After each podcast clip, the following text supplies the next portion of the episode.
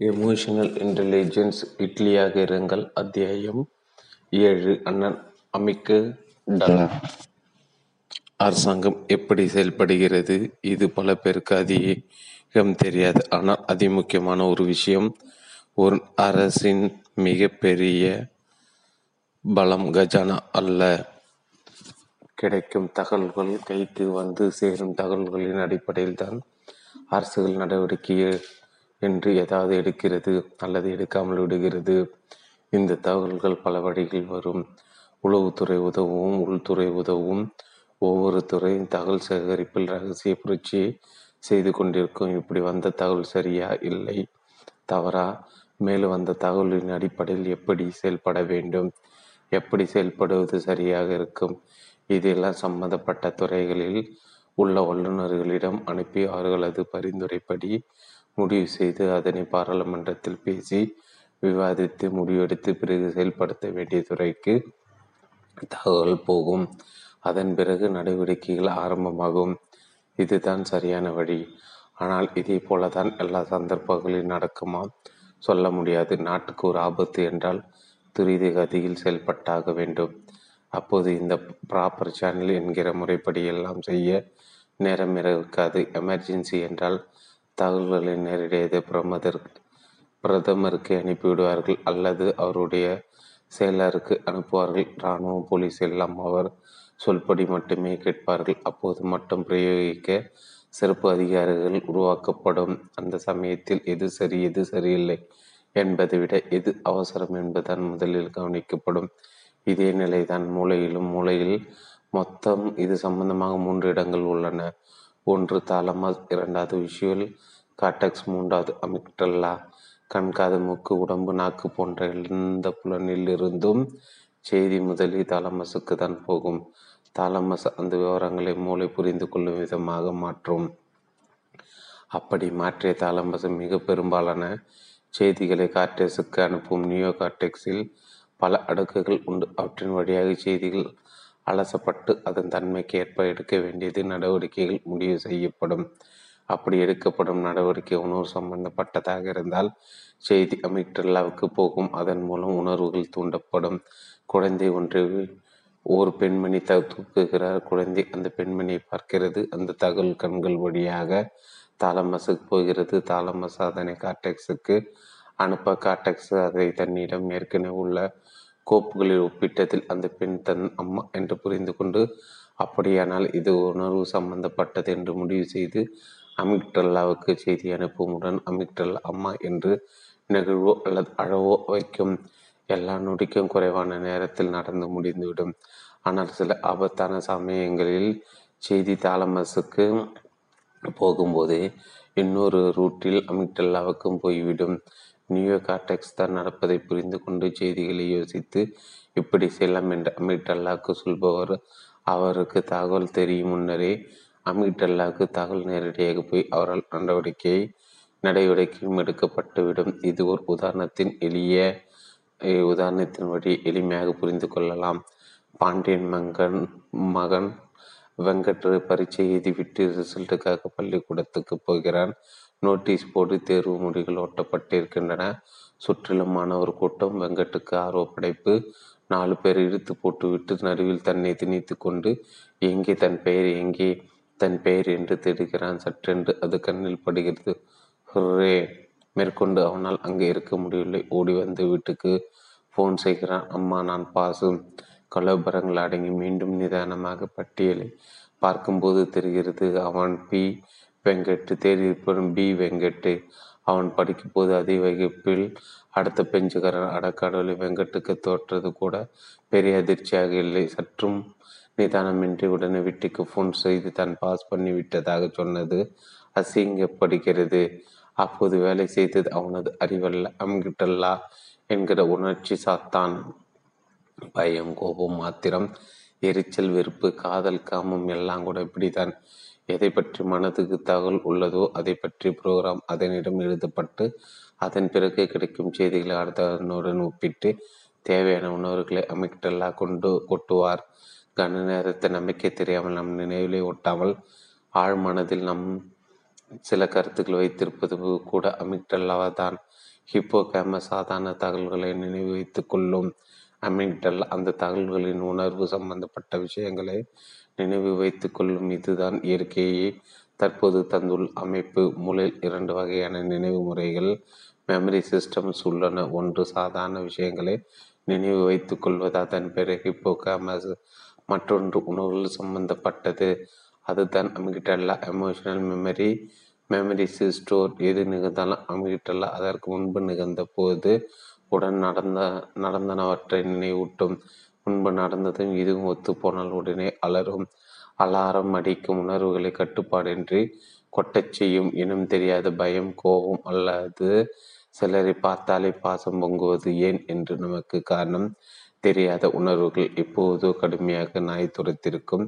பயம் கவ உயிரை கையில் பிடித்து கொண்டு ஓடியிருப்போம். அதன் பிறகு நாய்களை கண்டாலே பயம் உண்டாகும். சில பெண்கள் சில பெண் பிள்ளைகளுக்கு பாலியல் அத்துமீறல்கள் வேறு சிலருக்கு மிக அருகில் சந்தித்த விபத்துகள் அங்கு கிடைத்த இரத்த ஆஸ்பத்திரி வாசனைகள் இன்னும் சிலருக்கு அவர்களை பயமுறுத்திய குரல்கள். ஆக அமிக்டல்லா நம் வாழ்வில் முக்கிய பங்காற்றுபவர். நடக்கும் சம்பவங்களை வைத்து இவர் நல்லவர் அவர் கெட்டவர் என்பதையெல்லாம் மனம் தனக்கு தெரிந்த விதம் புரிந்து கொண்டு உள்ளே போட்டுக்கொள்கிறது பின்பு அதை ஒட்டிய மற்ற செயல்பாடுகளை நடத்துகிறது. வேண்டியவர் வேண்டாதவர்கள் என்கிற எண்ணம் உருவாவது இப்படிதான் அதனால் தான் மூளை செலவை என்பது சாத்தியமாகிறது.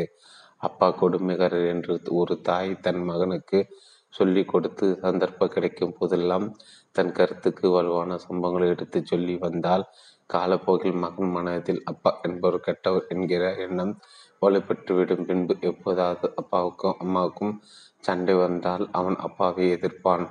அதனால் தான் எளிமையாக நம்முடைய பிரியர்கள் நம்முடைய வண்ணங்களை நம் நடந்து கொள்ளும் விதங்களை நம்முடைய வாழ்க்கையையும் தீர்மானிக்கின்றன என்று சொன்னார்கள். யாரையாவது எதிரி எதிரி என தொடர்ந்து நினைக்கப் போக அவர் மீது நமது செயல்பாடுகள் அந்த கண்ணாடியே தான் இருக்கும். நல்லவற்றுக்கும் இது பொருந்தும். எதையும் நல்லதென்று பார்ப்பது யார் மீதும் வன்மம் கொள்ளாமல் இருப்பது எல்லோரும் நல்லவர் என நினைப்பது இவற்றின் தொடர்ச்சியாக தானே என்னவோ ஆட்டோ சஜஷன் என்ற ஒரு முறையை கண்டுபிடித்தார்கள் நமக்கு நாம் சொல்லிக் கொள்வது உன்னால் முடியும் உன்னால் முடியும் செய் செய் செய் என்பது போல இனி நான் இந்த தவறை செய்ய மாட்டேன் செய்ய மாட்டேன் என்பது போல திரும்ப திரும்ப சொல்ல மன உள்வாங்கி புரோகிராமில் சேர்த்து உடல் அதை நிறைவேற்ற தேவையானவற்றை செய்கிறது. நம் எண்ணங்களை நம் செயல்கள் ஆவது இப்படிதான் அத்தியாயம் எட்டு டெண்டர்கள் டெக்னாலஜி நிர்வாகம் டவுன் டவுன் முதலாளி ஒழிக குடிகளும் கோஷங்களும் காற்றில் அலைகடித்து கொண்டிருக்கும் ஒரு தொழிற்சாலை வாசலில் சிறிய பந்தல் ஒன்றின் கீழ் சில தொழிலாளர்கள் உண்ணாவிரதம் இருக்கிறார்கள். பந்தலுக்கு முன்புறம் பல தொழிலாளர்கள் நின்று கோஷம் போடுகிறார்கள். முதலாளியின் கார் வருகிறது. கோஷம் மேலும் சூடு பிடிக்கிறது. கார் நிற்கிறது. முதலாளி இறங்குகிற சத்தம் கொஞ்சம் குறைகிறது. பந்தலுக்கு எதிரே நின்று கொண்டிருந்த தொழிற்சங்க தலைவர் ஊழியர் இல்லாத வெளி தலைவர் ம் நன்றாக சத்தமாக கோஷமிடுங்கள் உங்களும் முதலாளி காதில் விழட்டும் என்கிறார். ஆனால் முதலாளி உண்ணாவிரத பந்தலை நெருங்க நெருங்க சத்தம் மேலும் குறைகிறது வலுவிழுக்கிறது பந்தல்குள்ளே நுழைகிறார் முதலாளி. கோஷமிட்டு கொண்டிருந்த பலரும் சற்றென்று எழுந்து அவருக்கு வணக்கம் சொல்கிறார்கள். விலகி வழிவிடுகிறார்கள் அவர் உள்ளே போய் உண்ணாவிரதம் இருந்தவர்கள் அருகில் அமர்கிறார். அருகில் இருந்த மருத்துவரிடம் விசாரிக்கிறார். உண்ணாவிரதம் எல்லாம் வேண்டாம்ப்பா வேற ஏதாவது போராட்டம் பண்ணுங்க என்று சொல்லிவிட்டு போகிறார். அது ஒரு அமைதி. அதன் பிறகு சிறு சலசலப்பு. என்னப்பா போனஸ் அதிகமாக வேணும்? போராட்டம் செய்ய செய்யலாம்னுக்கு ஆமான்னுட்டு இப்போ முதலாளி பார்த்ததும் பயப்படுறீங்களே என்கிறார் தொழிற்சங்க தலைவர். இல்லைங்க ஐயா என்கிறார்கள். பின்னே முதலாளி ஒழிகன் அவர்கிட்ட வந்தது கோஷம் போட வேண்டியதானே? அது அதை எப்படிங்கய்யா மனசு வரும்? இத்தனை வருஷமாக அவர் நல்லது செய்திருக்கிறதால நாங்கள் இன்னைக்கு நல்லா இருக்கிறோம். என்னவோ தெரியல. அவரை பார்த்தாலே பெரிய பெரிய பிரியமாதானுங்க வருது. அவர் முகத்துக்கு நேரம் ஒழின்னு கத்த முடியலைங்க என்கின்றனர் தொழிலாளர்கள். அறிவு சொல்கிறது போனஸ் போதாது போராடு அப்போதுதான் கிடைக்கும் என்று அதே சமய உணர்வு என்ற ஒன்றும் இருக்கிறது. அது இத்தனை நாள் நன்கு நடத்தி முதலாளி பார்த்ததும் நிகழ்கிறது வாஞ்சியை காட்டுகிறது. அதே போலதான் அறிவு சொல்கிறது. குடிக்க வேண்டாம் இதை விட முடியாத பழக்கம். என்று ஆனால் மனம் சொல்கிறது. ஒரே ஒரு முறை குடித்தால் என்ன? அதுவும் கொஞ்சம் தானே படி தேர்வு வருகிறது என்று அறிவு சொல்கிறது. கடைசி பத்து ஓவர் மட்டும் பார்த்துவிட்டு பிறகு படிக்கலாமே. நல்ல மேட்ச் மிஸ் பண்ணணுமா என மனம் வேறு ஒன்றை செய்ய தூண்டுகிறது. இப்படி நமக்கு உள்ள எத்தனை எத்தனை வாதங்கள் பிரதிவாதங்கள் காரணம். ஒவ்வொரு இடம் இரண்டு மனங்கள் உள்ளன. ஒன்று உணர்வு உணம் இட்லி மற்றொன்று பகுத்தறிவு மனம் ரேஷனல் இரண்டுமே ஒரு நபரிடம் இருக்கின்றன. இரண்டும் ஒரு சமயத்தில் வேலை செய்கின்றன. இரண்டில் எதன் கை ஓங்கும்? பொதுவாக இரண்டுக்கும் ஒரு சமன்பாடு உண்டு. டெண்டுல்கர் விளையாடி கொண்டிருக்கிறார். பாகிஸ்தானுக்கு எதிரான ஒரு நாள் போட்டி சதமடிக்க இன்னும் பத்து ரன்களே தேவை. பாகிஸ்தானின் ராகுல் பிண்டி எக்ஸ்பிரஸ் லோயா அக்தர் அநியாயத்துக்கு பவுலிங் கமாண்டுகளையும் உதிர்க்கிறார் டெண்டுல்கர் தடுமாறுகிறார் டெண்டுல்கரின் அறிவு சொல்கிறது. அதையெல்லாம் விடு. ஷோ ஷோயப்பாவை பார்க்காதே. அவர் சொல்வதை காது கொடுத்து கேட்காது என்று தைரியமூட்டுகிறது. அடுத்த பந்தம் கடுமையாக மிரட்டி செல்கிறது.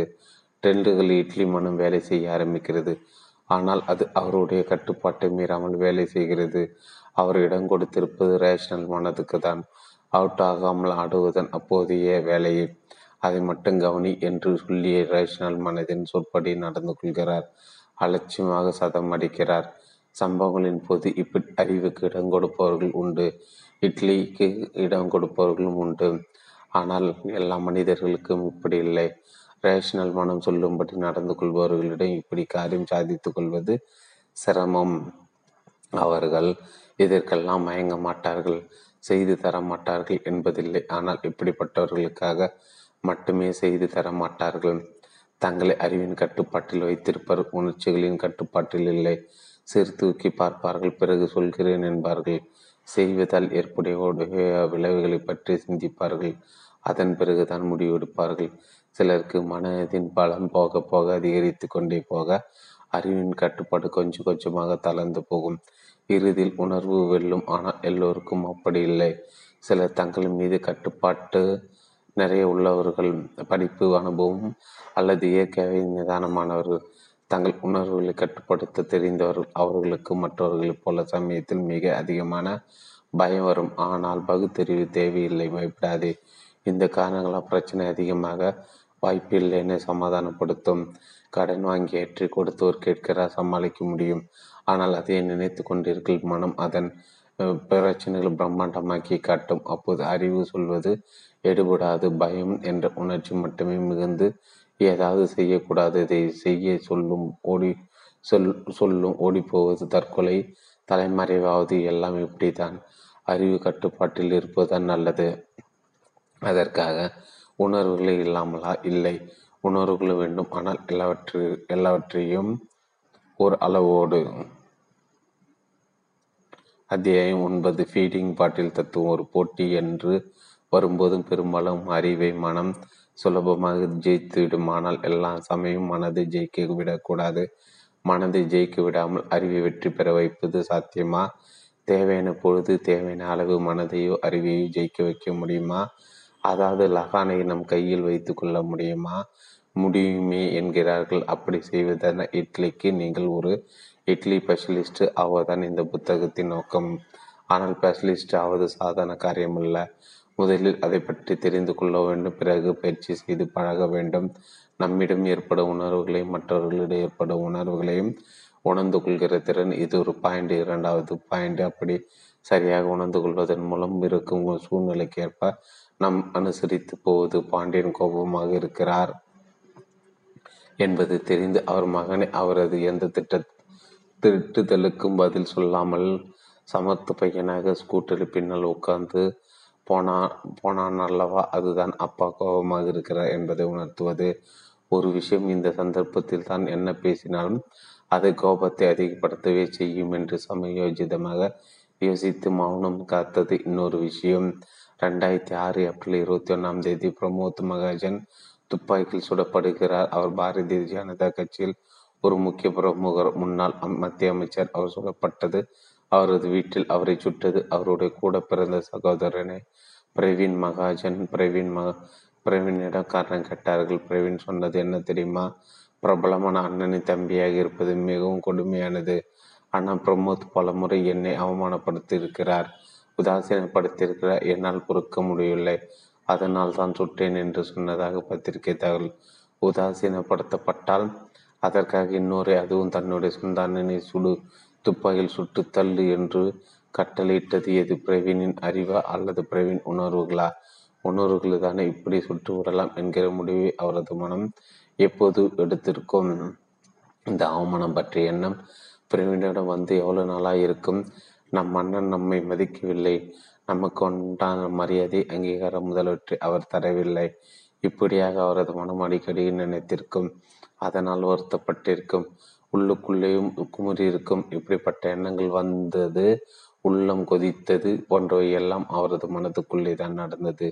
இப்படிப்பட்ட அவமானம் வருத்தம் கோபம் எல்லாம் உணர்ச்சிகள் கொதித்து போய் பின்பு ஒரு நாள் சூடு தாங்காமல் பொங்கி துப்பாக்கி குண்டுகளாக வெடித்திருக்கின்றன. இதற்காக பிறவி நிச்சயம் வருத்தப்படுவாச்சே. எப்படி செய்திருக்க வேண்டாமே என்று அதன் பின் எத்தனையோ தினங்களை கடந்து தவிக்கலாம். ஆனால் செய்தது செய்தது தான் அவர் ஒரு வேகாத இட்லி கூட இல்லை. வெறும் மாவு. புத்திசாலித்தனத்தின் சிறு சுவடு கூட இல்லாத படுமுட்டாள்தனமான காரியத்தான் செய்தார். அவருடைய மனதில் ஓடிய எரிச்சல் மற்றும் வெறுப்பலைகளின் வேகத்தினையும் போக்கினையும் அவர் சரியாக கவனித்திருந்தால் இது நிகழ்ந்திருக்காது. தன்னுடைய மனதில் ஓடும் எண்ண ஓட்டத்தினை தானே வெளியான போல கொஞ்சம் தள்ளி நின்று பார்த்திரானால் அவருக்கு புரிந்திருக்கும் இந்த செயல் அவரை எவ்வளவு பெரிய விபரீதத்தில் கொண்டு போய் விடும் என்று அவருக்கு அப்படி ஒரு எண்ணம் வந்திருக்குது. ஆனால் அதை அடையாளம் காண தெரியவில்லை. அப்படி எண்ணங்கள் உருவாகி கிளம்பும் போதே அதை புரிந்து கொள்வது இட்னிங் டெக்னாலஜியில் மிக முக்கியமானது. இதனை எமோஷனல் அவேர்னஸ் என்கிறார்கள். அவேர்னஸ் என்றால் எப்போதும் தயாராக எதிர்பார்த்து துடிப்புடன் காத்திருப்பது கோபம் வெறுப்பு உள்ளிட்ட அத்தனை உணர்ச்சிகளும் கண்ணாடி பாத்திரத்துக்குள் இருப்பதை வெளியில் இருந்து பார்ப்பது போல பார்க்க முடியுமா? உணர முடியுமா? அப்படி முடிந்தால் அவரது பிரச்சனைகளில் இருந்து தப்பிப்பார். மனதுக்குள் கோபமோ அதீதமான சந்தோஷமோ ஏதோ ஒரு உணர்வு காற்றழுத்த தாழ்வு மண்டலம் போல உருவாகிறது. அப்படி திரண்டு மேலே எம்பி வருகிறது. அது கரையை கடக்கப் போகிறது. இப்படி ஒரு மாற்றம் நிகழ தொடங்குகிற போது அதை உணர வேண்டும். உணர்ந்து அதன் பிடியில் சிக்கிக்கொள்ளாமல் கொள்ளாமல் அதை யோசித்து பார்க்கக்கூடியவர்கள் அந்த பக்குவத்தினை வளர்த்து கொண்டவர்கள் கொண்டவர்கள் இட்லி ஆகிறார்கள். நமக்கு எப்படிப்பட்ட உணர்வு வருகிறது? அது ஏன் வருகிறது என்கிற தெளிவு இரண்டு வேண்டும். சிலருடன் பேசி கொண்டிருக்கலே கோபம் வர ஆரம்பிக்கும். வெறுப்பு கிளம்பும். நமக்கு இப்போது கோபம் வருகிறது என்ற உணர்வு வந்துவிட்டால் அந்த இடத்தினை விட்டு கிளம்பி விடலாம் அது தெரியாவிட்டால் கோபம் சொல்லி கொடுக்கிற மாதிரி அவுட்டு ஆடிவிட்டு பிழைப்பை எடுத்துக்கொள்ள வேண்டிய வரலாம். பலர் வாழ்க்கையில் நடந்திருக்கிறது. எதை நினைத்தால் எது நடந்தால் நமக்கு கோபம் வருகிறது என்று ஆராய்ந்து பார்க்கலாம். யாரை பார்த்தால் அல்லது எதை கேட்டால் அல்லது எந்த சமயங்களில் கோபம் வருகிறது என்றெல்லாம் நம்மை நம்மை ஆராய்ந்து கண்டுபிடித்து விடலாம். கஷ்டமில்லை. நமது உணர்வுகளால் நாம் எப்படி சாதக பாதகங்களை அனுபவிக்க நேர்கிறது என்பதை தெரிந்து வைத்திருப்பதுதான் முதல் படி. இதற்கும் அடுத்த கட்டம் நம்முடைய பலன் என்ன? நம்மால் பல எவற்றை செய்ய முடியாது. இவை பற்றியும் தெரிந்து வைத்திருப்பது உணவு திறனுக்கு உதவும். இதனை அக்யூரேட் செல்ஃப் அசஸ்மெண்ட் என்பார்கள். தன்னை குறித்த மிக துல்லியமான மதிப்பீடு. வெற்றியாளர் தன்னை சரியாக எடை போட்டு வைத்திருப்பான். தனக்கு எப்போது எரிச்சல் வருகிறது எதை தன்னால் பொறுத்து கொள்ள முடியவில்லை எந்த வார்த்தைகள் எந்த சம்பவங்களும் தன்னை கோபம் கொள்ள தூண்டுகின்றன என்பது பற்றி அவனுக்கு சரியான புரிதல் இருக்கும். புகழுதல் அவமானப்படுத்துதல் துரோகம் செய்தல் இவற்றை சாதனமாக எடுத்து கொள்பவர்கள் உண்டு. இவற்றால் தங்கள் நடவடிக்கை பெரிய அளவில் மாற்றிக்கொள்பவர்கள் உண்டு. அவர்களுக்கு தெரிய வேண்டும் தன் இதற்கு முக்கியத்துவம் கொடுப்பர் என்று. தனக்காக தெரியாவிட்டாலும் மற்றவர்கள் சொன்னால் கேட்டுக்கொள்ளாவது வேண்டும். ஆனால் சிலரால் தம்மை பற்றி அடுத்தர் குறையாக எடுத்து கூறுவதை எடுத்துக்கொள்ளவே முடியாது. சொன்னவர்கள் மீது கோபப்படுவார்கள் ஒப்புக்கொள்ளவே மாட்டார்கள். அவர்கள் தங்களை மாற்றிக்கொள்வதை தங்களின் தோல்வியாக கருதுவார்கள். தன் முன்னோர்களில் ஏற்படும் மாற்றங்கள் எதுவாக இருந்தாலும் தெரிந்து கொள்வதுதான் செல்ஃப் அவேர்னஸ் தன் அந்த அலுவலகத்தில் புதிதாக சேர்ந்தவர் லாவண்யா. அவர் ஒரு மேனேஜ்மெண்ட் ட்ரெயினி ஒரு வருஷம் நிர்வாக பயிற்சி எடுத்த பின் ஆறு உதவி மேலாளர் ஆக்கிவிடுவார்கள். அவர் படிப்பில் படிக்கட்டிக்காரர் அந்த நிறுவனம் நடத்திய எடுத்து நேர்முக தேர்வுகள் அனைத்திலும் முதன்மையாக வந்தால் வேலைக்கு தேர்வு செய்யப்பட்டவர். அதை பற்றி பெருமை எப்போதுமே லாவண்யாவுக்கு உண்டு. அவர் வேலை செய்தது கணக்கு துறையில் அவர்தான் எல்லாருக்கும் கம்பளம் கொடுப்பது. இதர நிதி பொறுப்பு போன்றவர்களை கவனித்து கொள்ள வேண்டியவர் ஒரு முறை என்ற வேறு ஒரு துறை சார்ந்தவர். வாடிக்கையாளர் ஒருவருக்கு கொடுக்க வேண்டிய செக்கு கேட்டு வை வந்திருக்கிறார். செக்கு கொடுப்பதற்கு முன் அவரிடம் லாவண்யா ஒரு விவரம் கேட்கிறார். ஆனால் லதா அந்த தகவலை லாவண்யாவுக்கு தர மறுக்கிறார். லாவண்யாவுக்கு குபுக்கென்று கோபம் வந்தது. அது என்ன நாம் கேட்கும் தகவலை தரமாட்டேன் என்கிறார்கள்.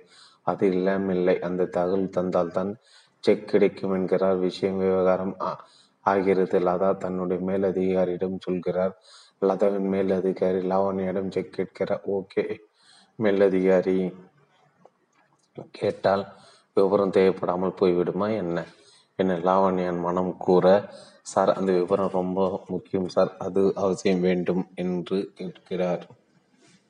லதாவின் மேல் அதிகாரிகளுக்கு எரிச்சல் வருகிறது எனக்கு தெரியாதா? என்ன என்ன பெரிய தகவல்? செக் கொடுத்தாகணும் சீக்கிரம் கொடுங்க என்கிறார் அதிகாரி. இல்லை சார் விவரம் வேணும். சார் அதை பார்க்காம கொடுத்துட்டு பின்னாடி அவஸ்தைப்பட முடியாது என்கிறார் லாவண்யா பிடிவாதமாக.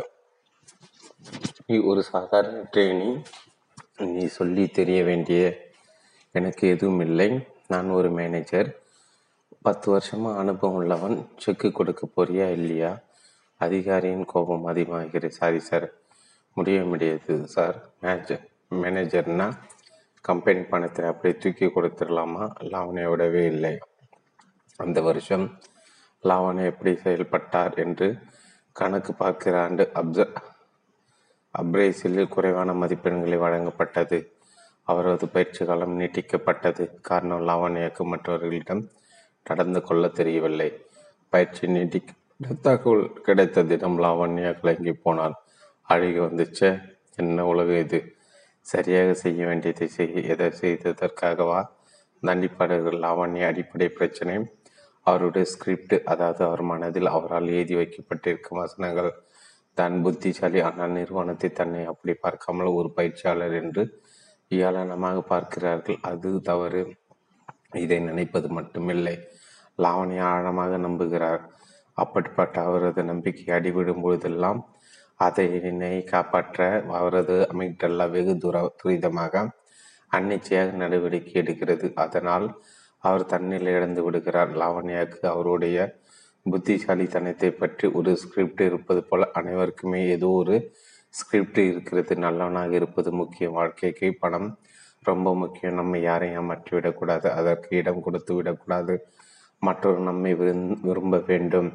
மதிக்க வேண்டும். நான் மிகவும் அழகு அல்லது நான் அதிக பலசாலி. இப்படிப்பட்ட தங்கள் ஆழமான நம்பிக்கைகளை காப்பாற்றிக்கொள்ள அவர்களையும் அறியாமல் உடனடி நடவடிக்கை எடுப்பார்கள். பல சமயங்களில் தங்களை அறியாமலே அப்போது அறிவுக்கு தகவல் போகாத உணர்ச்சி தான் குதித்திடும் உடனடி நடவடிக்கை எடுக்கும். அலெக்ஸ் ஒரு அலுவலகத்தில் வேலை செய்து வந்தார். நல்ல படிப்பு நல்ல அறிவு மிகவும் திறமையான அக்கௌண்ட்ஸு ஆஃபீஸராக இருந்தார். அனைவரிடம் இங்கிதமாக நடந்து கொள்பவர் அவருக்கு திருமணமாகி ஐந்து வருஷங்கள் ஆகிவிட்டன. குழந்தை பிறக்கவில்லை. அது பற்றி அவரும் அவருடைய மனைவியும் அதிகம் கவலைப்பட்டார்கள். நிறைய வைத்தியம் பார்த்தார்கள். ஒன்றும் நடக்கவில்லை. புது வருஷ பார்ட்டி நிறுவனத்தின் ஊழியர்கள் அனைவரும் தங்கள் குடும்பத்துடன் கலந்து கொண்டார்கள். இரவு பன்னெண்டு மணி வரை கேளிக்கை விளையாட்டுகள் நடந்தன. பல சுற்றுகளில் வென்று அலெக்ஸும் அவருடைய மனைவியும் கடைசி சுற்று வந்துவிட்டார்கள் எல்லா போட்டிகளும் ஜெயித்தவர்களுக்கு என்று ஒரு சிறப்பு பரிசு. அது அலெக்ஸ் ஜோடிக்கு வழங்கப்பட்டது. வெற்றி பெற்ற ஜோடி இந்த பரிசு பெட்டி எங்கே அனைவர் முன்னிலையும் திறந்து காட்ட வேண்டும் என அறிவிக்கப்பட இருவருமாக சேர்ந்து ஆர்வமாக பார்சலை பிரித்தன அனைவரின் பார்வையும் பார்சல் மீதுதான் மிகப்பெரிய பார்சல் பிரிக்க பிரிக்க வந்து கொண்டே இருந்தது.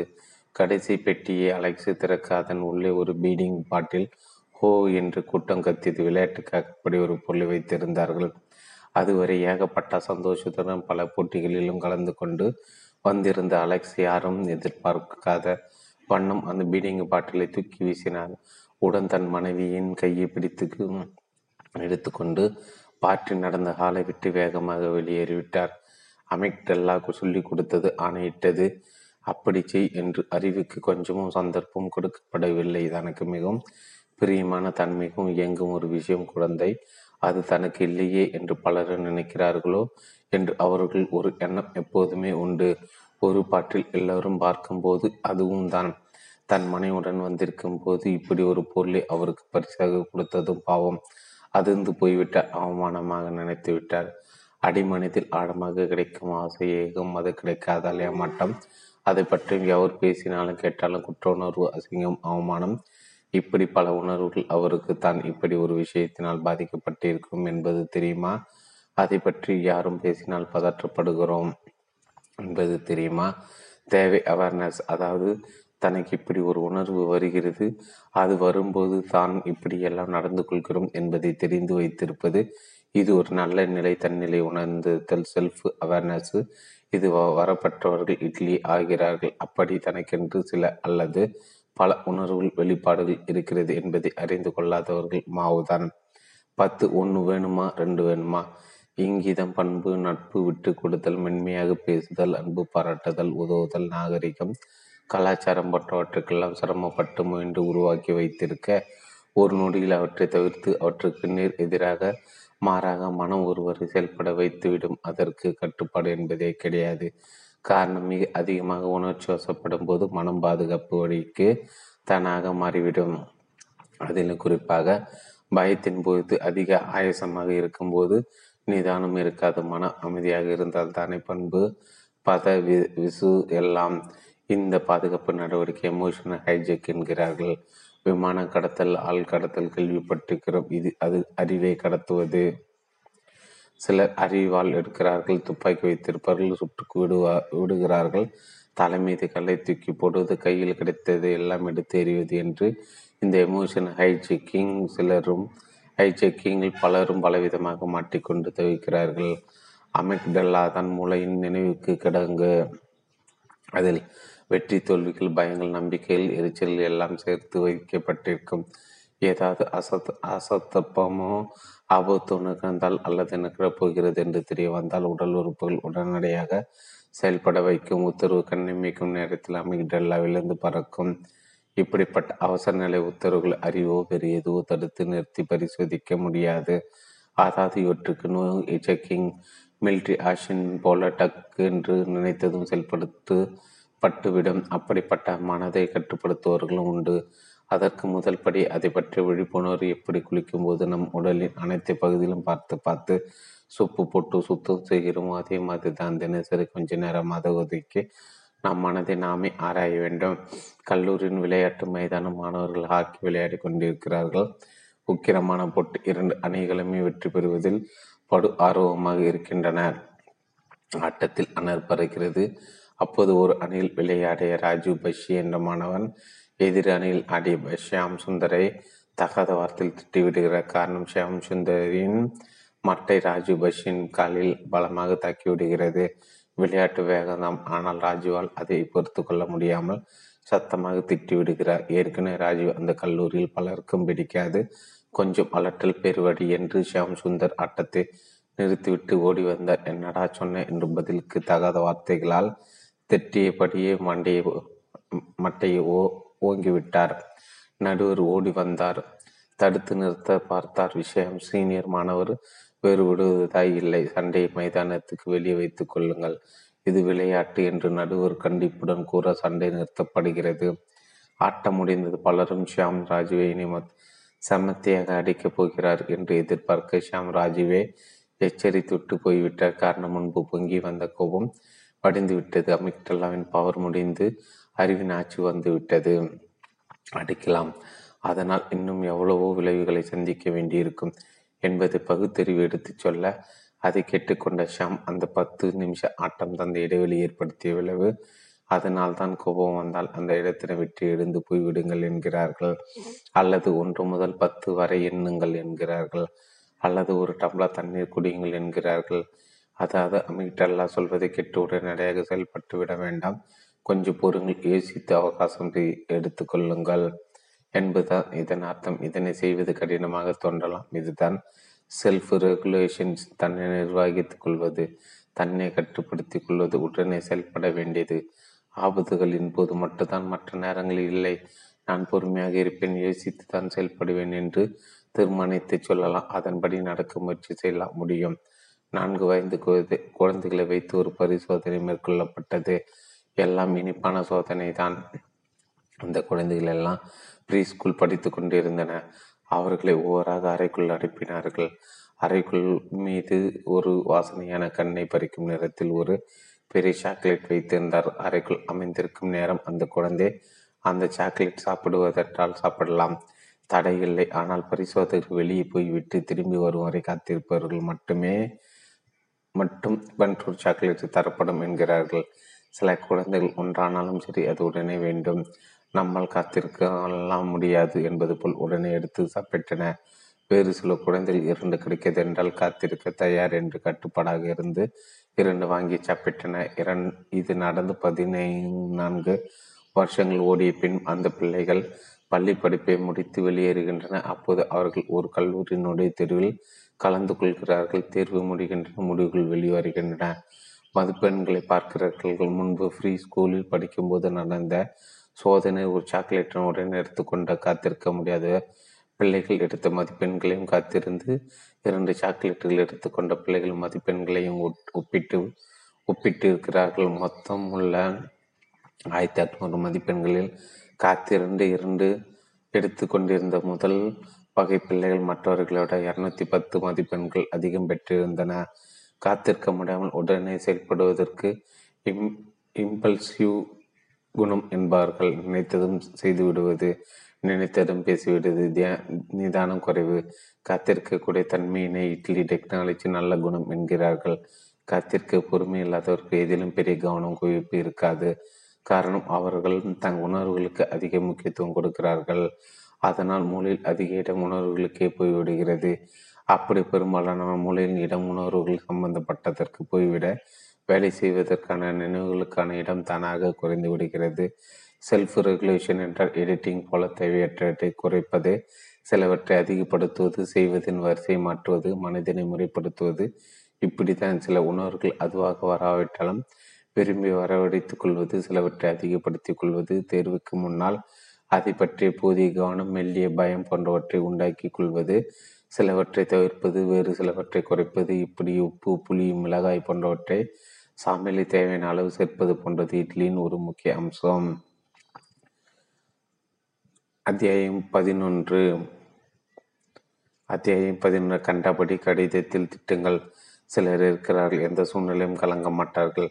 எந்த சூழ்நிலை மரலோ அடிப்பணிவோ மாட்டார்கள். அதே போல ஆடவும் மற்றவர்கள் நிதானமாக இருப்பார்கள். வெளி சூழ்நிலைகள் அவர்களை ஒன்றும் செய்ய முடியாது. அவர்களின் முழு மனமும் அவர்களை கட்டுப்பாட்டில் இருக்கும். உணர்வுக்கு வேலை இல்லை. அவற்றின் காதுகள் மூடியே இருக்கும்.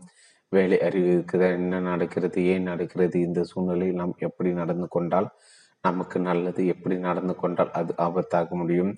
அல்லது நஷ்டம் ஏற்படுத்தும் அறிவுபூர்வமாக சிந்திப்பவர்கள் சூழ்நிலை மோசமாக இருக்கும்போது கூட உணர்ச்சிகளை தன் கட்டுப்பாட்டில் வைத்திருப்பார்கள். தமிழக முன்னாள் முதல்வர் மு. கருணாநிதி எடுத்துக்கொள்ளுங்கள் அவரை யாராவது கண்டபடி கோபப்பட்டு திட்டியதாகவோ அறிக்கை விட்டதாக கேள்விப்பட்டு இருக்கிறீர்களா தனது கோபத்தை கூட மெல்லி நகைச்சுவையுடன் வெளிப்படுத்துவார். இது எதிராளிகளை இன்னும் பலமுடன் தாக்கக்கூடிய ஆயுதம் என்பது அவருக்கு தெரியும் என்பது விஷயம். ஆக்ரோஷமாக பேசுவர்கள் கைத்தட்டில் வாங்கலாம். ஆனால் அர்த்தத்துடன் பேசுபவர்கள் தான் சரித்திரத்தில் நிற்பார்கள். ராமநாதன் அந்த மிகப்பெரிய தொழிற்சாலையின் நிர்வாகி மிக நல்ல பெயர் எடுத்தவர். எந்த சூழ்நிலையிலும் பதற்றப்படாமல் நிதானமாக செயல்படுவது தொழிற்சாலையில் காங்கிரட் தொழிலாளர்கள் மட்டும் சுமார் இரண்டாயிரம் பேர் வேலை செய்தார்கள். தவிர நிரந்தர தொழிலாளர்கள் பத்தாயிரத்துக்கு மேல் காங்கிரீட் தொழிலாளர்களுக்கு ஏகப்பட்ட பிரச்சனைகள். அவர்களின் கோரிக்கைகள் நீண்ட நாட்களாக கண்டு கொள்ளப்படாமலே இருந்தது. அது போராட்டமாக வெடித்தது. தொழிற்சாலை நிர்வாக அலுவலகம் உள்ளே கட்டடம் முன் கான்கிரீட் தொழிலாளர்கள் குவிந்தன. கோஷங்களோடு தடையை மீறி ராமநாதனை பார்க்க வேண்டும் என மனுவோடும் காத்து கொண்டிருக்கின்றன. அத்தனை பேரையும் அனுமதிக்க முடியாது. தொழிற்சங்க தலைவரோடு ஒரு சிலர் மட்டுமே வந்த மனு கொடுக்கலாம் என்று கூறப்படுகிறது. அதில் தொழிலாளர்களுக்கு உடன்பாடு இல்லை. பாதிக்கப்பட்ட இரண்டாயிரம் தொழிலாளர்களும் நிர்வாக அதிகாரி ராமநாதனை பார்க்க வேண்டும் என நினைக்கிறார்கள்.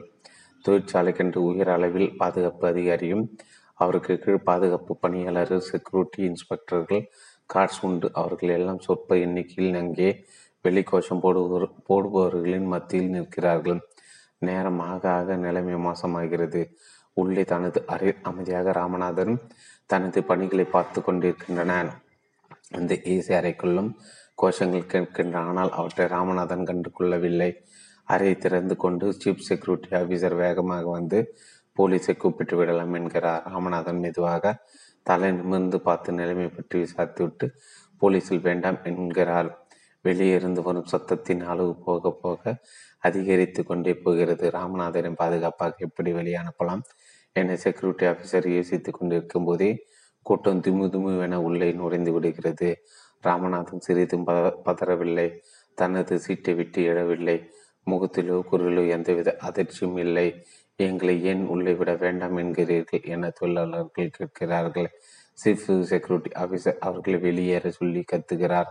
ராமநாதன் அவரை தடுத்து இருக்கட்டும் என்கிறார். கூட்டத்தின் ஆவேசம் கொஞ்சம் குறைகிறது. ராமநாதன் தொழிற்சங்க தலைவரின் கண்களை நேராக பார்த்தபடி என்ன விஷயம் என்கிறார்? மனு கொடுக்க வேண்டும். சரி மனு எங்கே? கூட்டத்தில் பரபரப்பு எங்கே மனு என்று ஆளாளுக்கு தேடுகிறார்கள். யார் ஒருவரிடமிருந்து கைமாறி வருகிறது. இதோ சரி வாங்கி கொள்கிறார். கொடுத்தாச்சில்ல அப்புறம் என்ன? போங்க போங்க என்று செக்யூரிட்டி ஆஃபீஸர் விரட்டுகிறார். அதற்குள் இன்னும் பல செக்யூரிட்டி கார்டுகள் உள்ளே வந்துவிட கூட்டம் சத்தமாக கத்தி படிப்பணிவு நேரடியாக நிர்வாக அதிகாரியிடம் கொடுத்துவிட்ட பெருமிதத்துடன் வெளியேறுகிறது. ஐந்து நிமிஷத்தில் சூழ்நிலை மாறிவிட்டது. பதத்த பதற்றம் தணிந்து வெப்பம் குறைந்து கோபம் வடிந்து விட்டது. அவ்வளவுதான். ரெண்டாயிரம் பேரின் உணர்ச்சி கொந்தளிப்பினை சமதளமாகிவிட்டது. பெரும் அசம்பாவித ரகளையும் சமாளிக்கப்பட்டு விட்டது. சமாளித்தது யார்? ராமநாதனின் நிதானம் அவன் தன்னிடம் பயம் என்ற உணர்வுக்கு இடம் கொடுக்கவில்லை. அதே சமயம் சுற்றி நிற்பவர்களின் உணர்வு என்ன? கோபம் மனுவை கூட கொடுக்க முடியாதது என்கிற கோபம். இவற்றை புரிந்து கொண்ட இட்லி தனம் அந்த நேரத்தில் சரியாக எடுத்த இட்லி ஆக்ஷன். இப்போது நம் மனதுக்குள்ளே நல்ல எண்ணங்களை போட்டுக்கொள்வது திரும்ப திரும்ப நல்ல எண்ணங்களை உருவாக்கி கொள்வது நல்ல பலன்களை தரும். நாம் முன்பை பற்றி இதனை ஆட்டோ அசோசியேஷன் என்று சொல்வார்கள். கோபப்பட மாட்டேன் கோபப்பட மாட்டேன் என்று திரும்ப திரும்ப சொல்லிக்கொண்டால் அது மூளைக்குள் சென்று பதியும். உணர்ச்சி மயமான நேரங்களை அறிவுக்கு முன்னுரிமை கொடுக்கும் கோபத்தினை ஒதுக்கும். நிதானம் உங்களிடம் இருந்தால் நல்லது. இல்லாவிட்டால் வரவழைத்துக் கொள்ளுங்கள். அது மிகவும் சுலபமான விஷயம். நான் நிதானமாகவே இருக்கிறேன் இருப்பேன் என்று பத்து முறை சொல்லி கொண்டு சொல்லிவிட்டு நிலக்கண்ணாடியில் உங்களை பார்த்து நீங்களே ஒரு புன்னகை செய்து பாருங்கள் உங்களுக்குள் ஒரு புத்தர் உண்டு என்று உங்களுக்கே தோன்றும். சிலர் கோபம் வரும்போது ஏதாவது எழு எழுதுவார்கள்.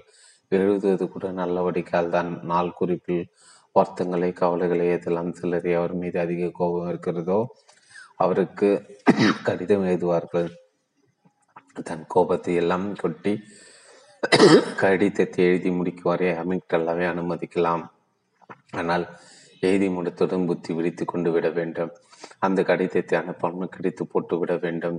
இது மிக சிறந்த உத்தி உணர்ச்சிக்கும் ஒரு வடிகால் முற்படியாக உறவுகளை பராமரிக்கும் ஒரு வழி அமெரிக்காவில் உள்ள உள்ள ஒரு பல்கலைக்கழகம். ஒரு ஆராய்ச்சி செய்து வேலையிலிருந்து நீக்கப்பட்ட அறுபத்தி மூணு மேலாளர்களை ஒரு நோட்டு வைத்துக்கொண்டு தங்களை மன வருத்தங்களை உணர்வுகளை தொடர்ந்து எழுதி வர சொல்லியிருக்கிறது. சில விவரமாக எழுதியிருக்கிறார்கள். அப்படி விவரமாக எழுதியவர்கள் சீக்கிரமே வேறு வேலை கிடைக்கப்பட்டார்கள். காரணம் அவர்களின் மனம் அழுத்தம் குறைந்து அவர் சகஜ நிலைக்கு திரும்பி வேறு வேலைகளுக்கு முயற்சி செய்திருக்கிறார்கள். சிலர் இதே போல மன அழுத்தத்தினை குறைக்க இறைவனிடம் பேசுகிறார்கள். மன அழுத்தத்தினை ஆங்கிலத்தில் ஸ்ட்ரெஸ் என்பார்கள். மகன் தருதலையாக ஊர் சுற்றுகிறான். அல்லது அலுவலகத்தை தர வேண்டிய ப்ரொமோஷனை தர மறுக்கிறார்கள். வியாபாரத்தில் தொடர்ந்து நஷ்டம் இப்படி காரணங்கள் எதுவாகவும் இருக்கலாம். அவற்றால் ஏற்படுவது மன அழுத்தம் ஸ்ட்ரெஸ்ஸு கார்டிசால் என்பது ஒரு ஹார்மோன் ஒருவருக்கு அதிக அளவில் ஸ்ட்ரெஸ் ஏற்பட்டால் அதனை குறைப்பதற்காக இரத்தத்துக்குள் பாய்ச்சப்படும் ஒரு ஹார்மோன் இயற்கை உடலுக்கு கொடுத்திருக்கும் பாதுகாப்பு வாழ்வு. ஆனால் அளவுக்கு மீறினால் இந்த ஹார்மோன் பிரச்சனையும் செய்யும். இருதய நோய் வரும் என ஆராய்ச்சிகள் சொல்லுகின்றன. பன்னிரண்டு நானாவே நம்பர் ஒன். இட்லியாக இருப்பவர்கள் இன்னொரு குணாதிசய நம்பகத்தன்மை தன்னை பற்றி நம்பகத்தன்மை தன்னை சார்ந்தவர்களை ஏற்படுத்தும் குணம். அழகு அறிவு புத்திசாலித்தனம் போன்றவை இருந்தும் கூட சிலர் மதிக்கப்படுவதில்லை மற்றவர்களால் விரும்பப்படுவதில்லை. அவை எல்லாம் பழிச்சென்று வெளியே தெரியும் முதல் பார்வை மதிப்பீடுகள். யோசித்து பார்த்தால் புரியும் நாம் அதிகம் நேசிக்கும் மனிதர்கள் அழகானவர்கள் மட்டும்தானா? நாம் மதிக்கும் மனிதர்கள் அன்பு செலுத்தும் மனிதர்கள் எல்லோருமே அறிவிச்சிகள் தானா?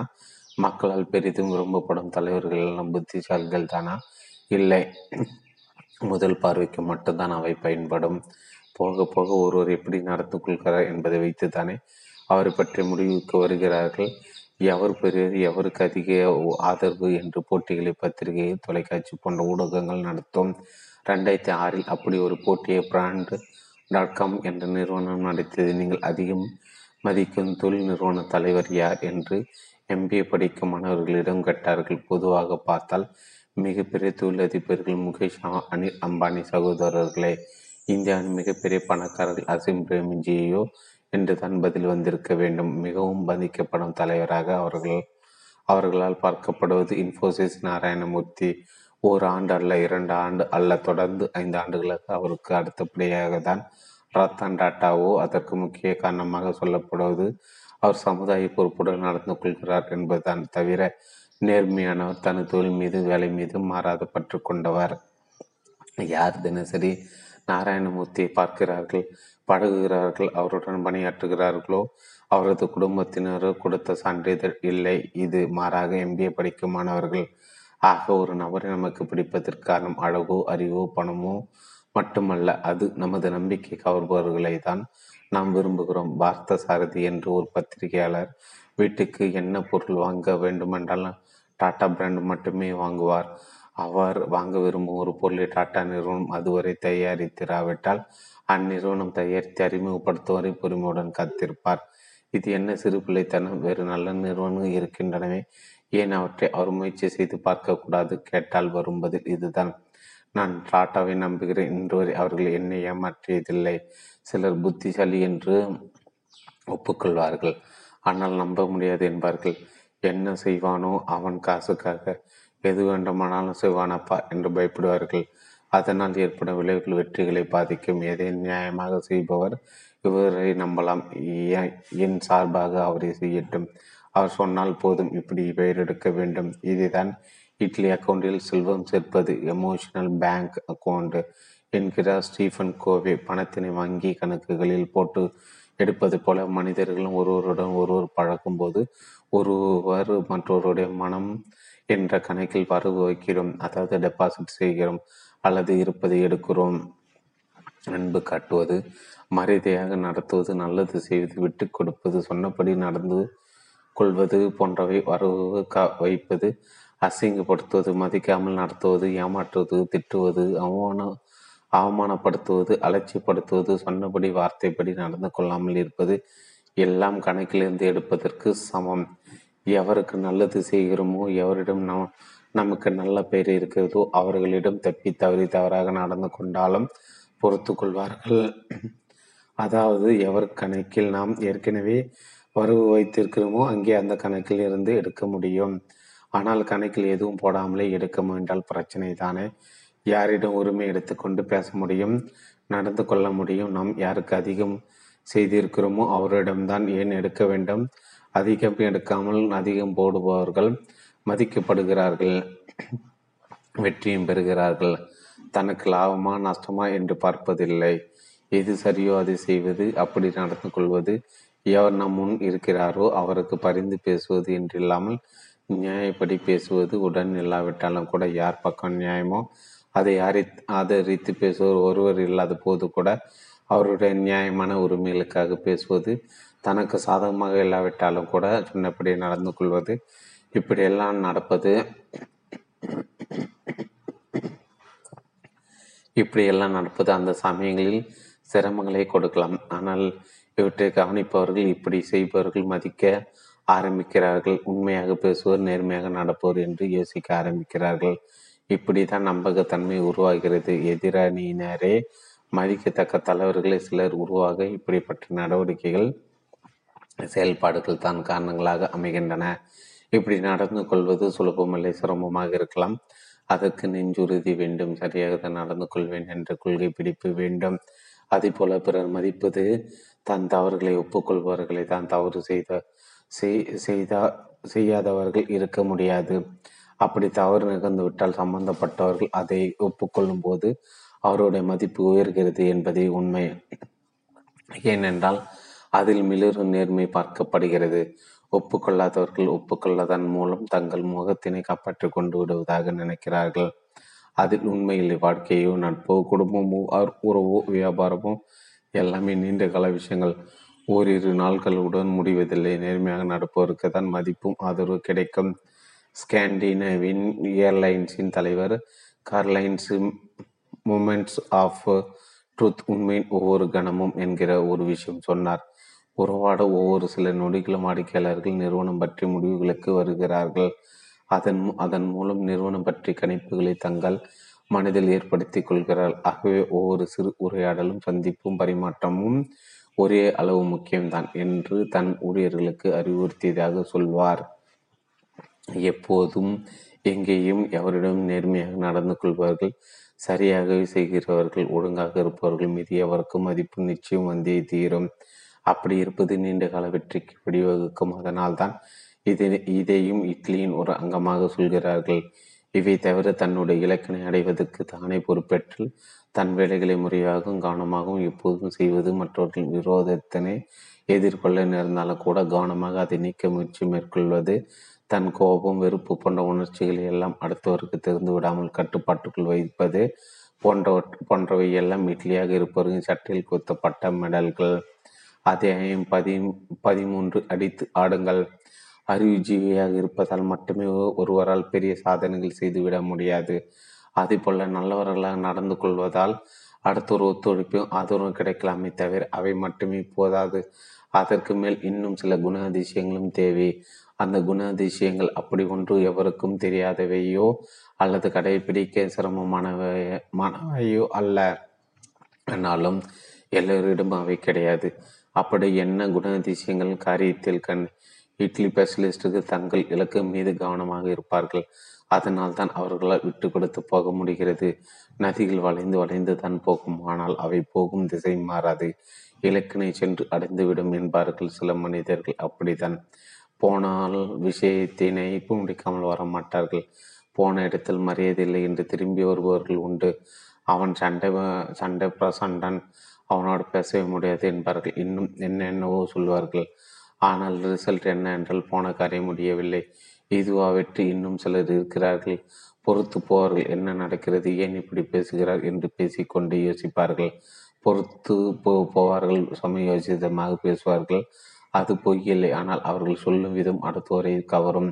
இவர்கள் பக்கத்து நியாயத்தினை பார்க்க வைக்கும். கணக்கு போட்டு கை நகர்த்துவது மற்றவர்கள் எடுத்துக்கொள்ள தயங்கும் சவாலான வேலைகளை எடுத்துக்கொள்வார்கள் அவர்களுக்கு தெரியும் ஒரு நிச்சயமாக வெற்றி சமாச்சாரம் இல்லை என்று இருந்தாலும் ஒரு ரிஸ்க் எடுத்து பார்ப்போம் என்கிற மனோபாவம் ஒதுங்குகிற அணுகுமுறை அவர்களிடம் இருக்காது. அது ஒரு உலக கோப்பை கிரிக்கெட் போட்டி. அப்போது நம் அணியில் ஸ்ரீகாந்த் தான் அதிரடி வீரர். அவர் இறங்கிய முதல் ஓவரில் இருந்து அடித்து விளையாட ஆரம்பிப்பார். அவரை கண்டால் பல தேசத்து வீரர்களுக்கு கொஞ்சம் அச்சம்தான். நடந்த போட்டி நியூசிலாந்துக்கு எதிரானது. ஸ்ரீகாந்த் நல்ல ஃபார்மில் இருந்த நேரம் அது நியூசிலாந்து அணி அவ்வளோ வலுவாக இல்லை. டாஸ் ஜெயித்து இந்தியர் முதலில் பேட்டிங் ஸ்ரீகாந்த் முதலில் பேட்டுடன் களமிறங்க ரசிகர்கள் ஆரவாரம் செய்கின்றன எந்த வேக பந்து வீச்சாளர் போட்டாலும் அடிக்கக்கூடிய தில்லோடு இருந்த ஸ்ரீகாந்த் இரண்டு ஓவர்கள் ஆகியிருக்காது. நியூசிலாந்து கேப்டன் பந்தை தீபக் பட்டேலிடம் கொடுத்த தீபக் பட்டேல் பந்து வீச்சாளர். அறைக்குள் பந்தா என பலருடன் புருவம் உயர்ந்தது. அதுதான் இட்லியின் காரம். வேகம் பந்தை தான் அடித்து விடுவார். மெதுவாக வரும் சூழல் பந்தினை என்று யோசித்து கொஞ்சம் ரிஸ்க் எடுப்போம் என்று முடிவு செய்திருக்கார் கால் கால்குலேட் ரிஸ்க் கணக்கு போட்டு காய் நகர்த்துவது என் செய்தார். முடிந்தால் அடித்து கொள். ஆனால் அடிப்பதற்கு நீயும் ரிஸ்க் எடுக்க வேண்டும் என்பது அவர் சொல்லாமல் சொன்ன விஷயம். முதல் பந்தினை ஸ்ரீகாந்த் விளாச அது நாலு ரன் ஆனது கேப்டன் தளரவில்லை. தீபக்கே அதே மாதிரியான பந்தை போட சொல்ல அடுத்த பந்தினையும் ஸ்ரீகாந்த் அடிக்க முயற்சிக்க பந்து உயிரை கிளம்பி போய் கேட்ச் ஆக மாறியது. ஸ்ரீகாந்த் அவுட் துள்ளி குதித்தன நியூசிலாந்து வீரர்கள் கேப்டன் யோசித்து எடுத்த முடிவும் காய் கணக்கிட்டு எடுத்த ரிஸ்க்கு வெற்றி பெறுவார்கள் இப்படிப்பட்ட ரிஸ்க்களை எடுக்கிறார்கள் எப்போதும் ஜாக்கிரதையாக இருக்க வேண்டும் என்று நினைத்து செயல்படுவர்கள் பெரிய பெரிய வெற்றிகள் பெற முடியும். ஆகவே அடித்து ஆடுங்கள். ஆனால் கவனமாக பதறாத காரியம் சிதறாது. அத்தியாயம் பதினான்கு. சிரி சிரிப்பாக சிரித்த டாக்டர். பிறரிடம் பிரச்சனை இல்லாமல் இணைந்து வாழ்வது என்பது சொல்வதற்கு சுலபம் வாழ்வது கடினம். எல்லோராலும் எவ்வளவு சுலபமாக மற்றவர்களும் கூடி வாழ்ந்துவிட முடியாது. இணைந்து போவது ஒத்து போவது இதெல்லாம் பலருக்கும் சிரமமாக இருக்கும். காரணம் அவர்களுக்கு மற்றவர்களும் சேர்ந்து வாழும் திறன் குறைவு. தனி மனித புத்திசாலித்தனம் என்பது வேறு கூட்டமாக இருப்பதில் தேவைப்படும் திறன் என்பது வேறு. ஒருவருடைய உண்மை குண அதிசயத்தினை தெரிந்து கொள்ள அவருடன் வெளியூர் போக வேண்டும் என்பார்கள். நீண்ட பிரயாணம் காட்டி கொடுத்துவிடும் நீண்ட நேரம் முகமுடி அணிந்து நடிக்க முடியாது. சுயரூபம் வெளிவந்துவிடும் என்பதற்காக அப்படி சொல்வார்கள். ஒரு மருத்துவமனை அங்கே ஒரு கண் மருத்துவர் நோயாளிகளை பார்த்து கொண்டிருக்கிறார். அடுத்து ஒரு பேஷண்ட் வருகிறார். அவருடன் அவருடைய மகனும் வருகிறார். பேஷன் கண்ணில் பச்சை துணி கட்டப்பட்டு துணி கட்டப்பட்டு இருக்கிறது. அவர்களை பார்த்ததும் கண் மருத்துவர் ராஜன் முகத்தில் யோசனை நீங்கள் கோபால் தானே என்கிறார். ஆமாம் டாக்டர் உங்கள் அப்பா தானே. ஆமாம் டாக்டர் என்னாச்சு? கண்ணை எடுத்துட்டாங்க டாக்டர். அவ்வளோதான் கோபால் சொல்லி முடிக்கும் டாக்டர் ராஜன். சூழ் நாற்களை அமர்ந்து ஒரு சுற்று சுற்றுவிட வா ஹா ஹா என்று வாய்விட்டு சிரிக்க ஆரம்பித்தார். கோபாலும் அவர் அப்பாவும் திகைத்து போய் அமர்ந்திருக்க டாக்டர் ராஜனின் சிரிப்பு அடங்க சற்று நேரம் பிடித்தது. நர்ஸ் உட்பட மற்ற அனைவருக்கும் அதிர்ச்சி. ஒருவருடைய கண்ணை எடுத்ததற்கு ஒரு கண் டாக்டர் இப்படி சிரிப்பார். நான் சொன்னேனே கேட்டீங்களா? எடுத்துட்டான். இல்லை. எடுத்துட்டான்? இல்லை என்று கேட்டு கேட்டு சிரிக்கிறார். விஷயம் இதுதான். தந்தைக்கு கண் சரியில்லை என்று முன்பே ராஜனிடம் தன் தந்தை அழைத்து வந்து காட்டியிருக்கிறார். கோபால் பிரச்சனை தீரவில்லை. வேறு வழி இல்லை. கண்ணை எடுத்து விட வேண்டியதுதான். என்று ராஜன் சொல்லியிருக்கிற கோபாலுக்கு மனம் கேட்கவில்லை. இன்னும் வேறு சில இடங்களில் முயற்சிக்கலாமே என்று சென்னையில் இருக்கும் வேறு ஒரு பெரிய கண் மருத்துவமனைக்கு அழைத்து போயிருக்கிறார். அவர்களும் அதே மாதிரி சொல்ல கண்ணை எடுத்து விட்டு இருக்கிறார்கள் அதன் பிறகு தொடர்ந்து கா காட்டுவதற்கு இங்கே அழைத்து வந்திருக்கும் போது தான் இப்படி நடந்து கொண்டார். அந்த கண் மருத்துவர் தான் சொன்னது சரியாக இருந்திருக்கிறேன் என்கிற ஆனந்தம் தான் சொல்லியும் கேட்காமல் போனவர்களுக்கு இப்படி ஆகிவிட்டு தான் சரிதான் என்பது போல் எண்ணம் எல்லாம் இருக்கட்டும். அது இப்படியே காட்டுவது அடுத்தொரு வேதனை மனநிலை புரியாமல் இருப்பது முட்டாள்தனம். ஒரு காரில் வந்து இறங்குகிறார் கார் கதவினை ஓங்கி சாத்துகிறார். கவனக்குறைவால் அவருடைய விரல் ஒன்று தற்செயலாக கதவில் மாட்டிக்கொண்டு விடுகிறது. வழி உயிர் போகிறது வாய்விட்டு ஐயோ என்று கத்தி விடுகிறார். பக்கத்தில் உள்ள கடைக்கு ஓடுகிறார் ஐஸ் இருக்கிறதா என்று கேட்கிறார். அப்போது அங்கே நிற்பவர் ஒரு ஏன் சார் பார்த்து சத்தக்கூடாது என்கிறார் இது என்ன கேள்வி? இதை பேசி என்ன பயன் போயா உன் வேலை பார்த்துக்கிட்டு என்று தானே கத்த தோன்றும்? பிரச்சனை என்று வரும்போது நியாயம் பேசி கொண்டிருப்பது அலட்சியப்படுத்துவது கண்டுகொள்ளாமல் இருப்பது இவற்றை ஆங்கிலத்தில் எம்பதி என் இல்லாமல் இருப்பது என்கிறார்கள். யார் எப்போது மகிழ்ச்சியாக இருக்கிறார்கள்? வருத்தமாக இருக்கிறார்கள்? அவமானமாக உணர்கிறார்கள்? அடிபட்டு விட்டது போல உணர்கிறார்கள் பொறாமைப்படுகிறார்கள். எவருக்கு கோபம் வருகிறது? இவற்றையெல்லாம் சரியாக கணிக்க தெரிந்தவர்கள் எம்பதி உள்ளவர்கள் அடுத்தவர்களின் உணர்வுகளை உணர்ந்து கொண்டவர்கள் படைத்துக் கொள்கிறார்கள். அதுதான் இட்லியின் வேலை. எப்போது எதை பேசுவது எதை தவிர்ப்பது போன்ற எப்படி தெரிய வரும்? இப்படி மற்றவர்கள் உணர்வுகளை புரிந்து கொள்ளும் உணர்வு கொள்ளும் திறன் இருந்தால் தானே பேச்சுகளை விட உணர்வுகள் வலுவானவை.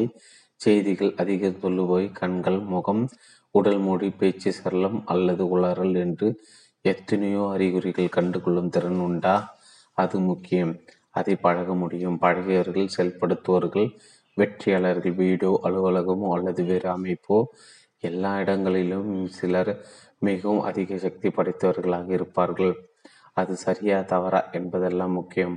அவற்றை சரியாக புரிந்து கொள்ள வேண்டும். அவர்களின் வெளிப்படையாக தெரியும். பதவி அல்லது பொறுப்பு குறைவாக கூட இருக்கலாம். ஆனால் அவர்கள் அங்கே நடக்கக்கூடியவற்றில் அதிக தாக்கம் ஏற்படுத்தக்கூடியவர்களாக இருப்பார்கள். அடையாளம் காணுதல் முக்கியம். இதனை அண்டர்ஸ்டாண்டிங் த டைனமிக்ஸ் என்பார்கள்.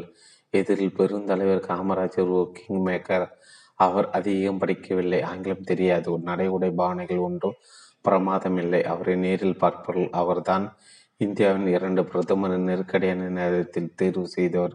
என்பதை சொல்ல முடியாது. அதே போல யாருக்கு எது முக்கியம் எதை விட்டு கொடுக்கவே மாட்டார்கள். இது அவர்களின் உயிர் நாடி. அவற்றையும் தெரிந்து வைத்திருப்பது தப்பி தவறி கூட அதை மிதித்து விடாமல் இருப்பது முடிந்தால் அதை அவர்களுக்கு காப்பாற்றி கொடுப்பது. இது எல்லாம் மக்களிடம் பழகுவதில் உள்ள திறன்கள். பலர் பேசி கொண்டீர்கள் நம் கருத்தினை எப்படி சொல்லுவது நாம் சொல்வதை மற்றவர்கள் எப்படி கேட்க வைப்பது இதில் எல்லாம் சிலர் கட்டிக்காரர்கள் யார் நமக்கு ஒத்து வர வேண்டுமோ யாரால் நமக்கு காரியமாக வேண்டுமோ அவர்களுக்கு எது முக்கியம் என்று கவனித்து அவர்கள் பக்கம் பேசுவது அவர்களை நம் பக்கம் எடுப்பது அவர்கள் விஷயம் முடிந்ததும் நம் விஷயத்தினை ஆரம்பிப்பது சுருங்க சொன்னால் கட்சி சேர்ப்பது சேர்த்து ஜெயிப்பது அதே போல வெகு நேரம் பேசாமல் இருப்பது மற்றவர்கள் ஏன் இவர் பேசவில்லை என்று கவனிக்க வைத்து பின் சரியான நேரத்தில் பேச ஆரம்பித்து தனக்கு வேண்டியதை முடித்துக் கொள்வது. பலமானவர்களை பகைத்து கொள்ளாமல் முடிந்தால் அவர்களின் நல்லெண்ணத்தில் இருப்பது அவர்களை வைத்து காரியம் முடித்துக்கொள்வது யாரால் என்ன ஆகும் என்று கவனித்து அவர்களுடைய முக்கியமல்லாத விஷயங்களில் வெற்று மோதல் மோதாமல் வரட்டுவாதங்கள் செய்யாமல் இருப்பது. இயன்ற அளவு அவர்களுக்கு ஒத்துழைத்து அவர்களின் நன்மதிப்பினை பெறுவது.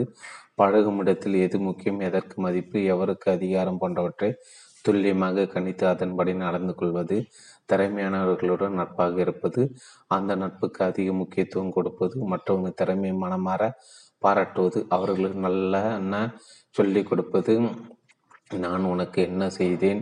நீ எனக்கு என்ன செய்ய போன்ற சூழ்நிலை வாய்ப்பு கிடைக்கும் பொழுதெல்லாம் உருவாக்கி கொள்வது கிடைக்கும் சந்தர்ப்பங்கள் எல்லாம் மற்றவர்களுக்கு நன்மை செய்வது அதன் மூலம் ஒரு பெரிய நட்பு வலையை பின்னுவது மற்றவர்களுக்கு உபயோகமான யோசனைகளை சொல்வது அவர்களின் நலனின் உண்மையான அக்கறை காட்டுவது. இது எல்லாம் இருந்தால் சந்தேகம் இல்லாமல் நீங்கள் ஒரு இட்லி அத்தியாயம் பதினைந்து இட்லி ரெடி அண்ணன் தம்பியிடம் தகராறு அப்பா அம்மா மனஸ்தாபம் வேலை கிடைத்த இடத்தில் பிரச்சனை சுற்றும் நட்பும் பகை. அடைச்ச இந்த உலகமே தவறாமல் இருக்கிறது என்று எடுத்துக்கொள்வதா? அல்லது நம்மிடம் ஏதோ வித்தியாசமாக இருக்கிறது என்று எடுத்துக்கொள்வதா? பிரச்சனை இரண்டிலும் இருக்கலாம். இரண்டில் எதனை மாற்றுவது சுலபம்? அல்லது எதனை மாற்றுவது நம் கையில் இருக்கிறது? அதை செய்துவிட்டு போக வேண்டியதானே காரணம். நமக்கு தேவை நிம்மதி வெற்றி மகிழ்ச்சி. நாம் நினைத்ததை நாம் அடைய முடியாததற்கு காரணம் வேறு யாரும் அல்ல. நாமே தான் என்பதை பார்த்தோம். நாம் பேசிய பேச்சுக்கள் அல்லது பேசாத பேசாத பேச்சுக்கள் செய்ய தவறிய அல்லது செய்த சில வேலைகள் இவற்றுக்கெல்லாம் என்ன காரணம்? நமது உணர்வுகள் அவை நமது அமிக்டல்லாவில் புரோகிராம்களாக இருக்கின்றன. நாம் பார்த்த எத்தனை நபர்கள் தங்கள் மனதால் வென்றார்கள் அல்லது தொற்றார்கள் அதை மீறவே முடியாது. இயற்கையை கண்ணிமிப்பதை கண்ணிமிப்பதை விட குறைவான நேரங்கள் அதனிடமிருந்து உடலுக்கு கட்டளை பிறக்கிறது. உடலும் சிரம் மேற்கொண்டு நிறைவேற்றிவிடும். அதனால் விளையும் நன்மை தீமைகளை அனுபவித்து போக வேண்டியதானா இப்படி அமைப்பு அமை அமைப்பு அமைப்பிருப்பது உண்மைதான். அதற்கு இப்படி வலிமையும் திறனும் இருப்பது உண்மைதான். சந்தேகமில்லை ஆராய்ச்சிகள் சொல்கின்றன. ஆனாலும் இவற்றை மீறி நாம் வெற்றி பெற முடியும் என்கிறது இட்லி. அதற்கு சில வழிமுறைகள் உண்டு. மனதை சுத்தமாக வை ரஞ்சன் அவருடைய அலுவலக நண்பர் பாபு வீட்டுக்கு போயிருந்தார். அலுவலகத்தில் பக்கத்து பக்கத்து சீட்டு எல்லாம் நல்லது கெட்டதுகளும் பேசிக்கொள்வார்கள் ஆனால் ரஞ்சன் அதுவரை பாபு வீட்டுக்கு போனதே இல்லை. பாபுவின் குடும்பத்தாரையும் பார்த்ததில்லை. வாசல் கதவை திறந்து பாபுவின் அம்மாவன் ரஞ்சன் வணக்கம் என்றார். இது ரஞ்சன் அம்மா சொல் சொல்லுவேன்? ஆபீஸில் பக்கத்து சீட்டின் அந்த ரஞ்சன்.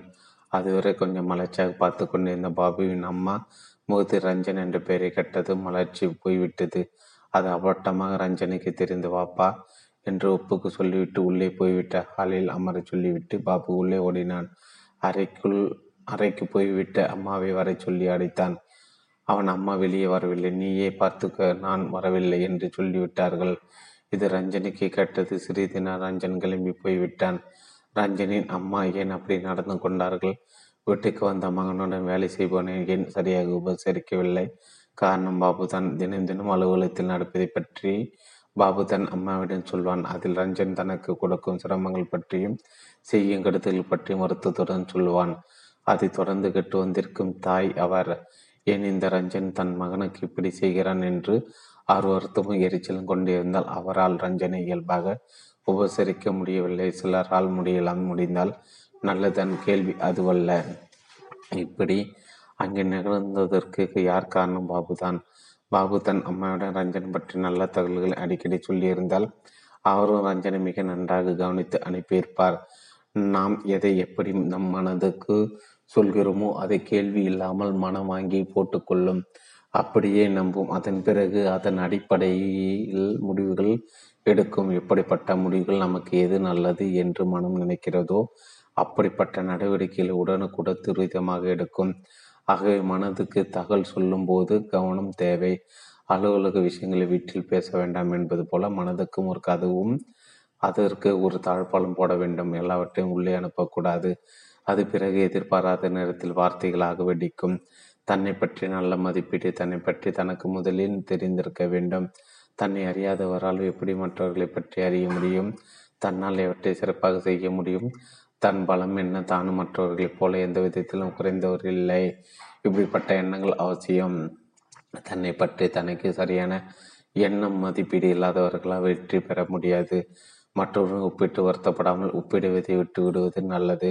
எங்கும் தன்னை தயக்கமில்லாமல் வெளிப்படுத்தி கொள்ளும் திறன் மற்றவர்களை மதித்தல் தன் உரிமையை விட்டு கொடுக்காமல் அதை பற்றி பேசும் தைரியம் அதே சமயம் மற்றொரு உரிமையையும் மதிக்கும் பாராட்டும் அணுகுமுறை. அடுத்தவர் என்ன நினைப்பார் என்று யோசித்துக் கொண்டே இருக்காமல் சரி என்று படுவதை அதனால் தொந்தரவு வரக்கூடும் என்றாலும் சொல்லும் தைரியம் நிச்சயமற்ற தன்மைகள் நிலவும் போது கூட நிதானமாக முடிவுகள் எடுப்பது போன்றவை மிகவும் முக்கியம்.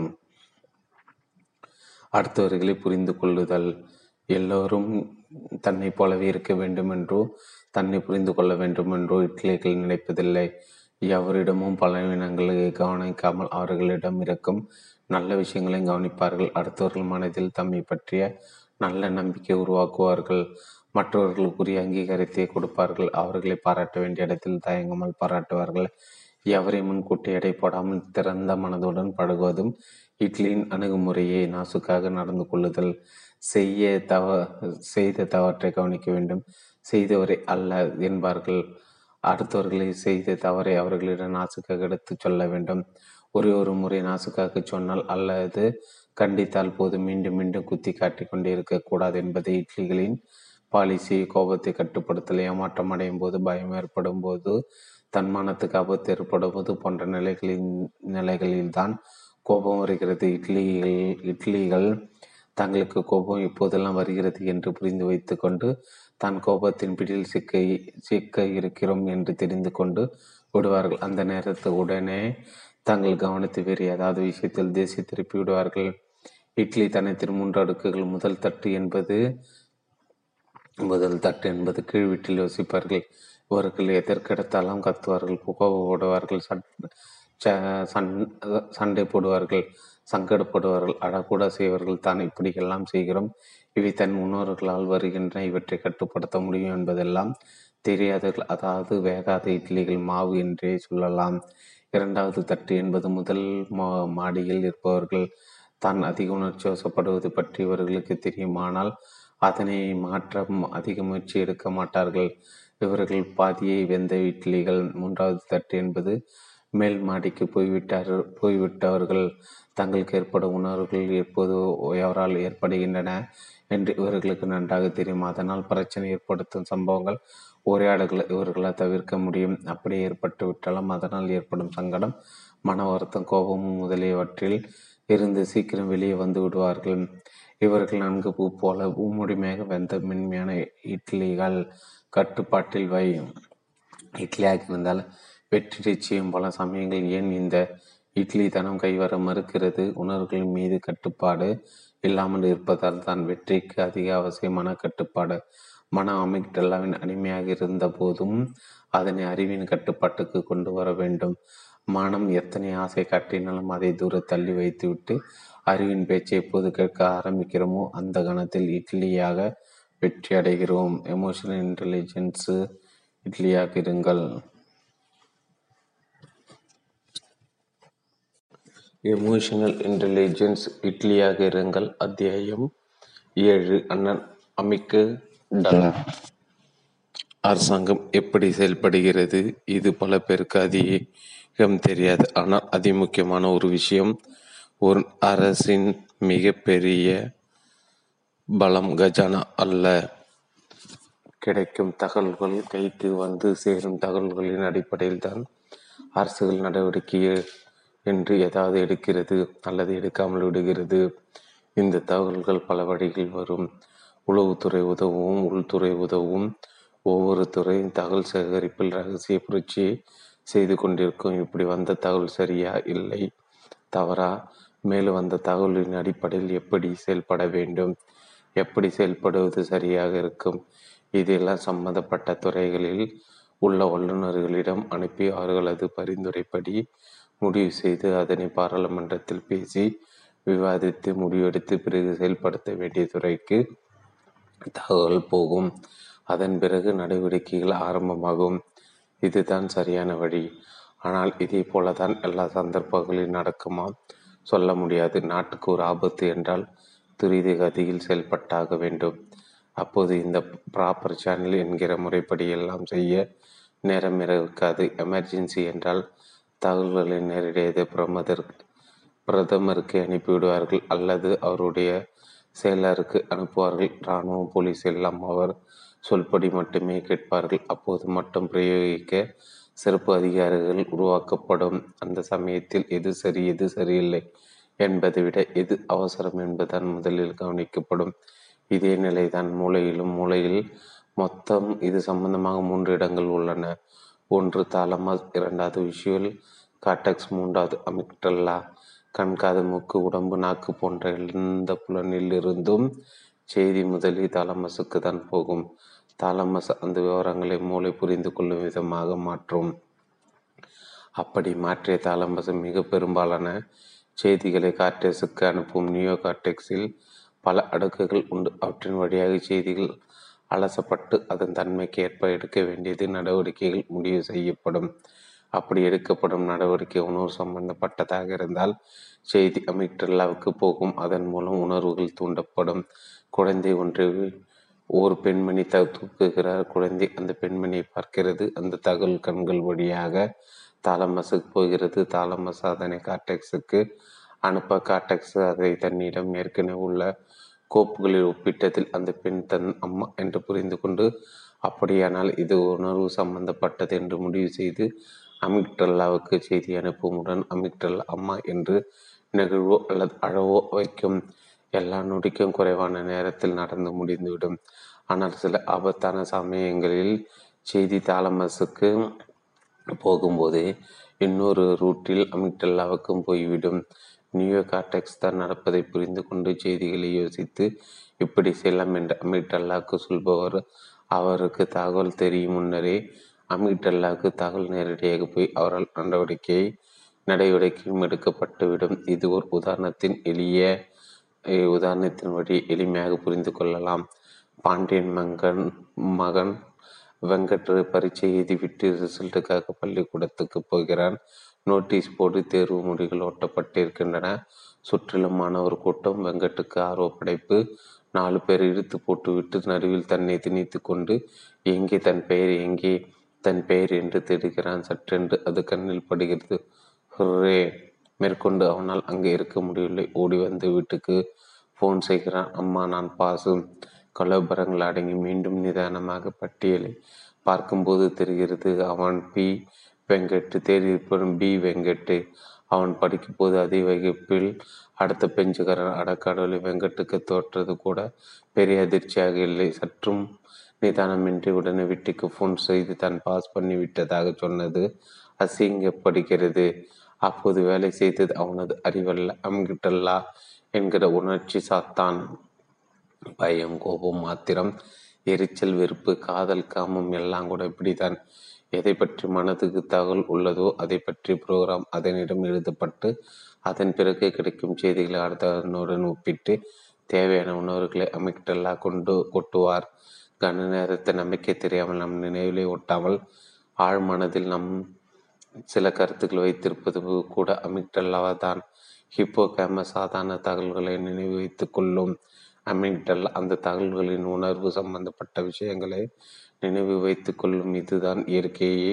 தற்போது தந்துள்ள அமைப்பு மூலையில் இரண்டு வகையான நினைவு முறைகள் மெமரி சிஸ்டம்ஸ் உள்ளன. ஒன்று சாதாரண விஷயங்களை நினைவு வைத்துக் கொள்வது அதன் பிறகு ஹிப்போகாமஸ் மற்றொன்று உணவுகள் சம்பந்தப்பட்டது. அதுதான் amygdala emotional memory memories store எது நிகழ்ந்தாலும் அமிகிட்டல்லா அதற்கு முன்பு நிகழ்ந்த போது உடன் நடந்த நடந்தனவற்றை நினைவூட்டும். முன்பு நடந்ததும் இதுவும் ஒத்துப்போனால் உடனே அலரும் அலாரம் அடிக்கும் உணர்வுகளை கட்டுப்பாடின்றி கொட்டச் செய்யும் இனம் தெரியாத பயம் கோபம் அல்லது சிலரை பார்த்தாலே பாசம் பொங்குவது ஏன் என்று நமக்கு காரணம் தெரியாத உணர்வுகள் இப்போதோ கடுமையாக நாய் துரத்திருக்கும். பயம் கவ்வ உயிரை கையில் பிடித்து கொண்டு ஓடியிருப்போம். அதன் பிறகு நாய்களை கண்டாலே பயம் உண்டாகும். சில பெண்கள் சில பெண் பிள்ளைகளுக்கு பாலியல் அத்துமீறல்கள் வேறு சிலருக்கு மிக அருகில் சந்தித்த விபத்துகள் அங்கு கிடைத்த இரத்த ஆஸ்பத்திரி வாசனைகள் இன்னும் சிலருக்கு அவர்களை பயமுறுத்திய குரல்கள். ஆக அமிக்டல்லா நம் வாழ்வில் முக்கிய பங்காற்றுபவர். நடக்கும் சம்பவங்களை வைத்து இவர் நல்லவர் அவர் கெட்டவர் என்பதையெல்லாம் மனம் தனக்கு தெரிந்த விதம் புரிந்து கொண்டு உள்ளே போட்டுக்கொள்கிறது பின்பு அதை ஒட்டிய மற்ற செயல்பாடுகளை நடத்துகிறது. வேண்டியவர் வேண்டாதவர்கள் என்கிற எண்ணம் உருவாவது இப்படிதான் அதனால் தான் மூளை செலவை என்பது சாத்தியமாகிறது. அப்பா கொடுமைகாரர் என்று ஒரு தாய் தன் மகனுக்கு சொல்லிக் கொடுத்து சந்தர்ப்பம் கிடைக்கும் போதெல்லாம் தன் கருத்துக்கு வலுவான சம்பவங்களை எடுத்து சொல்லி வந்தால் காலப்போக்கில் மகன் மனதில் அப்பா என்பவர் கெட்டவர் என்கிற எண்ணம் வலுப்பெற்றுவிடும். பின்பு எப்போதாவது அப்பாவுக்கும் அம்மாவுக்கும் சண்டை வந்தால் அவன் அப்பாவை எதிர்ப்பான். அதனால் தான் எளிமையாக நம்முடைய பிரியர்கள் நம்முடைய வண்ணங்களை நம் நடந்து கொள்ளும் விதங்களை நம்முடைய வாழ்க்கையையும் தீர்மானிக்கின்றன என்று சொன்னார்கள். யாரையாவது எதிரி எதிரி என தொடர்ந்து நினைக்கப் போக அவர் மீது நமது செயல்பாடுகள் அந்த கண்ணாடியே தான் இருக்கும். நல்லவற்றுக்கும் இது பொருந்தும். எதையும் நல்லதென்று பார்ப்பது யார் மீதும் வன்மம் கொள்ளாமல் இருப்பது எல்லோரும் நல்லவர் என நினைப்பது இவற்றின் தொடர்ச்சியாக தானே என்னவோ ஆட்டோ சஜஷன் என்ற ஒரு முறையை கண்டுபிடித்தார்கள் நமக்கு நாம் சொல்லிக் கொள்வது உன்னால் முடியும். உன்னால் முடியும். செய் செய் செய் என்பது போல இனி நான் இந்த தவறை செய்ய மாட்டேன் செய்ய மாட்டேன் என்பது போல திரும்ப திரும்ப சொல்ல மன உள்வாங்கி புரோகிராமில் சேர்த்து உடல் அதை நிறைவேற்ற தேவையானவற்றை செய்கிறது. நம் எண்ணங்களை நம் செயல்கள் ஆவது இப்படிதான்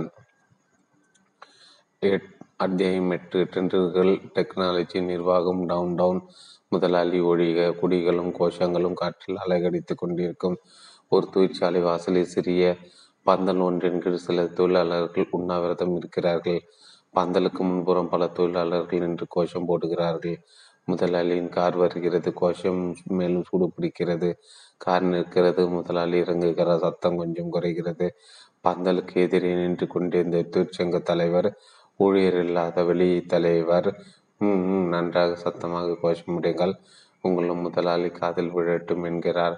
ஆனால் முதலாளி உண்ணாவிரத பந்தலை நெருங்க நெருங்க சத்தம் மேலும் குறைகிறது வலுவிழக்கிறது பந்தல்குள்ளே நோடுகிறார் முதலாளி. கோஷமிட்டு கொண்டிருந்த பலரும் சற்றென்று எழுந்து அவருக்கு வணக்கம் சொல்கிறார்கள். விலகி வழிவிடுகிறார்கள் அவர் உள்ளே போய் உண்ணாவிரத இருந்தவர்கள் அருகில் அமர்கிறார். அருகில் இருந்த மருத்துவரிடம் விசாரிக்கிறார். உண்ணாவிரதம் எல்லாம் வேண்டாம்ப்பா வேற ஏதாவது போராட்டம் பண்ணுங்க என்று சொல்லிவிட்டு போகிறார். அதுவரை அமைதி. அதன் பிறகு சிறு சலசலப்பு என்னப்பா போனஸ் அதிகமாக வேணும். போராட்டம் செய்ய செய்யலாம்னுறதுக்கு ஆமான்னுட்டு இப்போ முதலாளி பார்த்ததும் பயப்படுறீங்களே என்கிறார் தொழிற்சங்க தலைவர். இல்லைங்க ஐயா என்கிறார்கள். பின்னே முதலாளி ஒழிகன் அவர்கிட்ட வந்ததை கோஷம் போட வேண்டியதானே? அது அது எப்படிங்கய்யா மனசு வரும்? இத்தனை வருஷமாக அவர் நல்லது செய்திருக்கிறதால நாங்கள் இன்னைக்கு நல்லா இருக்கிறோம். என்னவோ தெரியல. அவரை பார்த்தாலே பெரிய பெரிய தானுங்க வருது. அவர் முகத்துக்கு நேரம் ஒழின்னு கத்த முடியலைங்க என்கின்றனர் தொழிலாளர்கள். அறிவு சொல்கிறது போனஸ் போதாது போராடு அப்போதுதான் கிடைக்கும் என்று அதே சமய உணர்வு என்ற ஒன்றும் இருக்கிறது. அது இத்தனை நாள் நன்கு நடத்தி முதலாளி பார்த்ததும் நிகழ்கிறது வாஞ்சியை காட்டுகிறது. அதே போலதான் அறிவு சொல்கிறது. குடிக்க வேண்டாம் இதை விட முடியாத பழக்கம் என்று. ஆனால் மனம் சொல்கிறது ஒரே ஒரு முறை குடித்தால் என்ன? அதுவும் கொஞ்சம் தானே படி தேர்வு வருகிறது என்று அறிவு சொல்கிறது. கடைசி பத்து ஓவர் மட்டும் பார்த்துவிட்டு பிறகு படிக்கலாமே. நல்ல மேட்ச் மிஸ் பண்ணணுமா என மனம் வேறு ஒன்றை செய்ய தூண்டுகிறது. இப்படி நமக்கு உள்ள எத்தனை எத்தனை வாதங்கள் பிரதிவாதங்கள் காரணம் ஒவ்வொரு இடம் இரண்டு மனங்கள் உள்ளன. ஒன்று உணர்வு உணம் இட்லி மற்றொன்று பகுத்தறிவு மனம் ரேஷனல் இரண்டுமே ஒரு நபரிடம் இருக்கின்றன. இரண்டும் ஒரு சமயத்தில் வேலை செய்கின்றன. இரண்டில் எதன் கை ஓங்கும்? பொதுவாக இரண்டுக்கும் ஒரு சமன்பாடு உண்டு. டெண்டுல்கர் விளையாடி கொண்டிருக்கிறார். பாகிஸ்தானுக்கு எதிரான ஒரு நாள் போட்டி சதமடிக்க இன்னும் பத்து ரன்களே தேவை. பாகிஸ்தானின் ராகுல் பிண்டி எக்ஸ்பிரஸ் லோயா அக்தர் அநியாயத்துக்கு பவுலிங் கமாண்டுகளையும் உதிர்க்கிறார் டெண்டுல்கர் தடுமாறுகிறார் டெண்டில்கரின் அறிவு சொல்கிறது. அதை எல்லாம் விடு. ஷோ ஷோயப்பாவை பார்க்காதே. அவர் சொல்வதை காது கொடுத்து கேட்காது என்று தைரியமூட்டுகிறது. அடுத்த பந்தம் கடுமையாக மிரட்டி செல்கிறது. டெண்டுகள் இட்லி மனம் வேலை செய்ய ஆரம்பிக்கிறது. ஆனால் அது அவருடைய கட்டுப்பாட்டை மீறாமல் வேலை செய்கிறது. அவர் இடம் கொடுத்திருப்பது ரேஷனல் மனதுக்கு தான் அவுட் ஆகாமல் ஆடுவதன் அப்போதைய வேலையை. அதை மட்டும் கவனி என்று சொல்லிய ரேஷனல் மனதின் சொற்படி நடந்து கொள்கிறார். அலட்சியமாக சதம் அடிக்கிறார். சம்பவங்களின் போது இப்படி அறிவுக்கு இடம் கொடுப்பவர்கள் உண்டு. இட்லிக்கு இடம் கொடுப்பவர்களும் உண்டு. ஆனால் எல்லா மனிதர்களுக்கும் இப்படி இல்லை. ரேஷனல் மனம் சொல்லும்படி நடந்து கொள்பவர்களிடம் இப்படி காரியம் சாதித்துக் கொள்வது சிரமம். அவர்கள் இதற்கெல்லாம் மயங்க மாட்டார்கள். செய்து தர மாட்டார்கள் என்பதில்லை. ஆனால் இப்படிப்பட்டவர்களுக்காக மட்டுமே செய்து தர மாட்டார்கள் தங்களை அறிவின் கட்டுப்பாட்டில் வைத்திருப்பர் உணர்ச்சிகளின் கட்டுப்பாட்டில் இல்லை. சீர்தூக்கி பார்ப்பார்கள் பிறகு சொல்கிறேன் என்பார்கள். செய்வதால் ஏற்புடைய விளைவுகளை பற்றி சிந்திப்பார்கள். அதன் பிறகுதான் முடிவெடுப்பார்கள். சிலருக்கு மனதின் பலம் போக போக அதிகரித்து கொண்டே போக அறிவின் கட்டுப்பாடு கொஞ்சம் கொஞ்சமாக தளர்ந்து போகும். இறுதியில் உணர்வு வெல்லும் ஆனால் எல்லோருக்கும் அப்படி இல்லை. சிலர் தங்கள் மீது கட்டுப்பாட்டு நிறைய உள்ளவர்கள் படிப்பு அனுபவம் அல்லது இயற்கையாகவே நிதானமானவர்கள் தங்கள் உணர்வுகளை கட்டுப்படுத்த தெரிந்தவர்கள் அவர்களுக்கு மற்றவர்களைப் போல சமயத்தில் மிக அதிகமான பயம் வரும். ஆனால் பகுத்தறிவு தேவையில்லை பயப்படாதே. இந்த காரணங்களால் பிரச்சனை அதிகமாக வாய்ப்பில்லைன்னு சமாதானப்படுத்தும். கடன் வாங்கி ஏற்றி கொடுத்தோர் கேட்கிறார் சமாளிக்க முடியும். ஆனால் அதை நினைத்து கொண்டிருக்கிற மனம் அதன் பிரச்சனைகள் பிரம்மாண்டமாக்கி காட்டும். அப்போது அறிவு சொல்வது எடுபடாது. பயம் என்ற உணர்ச்சி மட்டுமே மிகுந்து ஏதாவது செய்யக்கூடாது. இதை செய்ய சொல்லும் ஓடி சொல் சொல்லும் ஓடிப்போவது தற்கொலை தலைமறைவாவது எல்லாம் இப்படித்தான். அறிவு கட்டுப்பாட்டில் இருப்பதுதான் நல்லது. அதற்காக உணர்வுகளே இல்லாமலா? இல்லை. உணர்வுகள் வேண்டும். ஆனால் எல்லாவற்று எல்லாவற்றையும் ஒரு அளவோடு. அத்தியாயம் ஒன்பது. ஃபீடிங் பாட்டில் தத்துவம் ஒரு போட்டி என்று வரும்போதும் பெரும்பாலும் அறிவை மனம் சுலபமாக ஜெயித்துவிடும் ஆனால் எல்லா சமயம் மனதை ஜெயிக்க விடக்கூடாது. மனதை ஜெயிக்க விடாமல் அறிவை வெற்றி பெற வைப்பது சாத்தியமா? தேவையான பொழுது தேவையான அளவு மனதையோ அறிவையோ ஜெயிக்க வைக்க முடியுமா? அதாவது லகானை நம் கையில் வைத்து கொள்ள முடியுமா? முடியுமே என்கிறார்கள். அப்படி செய்வதென இட்லிக்கு நீங்கள் ஒரு இட்லி ஸ்பெஷலிஸ்ட் ஆவதுதான் இந்த புத்தகத்தின் நோக்கம். ஆனால் ஸ்பெஷலிஸ்ட் ஆவது சாதாரண காரியமல்ல. முதலில் அதை பற்றி தெரிந்து கொள்ள வேண்டும். பிறகு பயிற்சி செய்து பழக வேண்டும். நம்மிடம் ஏற்படும் உணர்வுகளையும் மற்றவர்களிடம் ஏற்படும் உணர்வுகளையும் உணர்ந்து கொள்கிற திறன் இது ஒரு பாயிண்ட் இரண்டாவது பாயிண்ட் அப்படி சரியாக உணர்ந்து கொள்வதன் மூலம் இருக்கும் சூழ்நிலைக்கு ஏற்ப நம் அனுசரித்து போவது பாண்டியன் கோபமாக இருக்கிறார் என்பது தெரிந்து அவர் மகனை அவரது எந்த திட்ட திட்டுதலுக்கும் பதில் சொல்லாமல் சமர்த்த பையனாக ஸ்கூட்டரில் பின்னால் உட்கார்ந்து போனா போனான் அல்லவா அதுதான் அப்பா கோபமாக இருக்கிறார் என்பதை உணர்த்துவது ஒரு விஷயம். இந்த சந்தர்ப்பத்தில் தான் என்ன பேசினாலும் அது கோபத்தை அதிகப்படுத்தவே செய்யும் என்று சமயோஜிதமாக யோசித்து மௌனம் காத்தது இன்னொரு விஷயம். ரெண்டாயிரத்தி ஆறு ஏப்ரல் இருபத்தி ஒன்றாம் தேதி பிரமோத் மகாஜன் துப்பாக்கியில் சுடப்படுகிறார். அவர் பாரதிய ஜனதா கட்சியில் ஒரு முக்கிய பிரமுகர். முன்னாள் மத்திய அமைச்சர். அவர் சுடப்பட்டது அவரது வீட்டில் அவரை சுட்டது அவருடைய கூட பிறந்த சகோதரனை பிரவீன் மகாஜன். பிரவீன் மக பிரவீனிடம் காரணம் கேட்டார்கள். பிரவீன் சொன்னது என்ன தெரியுமா? பிரபலமான அண்ணனின் தம்பியாக இருப்பது மிகவும் கொடுமையானது.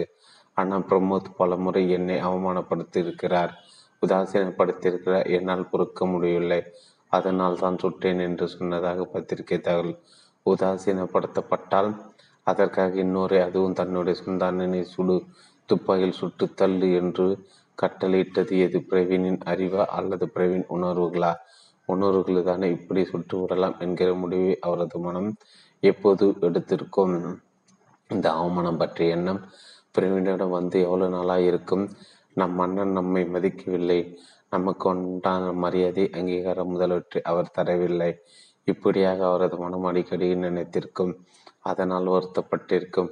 உள்ளுக்குள்ளேயும் குமுறியிருக்கும் இப்படிப்பட்ட எண்ணங்கள் வந்தது உள்ளம் கொதித்தது போன்றவை எல்லாம் அவரது மனதுக்குள்ளே தான் நடந்தது. இப்படிப்பட்ட அவமானம் வருத்தம் கோபம் எல்லாம் உணர்ச்சிகள் கொதித்து போய் பின்பு ஒரு நாள் சூடு தாங்காமல் பொங்கி துப்பாக்கி குண்டுகளாக வெடித்திருக்கின்றன. இதற்காக பிறவி நிச்சயம் வருத்தப்படுவாச்சே? எப்படி செய்திருக்க வேண்டாமே என்று அதன் பின் எத்தனையோ தினங்களை கடந்து தவிக்கலாம். ஆனால் செய்தது செய்தது தான் அவர் ஒரு வேகாத இட்லி கூட இல்லை. வெறும் மாவு. புத்திசாலித்தனத்தின் சிறு சுவடு கூட இல்லாத படுமுட்டாள்தனமான காரியத்தை தான் செய்தார். அவருடைய மனதில் ஓடிய எரிச்சல் மற்றும் வெறுப்பலைகளின் வேகத்தினையும் போக்கினையும் அவர் சரியாக கவனித்திருந்தால் இது நிகழ்ந்திருக்காது.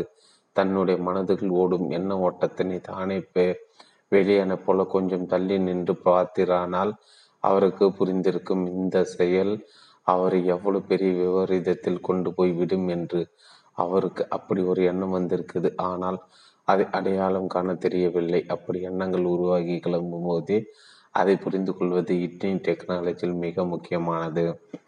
இதனை எமோஷனல் அவேர்னஸ் என்கிறார்கள். அவேர்னஸ் என்றால் எப்போதும் தயாராக எதிர்பார்த்து துடிப்புடன் காத்திருப்பது கோபம் வெறுப்பு உள்ளிட்ட அத்தனை உணர்ச்சிகளும் கண்ணாடி பாத்திரத்துக்குள் இருப்பதை வெளியில் இருந்து பார்ப்பது போல பார்க்க முடியுமா? உணர முடியுமா? அப்படி முடிந்தால் அவரது பிரச்சனைகளில் இருந்து தப்பிப்பார். மனதுக்குள் கோபமோ அதீதமான சந்தோஷமோ ஏதோ ஒரு உணர்வு காற்றழுத்த தாழ்வு மண்டலம் போல உருவாகிறது. அப்படி திரண்டு மேலே எம்பி வருகிறது. அது கரையை கடக்கப் போகிறது. இப்படி ஒரு மாற்றம் நிகழத் தொடங்குகிற போது அதை உணர வேண்டும். உணர்ந்து அதன் பிடியில் சிக்கிக்கொள்ளாமல் கொள்ளாமல் அதை யோசித்து பார்க்கக்கூடியவர்கள் அந்த பக்குவத்தினை வளர்த்து கொண்டவர்களில் கொண்டவர்கள் இட்லி ஆகிறார்கள். நமக்கு எப்படிப்பட்ட உணர்வு வருகிறது? அது ஏன் வருகிறது என்கிற தெளிவு இரண்டும் வேண்டும். சிலருடன் பேசி கொண்டிருக்கலே கோபம் வர ஆரம்பிக்கும். வெறுப்பு கிளம்பும். நமக்கு இப்போது கோபம் வருகிறது என்ற உணர்வு வந்துவிட்டால் அந்த இடத்தினை விட்டு கிளம்பி விடலாம் அது தெரியாவிட்டால் கோபம் சொல்லி கொடுக்கிற மாதிரி அவுட்டு ஆடிவிட்டு பிழைப்பை எடுத்துக்கொள்ள வேண்டிய வரலாம். பலர் வாழ்க்கையில் நடந்திருக்கிறது. எதை நினைத்தால் எது நடந்தால் நமக்கு கோபம் வருகிறது என்று ஆராய்ந்து பார்க்கலாம். யாரை பார்த்தால் அல்லது எதை கேட்டால் அல்லது எந்த சமயங்களில் கோபம் வருகிறது என்றெல்லாம் நம்மை நம்மை ஆராய்ந்து கண்டுபிடித்து விடலாம். கஷ்டமில்லை. நமது உணர்வுகளால் நாம் எப்படி சாதக பாதகங்களை அனுபவிக்க நேர்கிறது என்பதை தெரிந்து வைத்திருப்பதுதான் முதல் படி. இதற்கும் அடுத்த கட்டம் நம்முடைய பலன் என்ன? நம்மால் பல எவற்றை செய்ய முடியாது? இவை பற்றியும் தெரிந்து வைத்திருப்பது உணவு திறனுக்கு உதவும். இதனை அக்யூரேட் செல்ஃப் அசஸ்மெண்ட் என்பார்கள். தன்னை குறித்த மிக துல்லியமான மதிப்பீடு. வெற்றியாளர் தன்னை சரியாக எடை போட்டு வைத்திருப்பான். தனக்கு எப்போது எரிச்சல் வருகிறது எதை தன்னால் பொறுத்து கொள்ள முடியவில்லை? எந்த வார்த்தைகள் எந்த சம்பவங்களும் தன்னை கோபம் கொள்ள தோன்றுகின்றன என்பது பற்றி அவனுக்கு சரியான புரிதல் இருக்கும். புகழுதல் அவமானப்படுத்துதல் துரோகம் செய்தல் இவற்றை சாதனமாக எடுத்து கொள்பவர்கள் உண்டு. இவற்றால் தங்கள் நடவடிக்கை பெரிய அளவில் மாற்றிக்கொள்பவர்களும் உண்டு. அவர்களுக்கு தெரிய வேண்டும் தன் இதற்கு முக்கியத்துவம் கொடுப்பர் என்று. தனக்காக தெரியாவிட்டாலும் மற்றவர்கள் சொன்னால் கேட்டுக்கொள்ளாவது வேண்டும். ஆனால் சிலரால் தம்மை பற்றி அடுத்தர் குறையாக எடுத்து கூறுவதை எடுத்துக்கொள்ளவே முடியாது. சொன்னவர்கள் மீது கோபப்படுவார்கள் ஒப்புக்கொள்ளவே மாட்டார்கள். அவர்கள் தங்களை மாற்றிக்கொள்வதை தங்களின் தோல்வியாக கருதுவார்கள். தன் முன்னோர்களில் ஏற்படும் மாற்றங்கள் எதுவாக இருந்தாலும் தெரிந்து கொள்வதுதான் செல்ஃப் அவேர்னஸ் தன் அந்த அலுவலகத்தில் புதிதாக சேர்ந்தவர் லாவண்யா அவர் ஒரு மேனேஜ்மெண்ட் ட்ரெயினி ஒரு வருஷம் நிர்வாக பயிற்சி எடுத்த பின் ஆறு உதவி மேலாளர் ஆக்கிவிடுவார்கள் அவர் படிப்பில் படி கட்டிக்காரர் அந்த நிறுவனம் நடத்திய எடுத்து நேர்முக தேர்வுகள் அனைத்திலும் முதன்மையாக வந்தால் வேலைக்கு தேர்வு செய்யப்பட்டவர் அதை பற்றி பெருமை எப்போதுமே லாவண்யாவுக்கு உண்டு. அவர் வேலை செய்தது கணக்கு துறையில் அவர்தான் எல்லாருக்கும் கம்பளம் கொடுப்பது. இதர நிதி பொறுப்பு போன்றவர்களை கவனித்து கொள்ள வேண்டியவர் ஒரு முறையில்லாதா என்ற வேறு ஒரு துறை சார்ந்தவர் வாடிக்கையாளர் ஒருவருக்கு கொடுக்க வேண்டிய செக்கு கேட்டு வை வந்திருக்கிறார். செக்கு கொடுப்பதற்கு முன் அவரிடம் லாவண்யா ஒரு விவரம் கேட்கிறார். ஆனால் லதா அந்த தகவலை லாவண்யாவுக்கு தர மறுக்கிறார். லாவண்யாவுக்கு குபுக்கென்று கோபம் வந்தது. அது என்ன? நாம் கேட்கும் தகவலை தரமாட்டேன் என்கிறார்கள். அது இல்லாமில்லை. அந்த தகவல் தந்தால்தான் செக் கிடைக்கும் என்கிறார். விஷயம் விவகாரம் ஆகிறது லதா தன்னுடைய மேலதிகாரியிடம் சொல்கிறார். லதாவின் மேலதிகாரி லாவண்யிடம் செக் கேட்கிறார். ஓகே. மேலதிகாரி? கேட்டால் விவரம் தேவைப்படாமல் போய்விடுமா என்ன? என்ன லாவண்யன் மனம் கூற சார் அந்த விவரம் ரொம்ப முக்கியம் சார். அது அவசியம் வேண்டும் என்று கேட்கிறார். லதாவின் மேல் அதிகாரிகளுக்கு எரிச்சல் வருகிறது எனக்கு தெரியாதா? என்ன என்ன பெரிய தகவல்? செக் கொடுத்தாகணும் சீக்கிரம் கொடுங்க என்கிறார் அதிகாரி. இல்லை சார். விவரம் வேணும். சார் அதை பார்க்காம கொடுத்துட்டு பின்னாடி அவஸ்தைப்பட முடியாது என்கிறார் லாவண்யா பிடிவாதமாக. நீ ஒரு சாதாரண ட்ரெயினி நீ சொல்லி தெரிய வேண்டிய எனக்கு எதுவும் இல்லை. நான் ஒரு மேனேஜர் பத்து வருஷமாக அனுபவம் உள்ளவன். செக்கு கொடுக்க போறியா இல்லையா? அதிகாரியின் கோபம் அதிகமாகிறது. சாரி சார் முடிய முடியாது சார் மேனேஜர் மேனேஜர்னா கம்பெனி பணத்தை அப்படியே தூக்கி கொடுத்துடலாமா? லாவணியை விடவே இல்லை. அந்த வருஷம் லாவணி எப்படி செயல்பட்டார் என்று கணக்கு பார்க்கிற ஆண்டு அப்ச அப்ரேசிலில் குறைவான மதிப்பெண்களை வழங்கப்பட்டது. அவரது பயிற்சி காலம் நீட்டிக்கப்பட்டது. காரணம் லாவண்யாக்கு மற்றவர்களிடம் நடந்து கொள்ள தெரியவில்லை. பயிற்சி நீட்டிக்க தகவல் கிடைத்த தினம் லாவண்யா கலங்கி போனார். அழுகி வந்துச்சே என்ன உலகம் இது? சரியாக செய்ய வேண்டியதை செய்ய எதை செய்ததற்காகவா? தண்டிப்பாளர்கள் லாவண்ய அடிப்படை பிரச்சனை அவருடைய ஸ்கிரிப்ட் அதாவது அவர் மனதில் அவரால் எழுதி வைக்கப்பட்டிருக்கும் வசனங்கள் தான் புத்திசாலி ஆனால் நிறுவனத்தை தன்னை அப்படி பார்க்காமல் ஒரு பயிற்சியாளர் என்று ஏளனமாக பார்க்கிறார்கள். அது தவறு. இதை நினைப்பது மட்டுமில்லை. லாவணி ஆழமாக நம்புகிறார். அப்படிப்பட்ட அவரது நம்பிக்கை அடிபடும் பொழுதெல்லாம் அதனை காப்பாற்ற அவரது அமிக்டல்லா வெகு தூர துரிதமாக அன்னிச்சையாக நடவடிக்கை எடுக்கிறது. அதனால் அவர் தன்னிலை இழந்து விடுகிறார். லாவண்யாவுக்கு அவருடைய புத்திசாலித்தனத்தை பற்றி ஒரு ஸ்கிரிப்ட் இருப்பது போல அனைவருக்குமே ஏதோ ஒரு ஸ்கிரிப்ட் இருக்கிறது. நல்லவனாக இருப்பது முக்கியம். வாழ்க்கைக்கு பணம் ரொம்ப முக்கியம். நம்ம யாரையும் ஏமாற்றி விடக்கூடாது. அதற்கு இடம் கொடுத்து விடக்கூடாது. மற்றொரு நம்மை விரும்ப வேண்டும். மதிக்க வேண்டும். நான் மிகவும் அழகு அல்லது நான் அதிக பலசாலி. இப்படிப்பட்ட தங்களின் ஆழமான நம்பிக்கைகளை காப்பாற்றிக்கொள்ள அவர்களும் அறியாமல் உடனடி நடவடிக்கை எடுப்பார்கள். பல சமயங்களில் தங்களை அறியாமலே அப்போது அறிவுக்கு தகவல் போகாத உணர்ச்சி தான் குதித்திடும் உடனடி நடவடிக்கை எடுக்கும். அலெக்ஸ் ஒரு அலுவலகத்தில் வேலை செய்து வந்தார். நல்ல படிப்பு நல்ல அறிவு மிகவும் திறமையான அக்கௌண்ட்ஸு ஆபீசராக இருந்தார். அனைவரிடம் இங்கிதமாக நடந்து கொள்பவர் அவருக்கு திருமணமாகி ஐந்து வருஷங்கள் ஆகிவிட்டன. குழந்தை பிறக்கவில்லை. அது பற்றி அவரும் அவருடைய மனைவியும் அதிகம் கவலைப்பட்டார்கள். நிறைய வைத்தியம் பார்த்தார்கள் ஒன்றும் நடக்கவில்லை. புது வருஷ பார்ட்டி நிறுவனத்தின் ஊழியர்கள் அனைவரும் தங்கள் குடும்பத்துடன் கலந்து கொண்டார்கள். இரவு பன்னெண்டு மணி வரை கேளிக்கை விளையாட்டுகள் நடந்தன. பல சுற்றுகளில் வென்று அலெக்ஸும் அவருடைய மனைவியும் கடைசி சுற்று வந்துவிட்டார்கள். எல்லா போட்டிகளும் ஜெயித்தவர்களுக்கு என்று ஒரு சிறப்பு பரிசு அது. அலெக்ஸ் ஜோடிக்கு வழங்கப்பட்டது வெற்றி பெற்ற ஜோடி. இந்த பரிசு பெட்டி எங்கே? அனைவர் முன்னிலையும் திறந்து காட்ட வேண்டும் என அறிவிக்கப்பட இருவருமாக சேர்ந்து ஆர்வமாக பார்சலை பிரித்தன. அனைவரின் பார்வையும் பார்சல் மீதுதான். மிகப்பெரிய பார்சல் பிரிக்க பிரிக்க வந்து கொண்டே இருந்தது. கடைசி பெட்டியை அலெக்ஸ் திறக்க அதன் உள்ளே ஒரு பீடிங் பாட்டில் ஹோ என்று கூட்டம் கத்தியது. விளையாட்டுக்காக அப்படி ஒரு பொருளை வைத்திருந்தார்கள். அதுவரை ஏகப்பட்ட சந்தோஷத்துடன் பல போட்டிகளிலும் கலந்து கொண்டு வந்திருந்த அலெக்ஸ் யாரும் எதிர்பார்க்காத வண்ணம் அந்த பீடிங் பாட்டிலை தூக்கி வீசினார். உடன் தன் மனைவியின் கையை பிடித்து எடுத்துக்கொண்டு பாட்டி நடந்த காலை விட்டு வேகமாக வெளியேறிவிட்டார். அமிக்டெல்லா சொல்லிக் கொடுத்தது ஆணையிட்டது. அப்படி செய் என்று அறிவுக்கு கொஞ்சமும் சந்தர்ப்பம் கொடுக்கப்படவில்லை. தனக்கு மிகவும் பிரியமான தன்மைக்கும் இயங்கும் ஒரு விஷயம் குழந்தை. அது தனக்கு இல்லையே என்று பலரும் நினைக்கிறார்களோ என்று அவர்கள் ஒரு எண்ணம் எப்போதுமே உண்டு. ஒரு பாட்டில் எல்லோரும் பார்க்கும்போது அதுவும் தான். தன் மனைவுடன் வந்திருக்கும் போது இப்படி ஒரு பொருளை அவருக்கு பரிசாக கொடுத்ததும் பாவம். அதிர்ந்து போய்விட்டார் அவமானமாக நினைத்து விட்டார் அடிமனத்தில் ஆழமாக கிடைக்கும் ஆசை ஏகம் அது கிடைக்காத ஏமாட்டம் அதை பற்றி எவர் பேசினாலும் கேட்டாலும் குற்ற உணர்வு அசிங்கம் அவமானம். இப்படி பல உணர்வுகள் அவருக்கு தான் இப்படி ஒரு விஷயத்தினால் பாதிக்கப்பட்டிருக்கும் என்பது தெரியுமா? அதை பற்றி யாரும் பேசினால் பதற்றப்படுகிறோம் என்பது தெரியுமா? தேவை அவேர்னஸ் அதாவது தனக்கு இப்படி ஒரு உணர்வு வருகிறது. அது வரும்போது தான் இப்படியெல்லாம் நடந்து கொள்கிறோம் என்பதை தெரிந்து வைத்திருப்பது. இது ஒரு நல்ல நிலை தன்னிலை உணர்ந்துதல் செல்ஃப் அவேர்னஸ் இது வரப்பட்டவர்கள் இட்லி ஆகிறார்கள். அப்படி தனக்கென்று சில அல்லது பல உணர்வுகள் வெளிப்பாடுகள் இருக்கிறது என்பதை அறிந்து கொள்ளாதவர்கள் மாவுதான். பத்து ஒன்று வேணுமா? ரெண்டு வேணுமா? இங்கிதம் பண்பு நட்பு விட்டு கொடுத்தல் மென்மையாக பேசுதல் அன்பு பாராட்டுதல் உதவுதல் நாகரிகம். கலாச்சாரம் போன்றவற்றுக்கெல்லாம் சிரமப்பட்டு முயன்று உருவாக்கி வைத்திருக்க ஒரு நொடியில் அவற்றை தவிர்த்து அவற்றுக்கு நேர் எதிராக மாறாக மனம் ஒருவரை செயல்பட வைத்துவிடும். அதற்கு கட்டுப்பாடு என்பதே கிடையாது.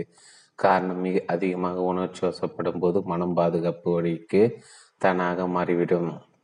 அதில் குறிப்பாக பயத்தின் போது அதிக ஆயசமாக இருக்கும்போது நிதானம் இருக்காது. மன அமைதியாக இருந்தால் தானே பண்பு பத விசு எல்லாம் இந்த பாதுகாப்பு நடவடிக்கை எமோஷனல் ஹைஜெக் என்கிறார்கள். விமான கடத்தல் ஆள் கடத்தல் கேள்விப்பட்டிருக்கிறோம். இது அது அறிவை கடத்துவது. சிலர் அறிவால் எடுக்கிறார்கள் துப்பாக்கி வைத்திருப்பார்கள் சுட்டுக்கு விடுவா விடுகிறார்கள்.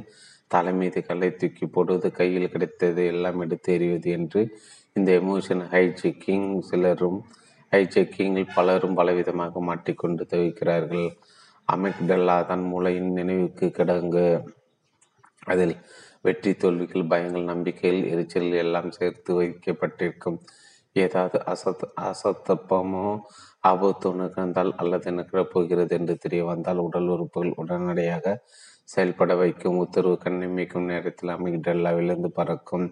இப்படிப்பட்ட அவசர நிலை உத்தரவுகள் அறிவோ வேறு எதுவோ தடுத்து நிறுத்தி பரிசோதிக்க முடியாது. அதாவது இவற்றுக்கு நோய் செக்கிங் மிலிட்ரி ஆக்ஷன் போல டக் என்று நினைத்ததும் செயல்படுத்து பட்டுவிடும். அப்படிப்பட்ட மனதை கட்டுப்படுத்துவர்களும் உண்டு. அதற்கு முதல் படி அதை பற்றிய விழிப்புணர்வு எப்படி குளிக்கும் போது நம் உடலின் அனைத்து பகுதியிலும் பார்த்து பார்த்து சுப்பு போட்டு சுத்தம் செய்கிறோமோ அதே மாதிரி தான் தினசரி கொஞ்ச நேரம் அதை ஒதுக்கி நம் மனதை நாமே ஆராய வேண்டும். கல்லூரியின் விளையாட்டு மைதான மாணவர்கள் ஹாக்கி விளையாடி கொண்டிருக்கிறார்கள். உக்கிரமான போட்டு இரண்டு அணிகளுமே வெற்றி பெறுவதில் படு ஆர்வமாக இருக்கின்றனர் ஆட்டத்தில் அனர் பறக்கிறது. அப்போது ஒரு அணியில் விளையாடிய ராஜீவ் பஷி என்ற மாணவன் எதிர் அணியில் ஆடிய ஷியாம் சுந்தரை தகாத வார்த்தையில் திட்டிவிடுகிறார் காரணம் ஷியாம் சுந்தரின் மட்டை ராஜீவ் பஷின் காலில் பலமாக தாக்கிவிடுகிறது. விளையாட்டு வேகம்தான் ஆனால் ராஜுவால் அதை பொறுத்து கொள்ள முடியாமல் சத்தமாக திட்டிவிடுகிறார். ஏற்கனவே ராஜீவ் அந்த கல்லூரியில் பலருக்கும் பிடிக்காது. கொஞ்சம் அலட்டல் பெறுவடி என்று ஷியாம் சுந்தர் ஆட்டத்தை நிறுத்திவிட்டு ஓடி வந்தார். என்னடா சொன்ன? என்று பதிலுக்கு தகாத வார்த்தைகளால் திட்டியபடியே மண்டையை மட்டையை ஓ ஓங்கிவிட்டார். நடுவர் ஓடி வந்தார். தடுத்து நிறுத்த பார்த்தார் விஷயம். சீனியர் மாணவர் வேறு விடுவதாய் இல்லை. சண்டை மைதானத்துக்கு வெளியே வைத்துக் கொள்ளுங்கள். இது விளையாட்டு என்று நடுவர் கண்டிப்புடன் கூற சண்டை நிறுத்தப்படுகிறது. ஆட்டம் முடிந்தது. பலரும் ஷியாம் ராஜுவை நிமத் சமத்தியாக அடிக்கப் போகிறார் என்று எதிர்பார்க்க ஷியாம் ராஜுவே எச்சரித்துவிட்டு போய்விட்டார். காரணம் முன்பு பொங்கி வந்த கோபம் வடிந்துவிட்டது அமிக்டல்லாவின் பவர் முடிந்து அறிவின் ஆட்சி வந்துவிட்டது அடிக்கலாம். அதனால் இன்னும் எவ்வளவோ விளைவுகளை சந்திக்க வேண்டியிருக்கும் என்பதை பகுத்தறிவு எடுத்துச் சொல்ல அதை கேட்டுக்கொண்ட ஷாம் அந்த பத்து நிமிஷ ஆட்டம் தந்த இடைவெளி ஏற்படுத்திய விளைவு அதனால் தான் கோபம் வந்தால் அந்த இடத்தினை விட்டு எழுந்து போய்விடுங்கள் என்கிறார்கள். அல்லது ஒன்று முதல் பத்து வரை எண்ணுங்கள் என்கிறார்கள். அல்லது ஒரு டம்ளர் தண்ணீர் குடியுங்கள் என்கிறார்கள். அதாவது அமீட்டல்லா சொல்வதை கெட்டு உடனடியாக செயல்பட்டு விட வேண்டாம். கொஞ்சம் பொருங்கள் யோசித்து அவகாசம் எடுத்துக்கொள்ளுங்கள் என்பதுதான் இதன் அர்த்தம். இதனை செய்வது கடினமாக தோன்றலாம். இதுதான் செல்ஃப் ரெகுலேஷன்ஸ் தன்னை நிர்வகித்துக் கொள்வது தன்னை கட்டுப்படுத்திக் கொள்வது உடனே செயல்பட வேண்டியது. ஆபத்துகளின் போது மட்டும்தான் மற்ற நேரங்களில் இல்லை. நான் பொறுமையாக இருப்பேன் யோசித்து தான் செயல்படுவேன் என்று தீர்மானித்து சொல்லலாம். அதன்படி நடக்க முயற்சி செய்யலாம். முடியும். நான்கு வயது குழந்தைகளை வைத்து ஒரு பரிசோதனை மேற்கொள்ளப்பட்டது. எல்லாம் இனிப்பான சோதனை தான் அந்த குழந்தைகள் எல்லாம் ப்ரீ ஸ்கூல் படித்து கொண்டிருந்தன. அவர்களை ஒவ்வொருவராக அறைக்குள் அனுப்பினார்கள். அறைக்குள் மீது ஒரு வாசனையான கண்ணை பறிக்கும் நேரத்தில் ஒரு பெரிய சாக்லேட் வைத்திருந்தார். அறைக்குள் அமைந்திருக்கும் நேரம் அந்த குழந்தை அந்த சாக்லேட் சாப்பிடுவதற்றால் சாப்பிடலாம். தடை இல்லை. ஆனால் பரிசோதகர் வெளியே போய்விட்டு திரும்பி வரும் வரை காத்திருப்பவர்கள் மட்டுமே மட்டும் பன்டூர் சாக்லேட் தரப்படும் என்கிறார்கள். சில குழந்தைகள் ஒன்றானாலும் சரி அது உடனே வேண்டும். நம்மால் காத்திருக்கலாம் முடியாது என்பது போல் உடனே எடுத்து சாப்பிட்டன. வேறு சில குழந்தைகள் இரண்டு கிடைக்கிறது என்றால் காத்திருக்க தயார் என்று கட்டுப்பாடாக இருந்து இரண்டு வாங்கி சாப்பிட்டன. இரண் இது நடந்து பதினான்கு வருஷங்கள் ஓடிய பின் அந்த பிள்ளைகள் பள்ளி படிப்பை முடித்து வெளியேறுகின்றன. அப்போது அவர்கள் ஒரு கல்லூரியினுடைய தெருவில் கலந்து கொள்கிறார்கள் தேர்வு முடிகின்றன முடிவுகள் வெளிவருகின்றன. மதிப்பெண்களை பார்க்கிறார்கள் முன்பு ஃப்ரீ ஸ்கூலில் படிக்கும்போது நடந்த சோதனை ஒரு சாக்லேட்டின் உடனே எடுத்துக்கொண்ட காத்திருக்க முடியாத. பிள்ளைகள் எடுத்த மதிப்பெண்களையும் காத்திருந்து இரண்டு சாக்லேட்டுகள் எடுத்துக்கொண்ட பிள்ளைகள் மதிப்பெண்களையும் ஒப்பிட்டு ஒப்பிட்டு இருக்கிறார்கள். மொத்தம் உள்ள ஆயிரத்தி அறுநூறு மதிப்பெண்களில் காத்திரண்டு இரண்டு எடுத்து கொண்டிருந்த முதல் வகை பிள்ளைகள் மற்றவர்களோட இரநூத்தி பத்து மதிப்பெண்கள் அதிகம் பெற்றிருந்தன. காத்திருக்க முடியாமல் உடனே செயல்படுவதற்கு இம் இம்பல்சிவ் குணம் என்பார்கள். நினைத்ததும் செய்துவிடுவது நினைத்ததும் பேசிவிடுவது தியா நிதானம் குறைவு. காத்திருக்கக்கூடிய தன்மையினை இட்லி டெக்னாலஜி நல்ல குணம் என்கிறார்கள். காத்திருக்க பொறுமை இல்லாதவருக்கு எதிலும் பெரிய கவனம் குவிப்பு இருக்காது. காரணம் அவர்கள் தங் உணர்வுகளுக்கு அதிக முக்கியத்துவம் கொடுக்கிறார்கள். அதனால் மூளையில் அதிக இடம் உணர்வுகளுக்கே போய்விடுகிறது. அப்படி பெரும்பாலான மூளையின் இடம் உணர்வுகள் சம்பந்தப்பட்டதற்கு போய்விட வேலை செய்வதற்கான நினைவுகளுக்கான இடம் தானாக குறைந்து விடுகிறது. செல்ஃப் ரெகுலேஷன் என்றால் எடிட்டிங் போல தேவையற்றவற்றை குறைப்பது சிலவற்றை அதிகப்படுத்துவது செய்வதின் வரிசை மாற்றுவது மனதினை முறைப்படுத்துவது. இப்படித்தான் சில உணர்வுகள் அதுவாக வராவிட்டாலும் விரும்பி வரவழைத்துக் கொள்வது சிலவற்றை அதிகப்படுத்திக் கொள்வது தேர்வுக்கு முன்னால் அதை பற்றிய போதிய கவனம் மெல்லிய பயம் போன்றவற்றை உண்டாக்கி கொள்வது சிலவற்றை தவிர்ப்பது வேறு சிலவற்றை குறைப்பது இப்படி உப்பு புளி மிளகாய் போன்றவற்றை சாமிலி தேவையான அளவு சேர்ப்பது போன்றது இட்லியின் ஒரு முக்கிய அம்சம். அத்தியாயம் பதினொன்று. அத்தியாயம் பதினொன்று. கண்டபடி கடிதத்தில் திட்டங்கள். சிலர் இருக்கிறார்கள். எந்த சூழ்நிலையும் கலங்க மாட்டார்கள். எந்த சூழ்நிலை மரலோ அடிப்பணியவோ மாட்டார்கள். அதேபோல ஆடவும் மற்றவர்கள் நிதானமாக இருப்பார்கள். வெளி சூழ்நிலைகள் அவர்களை ஒன்றும் செய்ய முடியாது. அவர்களின் முழு மனமும் அவர்களை கட்டுப்பாட்டில் இருக்கும். உணர்வுக்கு வேலை இல்லை. அவற்றின் காதுகள் மூடியே இருக்கும். வேலை அறிவிற்கு என்ன நடக்கிறது? ஏன் நடக்கிறது? இந்த சூழ்நிலையில் நாம் எப்படி நடந்து கொண்டால் நமக்கு நல்லது எப்படி நடந்து கொண்டால் அது ஆபத்தாக முடியும். அல்லது நஷ்டம் ஏற்படுத்தும் அறிவுபூர்வமாக சிந்திப்பவர்கள் சூழ்நிலை மோசமாக இருக்கும்போது கூட உணர்ச்சிகளை தன் கட்டுப்பாட்டில் வைத்திருப்பார்கள். தமிழக முன்னாள் முதல்வர் மு. கருணாநிதி எடுத்துக்கொள்ளுங்கள் அவரை யாராவது கண்டபடி கோபப்பட்டு திட்டியதாகவோ அறிக்கை விட்டதாக கேள்விப்பட்டு இருக்கிறீர்களா? தனது கோபத்தை கூட மெல்லி நகைச்சுவையுடன் வெளிப்படுத்துவார். இது எதிராளிகளை இன்னும் பலமுடன் தாக்கக்கூடிய ஆயுதம் என்பது அவருக்கு தெரியும் என்பது விஷயம். ஆக்ரோஷமாக பேசுவர்கள் கைத்தட்டில் வாங்கலாம். ஆனால் அர்த்தத்துடன் பேசுபவர்கள் தான் சரித்திரத்தில் நிற்பார்கள். ராமநாதன் அந்த மிகப்பெரிய தொழிற்சாலையின் நிர்வாகி மிக நல்ல பெயர் எடுத்தவர். எந்த சூழ்நிலையிலும் பதற்றப்படாமல் நிதானமாக செயல்படுவது. தொழிற்சாலையில் காங்கிரீட் தொழிலாளர்கள் மட்டும் சுமார் இரண்டாயிரம் பேர் வேலை செய்தார்கள். தவிர நிரந்தர தொழிலாளர்கள் பத்தாயிரத்துக்கு மேல் காங்கிரீட் தொழிலாளர்களுக்கு ஏகப்பட்ட பிரச்சனைகள். அவர்களின் கோரிக்கைகள் நீண்ட நாட்களாக கண்டு கொள்ளப்படாமலே இருந்தது. அது போராட்டமாக வெடித்தது. தொழிற்சாலை நிர்வாக அலுவலகம் உள்ளே கட்டடம் முன் காண்கிற தொழிலாளர்கள் குவிந்தன. கோஷங்களோடு தரையை மீறி ராமநாதனை பார்க்க வேண்டும் என மனுவோடும் காத்து கொண்டிருக்கின்றன. அத்தனை பேரையும் அனுமதிக்க முடியாது. தொழிற்சங்க தலைவரோடு ஒரு சிலர் மட்டுமே வந்த மனு கொடுக்கலாம் என்று கூறப்படுகிறது. அதில் தொழிலாளர்களுக்கு உடன்பாடு இல்லை. பாதிக்கப்பட்ட இரண்டாயிரம் தொழிலாளர்களும் நிர்வாக அதிகாரி ராமநாதனை பார்க்க வேண்டும் என நினைக்கிறார்கள். தொழிற்சாலைக்கென்று உயர் அளவில் பாதுகாப்பு அதிகாரியும் அவருக்கு கீழ் பாதுகாப்பு பணியாளர்கள் செக்யூரிட்டி இன்ஸ்பெக்டர்கள் கார்ட்ஸ் உண்டு. அவர்கள் எல்லாம் சொற்ப எண்ணிக்கையில் அங்கே வெளிக்கோஷம் போடுவோர் போடுபவர்களின் மத்தியில் நிற்கிறார்கள். நேரம் ஆக ஆக நிலைமை மோசமாகிறது. உள்ளே தனது அறை அமைதியாக ராமநாதன் தனது பணிகளை பார்த்து கொண்டிருக்கின்றன அந்த ஏசி அறைக்குள்ளும் கோஷங்கள் கேட்கின்றன. ஆனால் அவற்றை ராமநாதன் கண்டு கொள்ளவில்லை அறையை திறந்து கொண்டு சீஃப் செக்யூரிட்டி ஆஃபீஸர் வேகமாக வந்து போலீஸை கூப்பிட்டு விடலாம் என்கிறார். ராமநாதன் மெதுவாக தலை நிமிர்ந்து பார்த்து நிலைமை பற்றி விசாரித்துவிட்டு போலீஸில் வேண்டாம் என்கிறார் வெளியே இருந்து வரும் சத்தத்தின் அளவு போக போக அதிகரித்து கொண்டே போகிறது. ராமநாதனை பாதுகாப்பாக எப்படி வெளியனுப்பலாம் என செக்யூரிட்டி ஆஃபீஸர் யோசித்து கொண்டிருக்கும் போதே கூட்டம் திமு திமுவென உள்ளே நுழைந்து விடுகிறது. ராமநாதன் சிறிதும் பதறவில்லை. தனது சீட்டை விட்டு எழவில்லை. முகத்திலோ குரலோ எந்தவித அதிர்ச்சியும் இல்லை. எங்களை ஏன் உள்ளே விட வேண்டாம் என்கிறீர்கள்? என தொழிலாளர்கள் கேட்கிறார்கள். சீஃப் செக்யூரிட்டி ஆபீசர் அவர்களை வெளியேற சொல்லி கத்துகிறார். ராமநாதன் அவரை தடுத்து இருக்கட்டும் என்கிறார். கூட்டத்தின் ஆவேசம் கொஞ்சம் குறைகிறது. ராமநாதன் தொழிற்சங்க தலைவரின் கண்களை நேராக பார்த்தபடி என்ன விஷயம் என்கிறார்? மனு கொடுக்க வேண்டும். சரி மனு எங்கே? கூட்டத்தில் பரபரப்பு எங்கே? மனு என்று ஆளாளுக்கு தேடுகிறார்கள். யார் ஒருவரிடமிருந்து கைமாறி வருகிறது. இதோ சரி வாங்கி கொள்கிறார். கொடுத்தாச்சில்ல அப்புறம் என்ன? போங்க போங்க என்று செக்யூரிட்டி ஆஃபீஸர் விரட்டுகிறார். அதற்குள் இன்னும் பல செக்யூரிட்டி கார்டுகள் உள்ளே வந்துவிட கூட்டம் சத்தமாக கத்தி படிப்பணிவு நேரடியாக நிர்வாக அதிகாரியிடம் கொடுத்து விட்ட பெருமிதத்துடன் வெளியேறுகிறது. ஐந்து நிமிஷத்தில் சூழ்நிலை மாறிவிட்டது. பதத்த பதற்றம் தணிந்து வெப்பம் குறைந்து கோபம் வடிந்து விட்டது. அவ்வளவுதான். ரெண்டாயிரம் பேரின் உணர்ச்சி கொந்தளிப்பினை சமதளமாகிவிட்டது. பெரும் அசம்பாவிதன் ரகலையும் சமாளிக்கப்பட்டு விட்டது. சமாளித்தது யார்?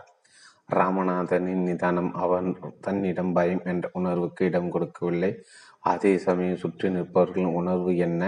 கோபம் மனுவை கூட கொடுக்க முடியாதது என்கிற கோபம். இவற்றை புரிந்து கொண்ட இட்லி தனம் அந்த நேரத்தில் சரியாக எடுத்த இட்லி ஆக்ஷன். இப்போது நம் மனதுக்குள்ளே நல்ல எண்ணங்களை போட்டுக்கொள்வது திரும்ப திரும்ப நல்ல எண்ணங்களை உருவாக்கி கொள்வது நல்ல பலன்களை தரும். நாம் முன்பை பற்றி இதனை ஆட்டோ சசியேஷன் என்று சொல்வார்கள். கோபப்பட மாட்டேன் கோபப்பட மாட்டேன் என்று திரும்ப திரும்ப சொல்லிக்கொண்டால் அது மூளைக்குள் சென்று பதியும். உணர்ச்சிமயமான நேரங்களை அறிவுக்கு முன்னுரிமை கொடுக்கும் கோபத்தினை ஒதுக்கும். நிதானம் உங்களிடம் இருந்தால் நல்லது. இல்லாவிட்டால் வரவழைத்துக் கொள்ளுங்கள். அது மிகவும் சுலபமான விஷயம். நான் நிதானமாகவே இருக்கிறேன் இருப்பேன் என்று பத்து முறை சொல்லி கொண்டு சொல்லிவிட்டு நிலக்கண்ணாடியில் உங்களை பார்த்து நீங்களே ஒரு புன்னகை செய்து பாருங்கள் உங்களுக்குள் ஒரு புத்தர் உண்டு என்று உங்களுக்கே தோன்றும். சிலர் கோபம் வரும்போது ஏதாவது எழு எழுதுவார்கள். எழுதுவது கூட நல்ல தான் நாள் குறிப்பில் வருத்தங்களை கவலைகளை எதெல்லாம் சிலர் அவர் மீது அதிக கோபம் இருக்கிறதோ அவருக்கு கடிதம் எழுதுவார்கள். தன் கோபத்தை எல்லாம் கொட்டி கடிதத்தை எழுதி முடிக்கும் வரை அமிக்டல்லாவே அனுமதிக்கலாம். ஆனால் எழுதி முடித்ததும் புத்தி விழித்து கொண்டு விட வேண்டும். அந்த கடிதத்தை அனுப்பாமல் கிடைத்து போட்டுவிட வேண்டும்.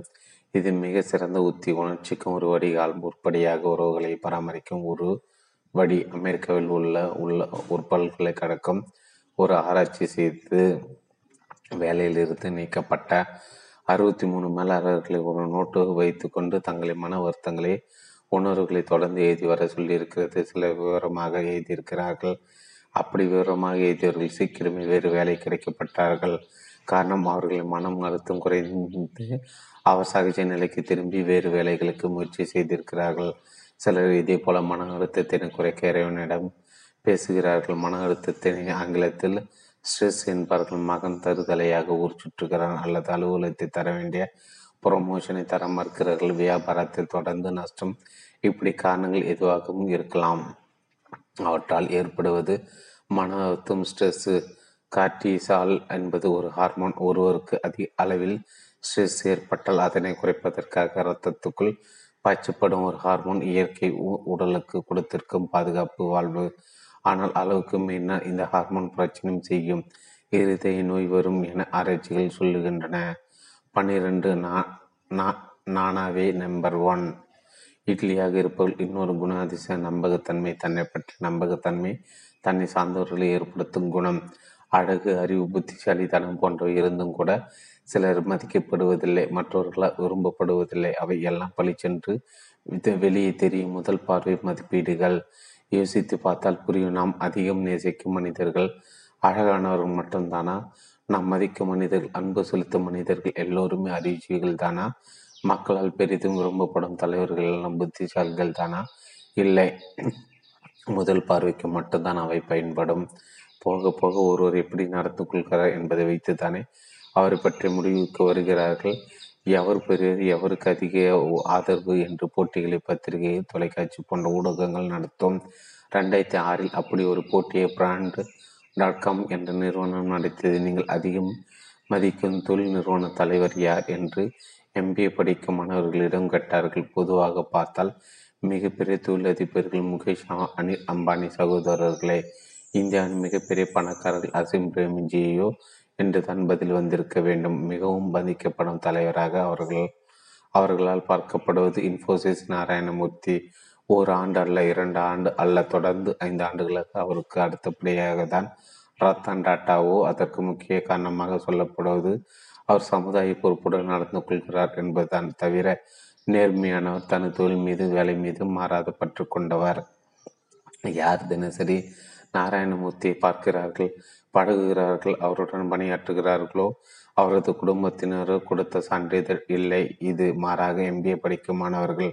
ஆக ஒரு நபரை நமக்கு பிடிப்பதற்கு காரணம் அழகோ அறிவோ பணமோ மட்டுமல்ல அது நமது நம்பிக்கை கவர்பவர்களை தான் நாம் விரும்புகிறோம். பார்த்த சாரதி என்று ஒரு பத்திரிகையாளர் வீட்டுக்கு என்ன பொருள் வாங்க வேண்டுமென்றால் டாடா பிராண்ட் மட்டுமே வாங்குவார்.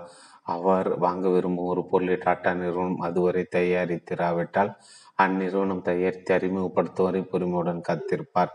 இது என்ன சிறு பிள்ளைத்தனம்? வேறு நல்ல நிறுவனங்கள் இருக்கின்றனவே. ஏன் அவற்றை அவர் முயற்சி செய்து பார்க்கக்கூடாது? கேட்டால் வரும் பதில் இதுதான். நான் டாட்டாவை நம்புகிறேன். இன்று வரை அவர்கள் என்னை ஏமாற்றியதில்லை. சிலர் புத்திசாலி என்று ஒப்புக்கொள்வார்கள். ஆனால் நம்ப முடியாது என்பார்கள். என்ன செய்வானோ அவன் காசுக்காக எது வேண்டுமானாலும் செய்வானப்பா என்று பயப்படுவார்கள். அதனால் ஏற்படும் விளைவுகள் வெற்றிகளை பாதிக்கும். எதை நியாயமாக செய்பவர் இவரை நம்பலாம். என் சார்பாக அவரை செய்யட்டும். அவர் சொன்னால் போதும் இப்படி பெயர் எடுக்க வேண்டும். இதுதான் இட்லி அக்கௌண்டில் செல்வம் சேர்ப்பது எமோஷனல் பேங்க் அக்கௌண்ட் என்கிறார் ஸ்டீஃபன் கோவே பணத்தினை வங்கி கணக்குகளில் போட்டு எடுப்பது போல மனிதர்களும் ஒருவருடன் ஒருவர் பழக்கும் போது ஒருவர் மற்றொருடைய மனம் என்ற கணக்கில் வரவு வைக்கிறோம். அதாவது டெபாசிட் செய்கிறோம். அல்லது இருப்பதை எடுக்கிறோம். அன்பு காட்டுவது மரியாதையாக நடத்துவது நல்லது செய்வது விட்டு கொடுப்பது சொன்னபடி நடந்து கொள்வது போன்றவை வரவு கா வைப்பது அசிங்கப்படுத்துவது மதிக்காமல் நடத்துவது ஏமாற்றுவது திட்டுவது அவமான அவமானப்படுத்துவது அலட்சியப்படுத்துவது சொன்னபடி வார்த்தைப்படி நடந்து கொள்ளாமல் இருப்பது எல்லாம் கணக்கிலிருந்து எடுப்பதற்கு சமம். எவருக்கு நல்லது செய்கிறோமோ எவரிடம் நம் நமக்கு நல்ல பெயர் இருக்கிறதோ அவர்களிடம் தப்பி தவறி தவறாக நடந்து கொண்டாலும் பொறுத்து கொள்வார்கள். அதாவது எவர் கணக்கில் நாம் ஏற்கனவே வரவு வைத்திருக்கிறோமோ அங்கே அந்த கணக்கில் இருந்து எடுக்க முடியும். ஆனால் கணக்கில் எதுவும் போடாமலே எடுக்க முயன்றால் பிரச்சனை தானே. யாரிடம் உரிமை எடுத்துக்கொண்டு பேச முடியும் நடந்து கொள்ள முடியும். நாம் யாருக்கு அதிகம் செய்திருக்கிறோமோ அவரிடம்தான் ஏன் எடுக்க வேண்டும்? அதிகம் எடுக்காமல் அதிகம் போடுபவர்கள் மதிக்கப்படுகிறார்கள். வெற்றியும் பெறுகிறார்கள். தனக்கு லாபமா நஷ்டமா என்று பார்ப்பதில்லை. எது சரியோ அதை செய்வது அப்படி நடந்து கொள்வது எவர் நம் முன் இருக்கிறாரோ அவருக்கு பரிந்து பேசுவது என்றில்லாமல் நியாயப்படி பேசுவது உடன் இல்லாவிட்டாலும் கூட யார் பக்கம் நியாயமோ அதை அறி ஆதரித்து பேசுவோர் ஒருவர் இல்லாத போது கூட அவருடைய நியாயமான உரிமைகளுக்காக பேசுவது தனக்கு சாதகமாக இல்லாவிட்டாலும் கூட சொன்னபடி நடந்து கொள்வது இப்படியெல்லாம் நடப்பது இப்படியெல்லாம் நடப்பது அந்த சமயங்களில் சிரமங்களை கொடுக்கலாம். ஆனால் இவற்றை கவனிப்பவர்கள் இப்படி செய்பவர்கள் மதிக்க ஆரம்பிக்கிறார்கள். உண்மையாக பேசுவோர் நேர்மையாக நடப்போர் என்று யோசிக்க ஆரம்பிக்கிறார்கள். இப்படி தான் நம்பகத்தன்மை உருவாகிறது. எதிரணியினரே மதிக்கத்தக்க தலைவர்களை சிலர் உருவாக இப்படிப்பட்ட நடவடிக்கைகள் செயல்பாடுகள் தான் காரணங்களாக அமைகின்றன. இப்படி நடந்து கொள்வது சுலபமில்லை சிரமமாக இருக்கலாம். அதற்கு நெஞ்சுறுதி வேண்டும் சரியாக நடந்து கொள்வேன் என்ற கொள்கை பிடிப்பு வேண்டும். அதே போல பிறர் மதிப்பது தன் தவறுகளை ஒப்புக்கொள்பவர்களை தான் தவறு செய்த செய்தா செய்யாதவர்கள் இருக்க முடியாது. அப்படி தவறு நிகழ்ந்துவிட்டால் சம்பந்தப்பட்டவர்கள் அதை ஒப்புக்கொள்ளும் போது அவருடைய மதிப்பு உயர்கிறது என்பதே உண்மை. ஏனென்றால் அதில் மிளரும் நேர்மை பார்க்கப்படுகிறது. ஒப்புக்கொள்ளாதவர்கள் ஒப்புக்கொள்ளதன் மூலம் தங்கள் முகத்தினை காப்பாற்றிக் கொண்டு விடுவதாக நினைக்கிறார்கள். அதில் உண்மையில் வாழ்க்கையோ நட்போ குடும்பமோ உறவோ வியாபாரமோ எல்லாமே நீண்ட கால விஷயங்கள். ஓரிரு நாட்களுடன் முடிவதில்லை. நேர்மையாக நடப்பவருக்கு தான் மதிப்பும் ஆதரவு கிடைக்கும். ஸ்கேண்டினவின் ஏர்லைன்ஸின் தலைவர் கார்லைன்ஸ் மூமெண்ட்ஸ் ஆஃப் ட்ரூத் உண்மையின் ஒவ்வொரு கணமும் என்கிற ஒரு விஷயம் சொன்னார். உறவாட ஒவ்வொரு சில நொடிகளும் வாடிக்கையாளர்கள் நிறுவனம் பற்றி முடிவுகளுக்கு வருகிறார்கள். அதன் அதன் மூலம் நிறுவனம் பற்றி கணிப்புகளை தங்கள் மனதில் ஏற்படுத்தி கொள்கிறார் ஆகவே ஒவ்வொரு சிறு உரையாடலும் சந்திப்பும் பரிமாற்றமும் ஒரே அளவு முக்கியம்தான் என்று தன் ஊழியர்களுக்கு அறிவுறுத்தியதாக சொல்வார். எப்போதும் எங்கேயும் எவரிடம் நேர்மையாக நடந்து கொள்வார்கள் சரியாகவே செய்கிறவர்கள் ஒழுங்காக இருப்பவர்கள் மீது எவருக்கும் மதிப்பு நிச்சயம் வந்தே தீரும். அப்படி இருப்பது நீண்ட கால வெற்றிக்கு வழிவகுக்கும் அதனால்தான் இதை இதையும் இட்லியின் ஒரு அங்கமாக சொல்கிறார்கள். இவை தவிர தன்னுடைய இலக்கினை அடைவதற்கு தானே பொறுப்பேற்று தன் வேலைகளை முறையாகவும் கவனமாகவும் எப்போதும் செய்வது மற்றவர்கள் விரோதத்தினை எதிர்கொள்ள நேர்ந்தாலும் கூட கவனமாக அதை நீக்க முயற்சி மேற்கொள்வது தன் கோபம் வெறுப்பு போன்ற உணர்ச்சிகளை எல்லாம் அடுத்தவருக்கு தெரிந்து விடாமல் கட்டுப்பாட்டுக்குள் வைப்பது போன்றவற் போன்றவை எல்லாம் இட்லியாக இருப்பவர்கள் சட்டையில் குத்தப்பட்ட மெடல்கள். அத்தியாயம் பதி பதிமூன்று அடித்து ஆடுங்கள். அறிவுஜீவியாக இருப்பதால் மட்டுமே ஒருவரால் பெரிய சாதனைகள் செய்துவிட முடியாது. போல நல்லவர்களாக நடந்து கொள்வதால் அடுத்த ஒரு ஒத்துழைப்பும் ஆதரவும் கிடைக்கலாமே தவிர அவை மட்டுமே போதாது. அதற்கு மேல் இன்னும் சில குணாதிசயங்களும் தேவை. அந்த குணாதிசயங்கள் அப்படி ஒன்று எவருக்கும் தெரியாதவையோ அல்லது கடைபிடிக்க சிரமமானவையோ அல்ல. ஆனாலும் எல்லோரிடமும் அவை கிடையாது. அப்படி என்ன குணாதிசயங்கள்? காரியத்தில் கண் இட்லி ஸ்பெஷலிஸ்டுக்கு தங்கள் இலக்கு மீது கவனமாக இருப்பார்கள். அதனால் தான் அவர்களால் விட்டு கொடுத்து போக முடிகிறது. நதிகள் வளைந்து வளைந்து தான் போகும். ஆனால் அவை போகும் திசை மாறாது. இலக்கினை சென்று அடைந்துவிடும் என்பார்கள் சில மனிதர்கள். அப்படித்தான். போனால் விஷயத்தினை முடிக்காமல் வர மாட்டார்கள் போன இடத்தில் மரியாதை இல்லை என்று திரும்பி வருபவர்கள் உண்டு. அவன் சண்டை சண்டை பிரசண்டன் அவனோடு பேசவே முடியாது என்பார்கள். இன்னும் என்னென்னவோ சொல்வார்கள். ஆனால் ரிசல்ட் என்ன என்றால் போன காரியம் முடியவில்லை. இதுவா வெற்றி? இன்னும் சிலர் இருக்கிறார்கள். பொறுத்து போவார்கள். என்ன நடக்கிறது? ஏன் இப்படி பேசுகிறார் என்று பேசிக்கொண்டு யோசிப்பார்கள். பொறுத்து போ போவார்கள். சமயோசிதமாக பேசுவார்கள். அது பொய்யில்லை. ஆனால் அவர்கள் சொல்லும் விதம் அடுத்தவரை கவரும். இவர்கள் பக்கத்து நியாயத்தினை பார்க்க வைக்கும். கணக்கு போட்டு கை நகர்த்துவது மற்றவர்கள் எடுத்துக்கொள்ள தயங்கும் சவாலான வேலைகளை எடுத்துக்கொள்வார்கள் அவர்களுக்கு தெரியும் ஒரு நிச்சயமாக வெற்றி சமாச்சாரம் இல்லை என்று இருந்தாலும் ஒரு ரிஸ்க் எடுத்து பார்ப்போம் என்கிற மனோபாவம் ஒதுங்குகிற அணுகுமுறை அவர்களிடம் இருக்காது. அது ஒரு உலக கோப்பை கிரிக்கெட் போட்டி. அப்போது நம் அணியில் ஸ்ரீகாந்த் தான் அதிரடி வீரர். அவர் இறங்கிய முதல் ஓவரில் இருந்து அடித்து விளையாட ஆரம்பிப்பார். அவரை கண்டால் பல தேசத்து வீரர்களுக்கு கொஞ்சம் அச்சம்தான். நடந்த போட்டி நியூசிலாந்துக்கு எதிரானது. ஸ்ரீகாந்த் நல்ல ஃபார்மில் இருந்த நேரம் அது நியூசிலாந்து அணி அவ்வளோ வலுவாக இல்லை. டாஸ் ஜெயித்து இந்தியர் முதலில் பேட்டிங் ஸ்ரீகாந்த் முதலில் பேட்டுடன் களமிறங்க ரசிகர்கள் ஆரவாரம் செய்கின்றன. எந்த வேக பந்து வீச்சாளர் போட்டாலும் அடிக்க கூடத்திலோடு இருந்த ஸ்ரீகாந்த் இரண்டு ஓவர்கள் ஆகியிருக்காது. நியூசிலாந்து கேப்டன் பந்தை தீபக் பட்டேலிடம் கொடுத்த தீபக் பட்டேல் சுழற்பந்து வீச்சாளர் அறைக்குள் சுழற்பந்தா என பலருடன் புருவம் உயர்ந்தது. அதுதான் இட்லியின் காரம். வேகம் பந்தை தான் அடித்து விடுவார். மெதுவாக வரும் சூழல் பந்தினை என்று யோசித்து கொஞ்சம் ரிஸ்க் எடுப்போம் என்று முடிவு செய்திருக்கார். கால் கால்குலேட் ரிஸ்க் கணக்கு போட்டு காய் நகர்த்துவது செய்தார். முடிந்தால் அடித்து கொள். ஆனால் அடிப்பதற்கு நீயும் ரிஸ்க் எடுக்க வேண்டும் என்பது அவர் சொல்லாமல் சொன்ன விஷயம். முதல் பந்தினை ஸ்ரீகாந்த் விலாச அது நாலு ரன் ஆனது கேப்டன் தளரவில்லை. தீபக்கே அதே மாதிரியான பந்தை போட சொல்ல. அடுத்த பந்தினையும் ஸ்ரீகாந்த் அடிக்க முயற்சிக்க பந்து உயிரை கிளம்பி போய் கடக்கு கேட்ச் ஆக மாறியது. ஸ்ரீகாந்த் அவுட் துள்ளி குதித்தன நியூசிலாந்து வீரர்கள் கேப்டன் யோசித்து எடுத்த முடியும் காய் நகர்த்தலும் கணக்கிட்டு எடுத்த ரிஸ்க்கு வெற்றி பெறுவார்கள். இப்படிப்பட்ட ரிஸ்களை எடுக்கிறார்கள். எப்போதும் ஜாக்கிரதையாக இருக்க வேண்டும் என்று நினைத்து செயல்படுவர்கள் பெரிய பெரிய வெற்றிகள் பெற முடியும். ஆகவே அடித்து ஆடுங்கள். ஆனால் கவனமாக பதறாத காரியம் சிதறாது. அத்தியாயம் பதினான்கு. சிரி சிரிப்பாக சிரித்த டாக்டர். பிறரிடம் பிரச்சனை இல்லாமல் இணைந்து வாழ்வது என்பது சொல்வதற்கு சுலபம் வாழ்வது கடினம். எல்லோராலும் எவ்வளவு சுலபமாக மற்றவர்களும் கூடி வாழ்ந்துவிட முடியாது. இணைந்து போவது ஒத்து போவது இதெல்லாம் பலருக்கும் சிரமமாக இருக்கும். காரணம் அவர்களுக்கு மற்றவர்களும் சேர்ந்து வாழும் திறன் குறைவு. தனி மனித புத்திசாலித்தனம் என்பது வேறு கூட்டமாக இருப்பதில் தேவைப்படும் திறன் என்பது வேறு. ஒருவருடைய உண்மை குண அதிசயத்தினை தெரிந்து கொள்ள அவருடன் வெளியூர் போக வேண்டும் என்பார்கள். நீண்ட பிரயாணம் காட்டி கொடுத்துவிடும். நீண்ட நேரம் முகமுடி அணிந்து நடிக்க முடியாது. சுயரூபம் வெளிவந்துவிடும் என்பதற்காக அப்படி சொல்வார்கள். ஒரு மருத்துவமனை அங்கே ஒரு கண் மருத்துவர் நோயாளிகளை பார்த்து கொண்டிருக்கிறார். அடுத்து ஒரு பேஷண்ட் வருகிறார். அவருடன் அவருடைய மகனும் வருகிறார். பேஷன் கண்ணில் பச்சை துணி கட்ட துணி கட்டப்பட்டு இருக்கிறது. அவர்களை பார்த்ததும் கண் மருத்துவர் ராஜன் முகத்தில் யோசனை நீங்கள் கோபால் தானே? என்கிறார். ஆமாம் டாக்டர். உங்க அப்பா தானே? ஆமாம் டாக்டர். என்னாச்சு? கண்ணை எடுத்துட்டாங்க டாக்டர்.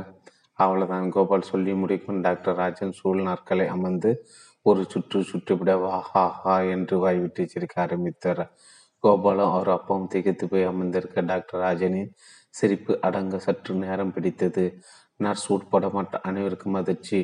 ஒருவருடைய கண்ணை எடுத்ததற்கு ஒரு கண் டாக்டர் இப்படி சிரிப்பார். நான் சொன்னேனே கேட்டீங்களா? எடுத்துட்டான் இல்லை எடுத்துட்டான் இல்லை என்று கேட்டு கேட்டு சிரிக்கிறார். விஷயம் இதுதான். தந்தைக்கு கண் சரியில்லை என்று முன்பே ராஜனிடம் தன் தந்தை அழைத்து வந்து காட்டியிருக்கிறார். கோபால் பிரச்சனை தீரவில்லை. வேறு வழி இல்லை. கண்ணை எடுத்து விட வேண்டியதுதான். என்று ராஜன் சொல்லியிருக்கிற கோபாலுக்கு மனம் கேட்கவில்லை. இன்னும் வேறு சில இடங்களில் முயற்சிக்கலாமே என்று சென்னையில் இருக்கும் வேறு ஒரு பெரிய கண் மருத்துவமனைக்கு அழைத்து போயிருக்கிறார். அவர்களும் அதே மாதிரி சொல்ல கண்ணை எடுத்து விட்டு இருக்கிறார்கள் அதன் பிறகு தொடர்ந்து கா காட்டுவதற்கு இங்கே அழைத்து வந்திருக்கும் போது தான் இப்படி நடந்து கொண்டார் அந்த கண் மருத்துவர். தான் சொன்னது சரியாக இருந்திருக்கிறேன் என்கிற ஆனந்தம் தான் சொல்லியும் கேட்காமல் போனவர்களுக்கு இப்படி ஆகிவிட்டு தான். சரிதான் என்பது போல் எண்ணம் எல்லாம் இருக்கட்டும். அது இப்படியே காட்டுவது அடுத்தொரு வேதனை. மனநிலை புரியாமல் இருப்பது முட்டாள்தனம். ஒரு காரில் வந்து இறங்குகிறார். கார் கதவினை ஓங்கி சாத்துகிறார். கவனக்குறைவால் அவருடைய விரல் ஒன்று தற்செயலாக கதவில் மாட்டிக்கொண்டு விடுகிறது. வலி உயிர் போகிறது. வாய்விட்டு ஐயோ என்று கத்தி விடுகிறார். பக்கத்தில் உள்ள கடைக்கு ஓடுகிறார். ஐஸ் இருக்கிறதா என்று கேட்கிறார். அப்போது அங்கே நிற்பவர் ஒரு ஏன் சார் பார்த்து சாத்தக்கூடாது என்கிறார்? இது என்ன கேள்வி? இதை பேசி என்ன பயன் போயா? உன் வேலை பார்த்துக்கிட்டு என்று தானே கத்த தோன்றும். பிரச்சனை என்று வரும்போது நியாயம் பேசி கொண்டிருப்பது அலட்சியப்படுத்துவது கண்டுகொள்ளாமல் இருப்பது இவற்றை ஆங்கிலத்தில் எம்பதி என் இல்லாமல் இருப்பது என்கிறார்கள். யார் எப்போது மகிழ்ச்சியாக இருக்கிறார்கள்? வருத்தமாக இருக்கிறார்கள்? அவமானமாக உணர்கிறார்கள்? அடிபட்டு விட்டது போல உணர்கிறார்கள் பொறாமைப்படுகிறார்கள். எவருக்கு கோபம் வருகிறது? இவற்றையெல்லாம் சரியாக கணிக்க தெரிந்தவர்கள் எம்பதி உள்ளவர்கள் அடுத்தவர்களின் உணர்வுகளை உணர்ந்து கொண்டவர்கள் படைத்துக் கொள்கிறார்கள். அதுதான் இட்லியின் வேலை. எப்போது எதை பேசுவது எதை தவிர்ப்பது போன்ற எப்படி தெரிய வரும்? இப்படி மற்றவர்கள் உணர்வுகளை புரிந்து கொள்ளும் உணர்வு கொள்ளும் திறன் இருந்தால் தானே பேச்சுகளை விட உணர்வுகள் வலுவானவை? செய்திகள் அதிகம் சொல்லுபவை கண்கள் முகம் உடல் மொழி பேச்சு சரளம் அல்லது உளறல் என்று எத்தனையோ அறிகுறிகள் கண்டுகொள்ளும் திறன் உண்டா? அது முக்கியம். அதை பழக முடியும். பழகியவர்கள் செயல்படுத்துவர்கள் வெற்றியாளர்கள் வீடோ அலுவலகமோ அல்லது வேறு அமைப்போ எல்லா இடங்களிலும் சிலர் மிகவும் அதிக சக்தி படைத்தவர்களாக இருப்பார்கள். அது சரியா தவறா என்பதெல்லாம் முக்கியம். அவற்றை சரியாக புரிந்து கொள்ள வேண்டும். அவர்களின் வெளிப்படையாக தெரியும். பதவி அல்லது பொறுப்பு குறைவாக கூட இருக்கலாம். ஆனால் அவர்கள் அங்கே நடக்கக்கூடியவற்றில் அதிக தாக்கம் ஏற்படுத்தக்கூடியவர்களாக இருப்பார்கள். அடையாளம் காணுதல் முக்கியம். இதனை அண்டர்ஸ்டாண்டிங் த டைனமிக்ஸ் என்பார்கள். எதிரில் பெருந்தலைவர் காமராஜர் ஒரு கிங் மேக்கர் அவர் அதிகம் படிக்கவில்லை. ஆங்கிலம் தெரியாது. ஒரு நடை உடை பாவனைகள் ஒன்றும் பிரமாதம் இல்லை. அவரை நேரில் பார்ப்பவர்கள் அவர்தான். இந்தியாவின் இரண்டு பிரதமர் நெருக்கடியான நேரத்தில் தேர்வு செய்தவர். என்பதை சொல்ல முடியாது. அதே போல யாருக்கு எது முக்கியம் எதை விட்டு கொடுக்கவே மாட்டார்கள். இது அவர்களின் உயிர் நாடி அவற்றையும் தெரிந்து வைத்திருப்பது தப்பி தவறி கூட அதை மிதித்து விடாமல் இருப்பது முடிந்தால் அதை அவர்களுக்கு காப்பாற்றி கொடுப்பது இது எல்லாம் மக்களிடம் பழகுவதில் உள்ள திறன்கள்.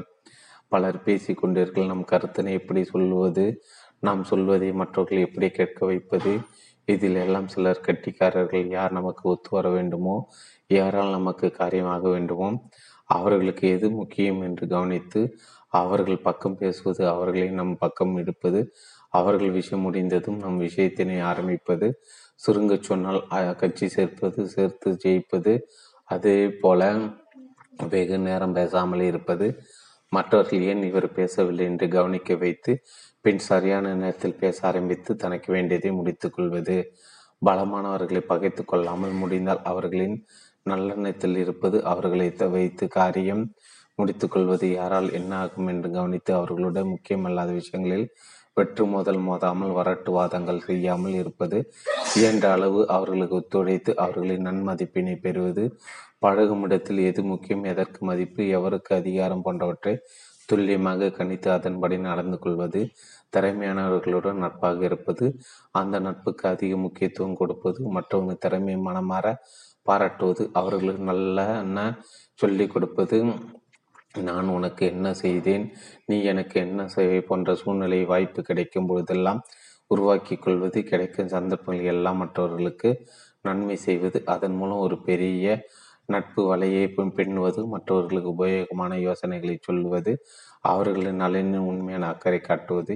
இது எல்லாம் இருந்தால் சந்தேகம் இல்லாமல் நீங்கள் ஒரு இட்லி அத்தியாயம் பதினைந்து இட்லி ரெடி அண்ணன் தம்பியிடம் தகராறு அப்பா அம்மா மனஸ்தாபம் வேலை கிடைத்தெடுத்தல் பிரச்சனை சுற்றும் நட்பும் பகை அடைச்ச இந்த உலகமே தவறாமல் இருக்கிறது என்று எடுத்துக்கொள்வதா அல்லது நம்மிடம் ஏதோ வித்தியாசமாக இருக்கிறது என்று எடுத்துக்கொள்வதா பிரச்சனை இரண்டிலும் இருக்கலாம். இரண்டில் எதனை மாற்றுவது சுலபம்? அல்லது எதனை மாற்றுவது நம் கையில் இருக்கிறது? அதை செய்துவிட்டு போக வேண்டியதானே காரணம்? நமக்கு தேவை நிம்மதி வெற்றி மகிழ்ச்சி. நாம் நினைத்ததை நாம் அடைய முடியாததற்கு காரணம் வேறு யாரும் அல்ல. நாமே தான் என்பதை பார்த்தோம். நாம் பேசிய பேச்சுக்கள் அல்லது பேசாத பேசாத பேச்சுக்கள் செய்ய தவறிய அல்லது செய்த சில வேலைகள் இவற்றுக்கெல்லாம் என்ன காரணம்? நமது உணர்வுகள் அவை நமது அமிக்டல்லாவில் புரோகிராம்களாக இருக்கின்றன. நாம் பார்த்த எத்தனை நபர்கள் தங்கள் மனதால் வென்றார்கள் அல்லது தொற்றார்கள் அதை மீறவே முடியாது. இயற்கையை கண்ணிமிப்பதை கண்ணிமிப்பதை விட குறைவான நேரங்கள் அதனிடமிருந்து உடலுக்கு கட்டளை பிறக்கிறது. உடலும் சிரம் மேற்கொண்டு நிறைவேற்றிவிடும். அதனால் விளையும் நன்மை தீமைகளை அனுபவித்து போக வேண்டியதானா? இப்படி அமைப்பு அமை அமைப்பு அமைப்பிருப்பது உண்மைதான். அதற்கு இப்படி வலிமையும் திறனும் இருப்பது உண்மைதான். சந்தேகமில்லை ஆராய்ச்சிகள் சொல்கின்றன. ஆனாலும் இவற்றை மீறி நாம் வெற்றி பெற முடியும் என்கிறது இட்லி. அதற்கு சில வழிமுறைகள் உண்டு. மனதை சுத்தமாக வை ரஞ்சன் அவருடைய அலுவலக நண்பர் பாபு வீட்டுக்கு போயிருந்தார். அலுவலகத்தில் பக்கத்து பக்கத்து சீட்டு எல்லாம் நல்லது கெட்டதுகளும் பேசிக்கொள்வார்கள் ஆனால் ரஞ்சன் அதுவரை பாபு வீட்டுக்கு போனதே இல்லை. பாபுவின் குடும்பத்தாரையும் பார்த்ததில்லை. வாசல் கதவை திறந்து பாபுவின் அம்மா ரஞ்சன் வணக்கம் என்றார். இது ரஞ்சன் அம்மா சொல் சொல்லுவேன். ஆபீஸில் பக்கத்து சீட்டின் அந்த ரஞ்சன். அதுவரை கொஞ்சம் மலர்ச்சியாக பார்த்து கொண்டிருந்த பாபுவின் அம்மா முகத்தில் ரஞ்சன் என்ற பெயரை கட்டது மலர்ச்சி போய்விட்டது. அது அப்பட்டமாக ரஞ்சனுக்கு தெரிந்து வாப்பா என்று ஒப்புக்கு சொல்லிவிட்டு உள்ளே போய்விட்ட ஹாலில் அமர சொல்லிவிட்டு பாபு உள்ளே ஓடினான். அறைக்குள் அறைக்கு போய்விட்ட அம்மாவை வர சொல்லி அடைத்தான் அவன் அம்மா வெளியே வரவில்லை. நீயே பார்த்துக்க நான் வரவில்லை என்று சொல்லிவிட்டார்கள். இது ரஞ்சனிக்கு கேட்டது. சிறிது ரஞ்சன் கிளம்பி போய்விட்டான். ரஞ்சனின் அம்மா ஏன் அப்படி நடந்து கொண்டார்கள்? வீட்டுக்கு வந்த மகனுடன் வேலை செய்பவனை ஏன் சரியாக உபசரிக்கவில்லை? காரணம் பாபு தான் தினம் தினம் அலுவலகத்தில் நடப்பதை பற்றி பாபு தன் அம்மாவிடம் சொல்வான் அதில் ரஞ்சன் தனக்கு கொடுக்கும் சிரமங்கள் பற்றியும் செய்யும் கருத்துகள் பற்றியும் வருத்தத்துடன் சொல்வான் அதை தொடர்ந்து கெட்டு வந்திருக்கும் தாய் அவர். ஏன் இந்த ரஞ்சன் தன் மகனுக்கு இப்படி செய்கிறான் என்று ஆர்வத்தமும் எரிச்சலும் கொண்டிருந்தால் அவரால் ரஞ்சனை இயல்பாக உபசரிக்க முடியவில்லை. சிலரால் முடியலாம். முடிந்தால் நல்லதன் கேள்வி அதுவல்ல. இப்படி அங்கே நிகழ்ந்ததற்கு யார் காரணம்? பாபுதான். பாபு தன் அம்மாவிடம் ரஞ்சன் பற்றி நல்ல தகவல்களை அடிக்கடி சொல்லியிருந்தால் அவரும் ரஞ்சனை மிக நன்றாக கவனித்து அனுப்பியிருப்பார். நாம் எதை எப்படி நம் மனதுக்கு சொல்கிறோமோ அதை கேள்வி இல்லாமல் மனம் வாங்கி போட்டுக்கொள்ளும். அப்படியே நம்பும். அதன் பிறகு அதன் அடிப்படையில் முடிவுகள் எடுக்கும். எப்படிப்பட்ட முடிவுகள் நமக்கு எது நல்லது என்று மனம் நினைக்கிறதோ அப்படிப்பட்ட நடவடிக்கைகளை உடனுக்குடன் துரிதமாக எடுக்கும். ஆகவே மனதுக்கு தகவல் சொல்லும்போது கவனம் தேவை. அலுவலக விஷயங்களை வீட்டில் பேச வேண்டாம் என்பது போல மனதுக்கும் ஒரு கதவும் அதற்கு ஒரு தாழ்பாலம் போட வேண்டும். எல்லாவற்றையும் உள்ளே அனுப்பக்கூடாது. அது பிறகு எதிர்பாராத நேரத்தில் வார்த்தைகளாக வெடிக்கும் தன்னை பற்றி நல்ல மதிப்பீடு தன்னை பற்றி தனக்கு முதலில் தெரிந்திருக்க வேண்டும். தன்னை அறியாதவரால் எப்படி மற்றவர்களை பற்றி அறிய முடியும்? தன்னால் எவற்றை சிறப்பாக செய்ய முடியும்? தன் பலம் என்ன? தானும் மற்றவர்களைப் போல எந்த விதத்திலும் குறைந்தவர் இல்லை. இப்படிப்பட்ட எண்ணங்கள் அவசியம். தன்னை பற்றி தனக்கு சரியான எண்ணம் மதிப்பீடு இல்லாதவர்களால் வெற்றி பெற முடியாது. மற்றவர்கள் ஒப்பிட்டு வருத்தப்படாமல் ஒப்பிடுவதை விட்டு விடுவது நல்லது. எங்கும் தன்னை தயக்கமில்லாமல் வெளிப்படுத்தி கொள்ளும் திறன் மற்றவர்களை மதித்தல் தன் உரிமையை விட்டு கொடுக்காமல் அதை பற்றி பேசும் தைரியம். அதே சமயம் மற்றொரு உரிமையையும் மதிக்கும் பாராட்டும் அணுகுமுறை அடுத்தவர் என்ன நினைப்பார் என்று யோசித்து கொண்டே இருக்காமல் சரி என்று படுவதே அதனால் தொந்தரவு வரக்கூடும் என்றாலும் சொல்லும் தைரியம் நிச்சயமற்ற தன்மைகள் நிலவும் போது கூட நிதானமாக முடிவுகள் எடுப்பது போன்றவை மிகவும் முக்கியம். அடுத்தவர்களை புரிந்து கொள்ளுதல். எல்லோரும் தன்னை போலவே இருக்க வேண்டும் என்றோ தன்னை புரிந்து கொள்ள வேண்டும் என்றோ இட்லிகள் நினைப்பதில்லை. எவரிடமும் பலவீனங்களை கவனிக்காமல் அவர்களிடம் இருக்கும் நல்ல விஷயங்களை கவனிப்பார்கள். அடுத்தவர்கள் மனதில் தம்மை பற்றிய நல்ல நம்பிக்கை உருவாக்குவார்கள். மற்றவர்களுக்குரிய அங்கீகாரத்தை கொடுப்பார்கள். அவர்களை பாராட்ட வேண்டிய இடத்தில் தயங்காமல் பாராட்டுவார்கள். எவரை முன்கூட்டி எடை போடாமல் திறந்த மனதுடன் பழகுவதும் இட்லியின் அணுகுமுறையை நாசுக்காக நடந்து கொள்ளுதல். செய்ய தவ செய்த தவற்றை கவனிக்க வேண்டும். செய்தவரை அல்ல என்பார்கள். அடுத்தவர்களை செய்த தவறை அவர்களிடம் நாசுக்காக எடுத்து சொல்ல வேண்டும். ஒரே ஒரு முறை நாசுக்காக சொன்னால் அல்லது கண்டித்தால் போது மீண்டும் மீண்டும் குத்தி காட்டி கொண்டே இருக்கக்கூடாது என்பதை இட்லிகளின் பாலிசி கோபத்தை கட்டுப்படுத்தல் ஏமாற்றம் அடையும் போது பயம் ஏற்படும் போது தன்மானத்துக்கு ஆபத்து ஏற்படும் போது போன்ற நிலைகளின் நிலைகளில்தான் கோபம் வருகிறது. இட்லிகள் இட்லிகள் தங்களுக்கு கோபம் இப்போதெல்லாம் வருகிறது என்று புரிந்து வைத்து கொண்டு தான் கோபத்தின் பிடியில் சிக்க சிக்க இருக்கிறோம் என்று தெரிந்து கொண்டு விடுவார்கள். அந்த நேரத்து உடனே தங்கள் கவனத்தை வேறு ஏதாவது விஷயத்தில் தேசிய திருப்பி விடுவார்கள். இட்லி தனத்தின் மூன்று அடுக்குகள் முதல் தட்டு என்பது முதல் தட்டு என்பது கீழ் வீட்டில் யோசிப்பார்கள். இவர்கள் எதற்கெடுத்தாலும் கத்துவார்கள் கோபப்படுவார்கள் சண்டை போடுவார்கள் சங்கடப்படுவார்கள் அடக்கூட செய்வார்கள் தான் இப்படியெல்லாம் செய்கிறோம். இவை தன் முன்னோர்களால் வருகின்றன இவற்றை கட்டுப்படுத்த முடியும் என்பதெல்லாம் தெரியாதவர்கள் அதாவது வேகாத இட்லிகள் மாவு என்றே சொல்லலாம். இரண்டாவது தட்டு என்பது முதல் மா மாடியில் இருப்பவர்கள் தான் அதிக உணர்ச்சி வசப்படுவது பற்றி இவர்களுக்கு தெரியுமானால் அதனை மாற்ற அதிக முயற்சி எடுக்க மாட்டார்கள். இவர்கள் பாதியை வெந்த இட்லிகள் மூன்றாவது தட்டு என்பது மேல் மாடிக்கு போய்விட்டார் போய்விட்டவர்கள் தங்களுக்கு ஏற்படும் உணர்வுகள் எப்போது எவரால் ஏற்படுகின்றன என்று இவர்களுக்கு நன்றாக தெரியும். அதனால் பிரச்சனை ஏற்படுத்தும் சம்பவங்கள் உரையாடல்களை இவர்களால் தவிர்க்க முடியும். அப்படி ஏற்பட்டு விட்டாலும் அதனால் ஏற்படும் சங்கடம் மன வருத்தம் கோபம் முதலியவற்றில் இருந்து சீக்கிரம் வெளியே வந்து விடுவார்கள். இவர்கள் நன்கு பூ போல முழுமையாக வெந்த மென்மையான இட்லிகள் கட்டுப்பாட்டில் வை. இட்லியாக இருந்தால் வெற்றி நிச்சயம் பல சமயங்கள் ஏன் இந்த இட்லி தனம் கைவர மறுக்கிறது? உணர்வுகளின் மீது கட்டுப்பாடு இல்லாமல் இருப்பதால் தான் வெற்றிக்கு அதிக அவசியமான கட்டுப்பாடு. மன அமிக்டல்லாவின் அடிமையாக இருந்த போதும் அதனை அறிவின் கட்டுப்பாட்டுக்கு கொண்டு வர வேண்டும். மனம் எத்தனை ஆசை காட்டினாலும் அதை தூர தள்ளி வைத்துவிட்டு அறிவின் பேச்சை எப்போது கேட்க ஆரம்பிக்கிறோமோ அந்த கணத்தில் இட்லியாக வெற்றி அடைகிறோம். எமோஷனல் இன்டெலிஜென்ஸு இட்லியாக இருங்கள். எமோஷனல் இன்டெலிஜென்ஸ் இட்லியாக இருங்கள். அத்தியாயம் நான்கு ஆவியா சாதமா?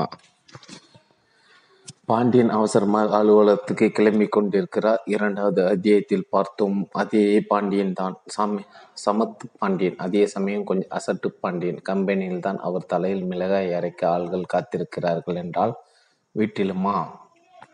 நீங்களே பாருங்கள். அவன் அவர் மகன் வெங்கட்டு அவர் கிளம்பும் நேரத்தில் தயங்கி தயங்கி வழியில் நின்று கொண்டிருக்கிறான். என்ன வெங்கட் ஏதாவது வேணுமா? ஒன்றும் இல்லைப்பா. இன்னைக்கு ஸ்கூலுக்கு என்னை நீங்கள் கொண்டு போய் விட முடியுமா? வந்து சரி வேணாம். உங்களுக்கு ஆஃபீஸ் லேட் ஆகிடும் நெகிர்ந்து போன பாண்டியன் சேச்சே உன்னை விடவா? எனக்கு ஆஃபீஸ் முக்கியம். உன்னை ஸ்கூலில் விட்டுட்டு போகிறேன் கிளம்பலாமா? என்று மகனை அன்புடன் அடைத்து கொண்டு கிளம்புகிறார். போகிற வழியில் அவசரமாக வண்டியை நிறுத்த சொன்ன வெங்கட் அப்பா ப்ரகரஸ் ரிப்போர்ட்டில் கையெழுத்து வாங்கணும். மறந்துட்டேன். இன்னைக்கு தான் கடைசி. ப்ளீஸ்ப்பா பாண்டியன் பிரகாஷ் ரிப்போர்ட்டை வாங்கி பார்க்கிறார் வெங்கட் ஒரு பாடத்தில் ஃபெயில் விஷயம் புரிந்துவிட்டது கம்பெனிக்கு வேறு நேரமாகிவிட்டது. என்ன செய்ய முடியும்? பல்லை கடித்து கொண்டு கோபத்தை மின்று விடுங்கிவிட்டபடியே வேண்டா வெறுப்பாக கைத்து போட்டு கொடுக்கிறார். வா வந்து ஏறி தொலை. ஸ்கூட்டர் பார்க்கிறது வெங்கட் ஒரு வார்த்தை கூட பேசவில்லை. ரங்கராஜன் பன்னாட்டு நிறுவனம் ஒன்றில் உயர் அதிகாரி. அன்று அதிகாலை அவர் டெல்லிக்கு விமானத்தில் போக வேண்டும். நாலு நாற்பத்தஞ்சுக்கு அவர் வீட்டுக்கு வர வேண்டிய கால் டாக்ஸி அஞ்சு பதினஞ்சு வரை வரவே இல்லை. முக்கியமான மீட்டிங். விமானத்தை தவறவிடக்கூடாது ரங்கராஜன் உள்ளுக்குள் பதட்டம் ஒரு வழியாக கால் டாக்ஸி வருகிறது. ரங்கராஜன் வேகமாக வெளியே வருகிறார். டிரைவர் பார்த்தது புன்னகை செய்கிறார். டிரைவரும் பதிலுக்கு ஒரு புன்னகை அளித்தபடி குட் மார்னிங் சார் ரங்கராஜன் எதுவும் கேட்காமல் கேட்கவில்லை பேசவில்லை. மனதுக்குள் இப்போது கிளம்பி வேகமாக போனால் போதும் சரியாக இருக்கும் என்று நினைத்து கொள்கிறார். தாமதமாகவது பற்றி ஒன்றும் கேட்கவில்லையே என்று டிரைவர் மனதில் தான் குறுகுறுப்பு. தலைக்கு மேல் இருக்கும் கண்ணாடியில் அடிக்கடி பின் சீட்டில் அமைந்திருக்க ரங்கராஜன் முகத்தை பார்க்கிறார். ஒன்றும் கவலைப்படாதீங்க சார் கரெக்டாக டயத்துக்கு போயிடலாம். சொன்னபடி மிகவும் சாமர்த்தியமாக ஓட்டி சரியான நேரத்தில் கொண்டு போய் சேர்க்கிறார் ரங்கராஜன். எந்தவித பதட்டமும் இன்றி விமானத்தை பிடிக்கிறார். ஒரே அலுவலகத்தைச் சேர்ந்த இரண்டு சில நண்பர்கள் சேர்ந்து டூர் போயிருக்கிறார்கள். இரவு வேலை உற்சாகமும் பானத்தோடு பாட்டி ஆரம்பிக்கிறது. சுந்தரலிங்கம் கொஞ்சம் குடித்தாலே அதிகம். கலாட்டா செய்பவர் அவருக்கு கந்தசாமி என்ற இன்னொரு அதிகாரி பிடிக்காது. கந்தசாமி அந்த டூருக்கு வரவில்லை. ஆனால் கந்தசாமியின் உதவியாளர் மோகன் வந்திருந்தார். சுந்தரலிங்கத்துக்கு இரண்டாவது ரவுண்டில் நிதானம் போய்விட்டது. ஏதோ பேச ஆரம்பித்தார். கந்தசாமி பற்றி கடுமையாக கச்சேரி பண்ண ஆரம்பித்து விட்டார்.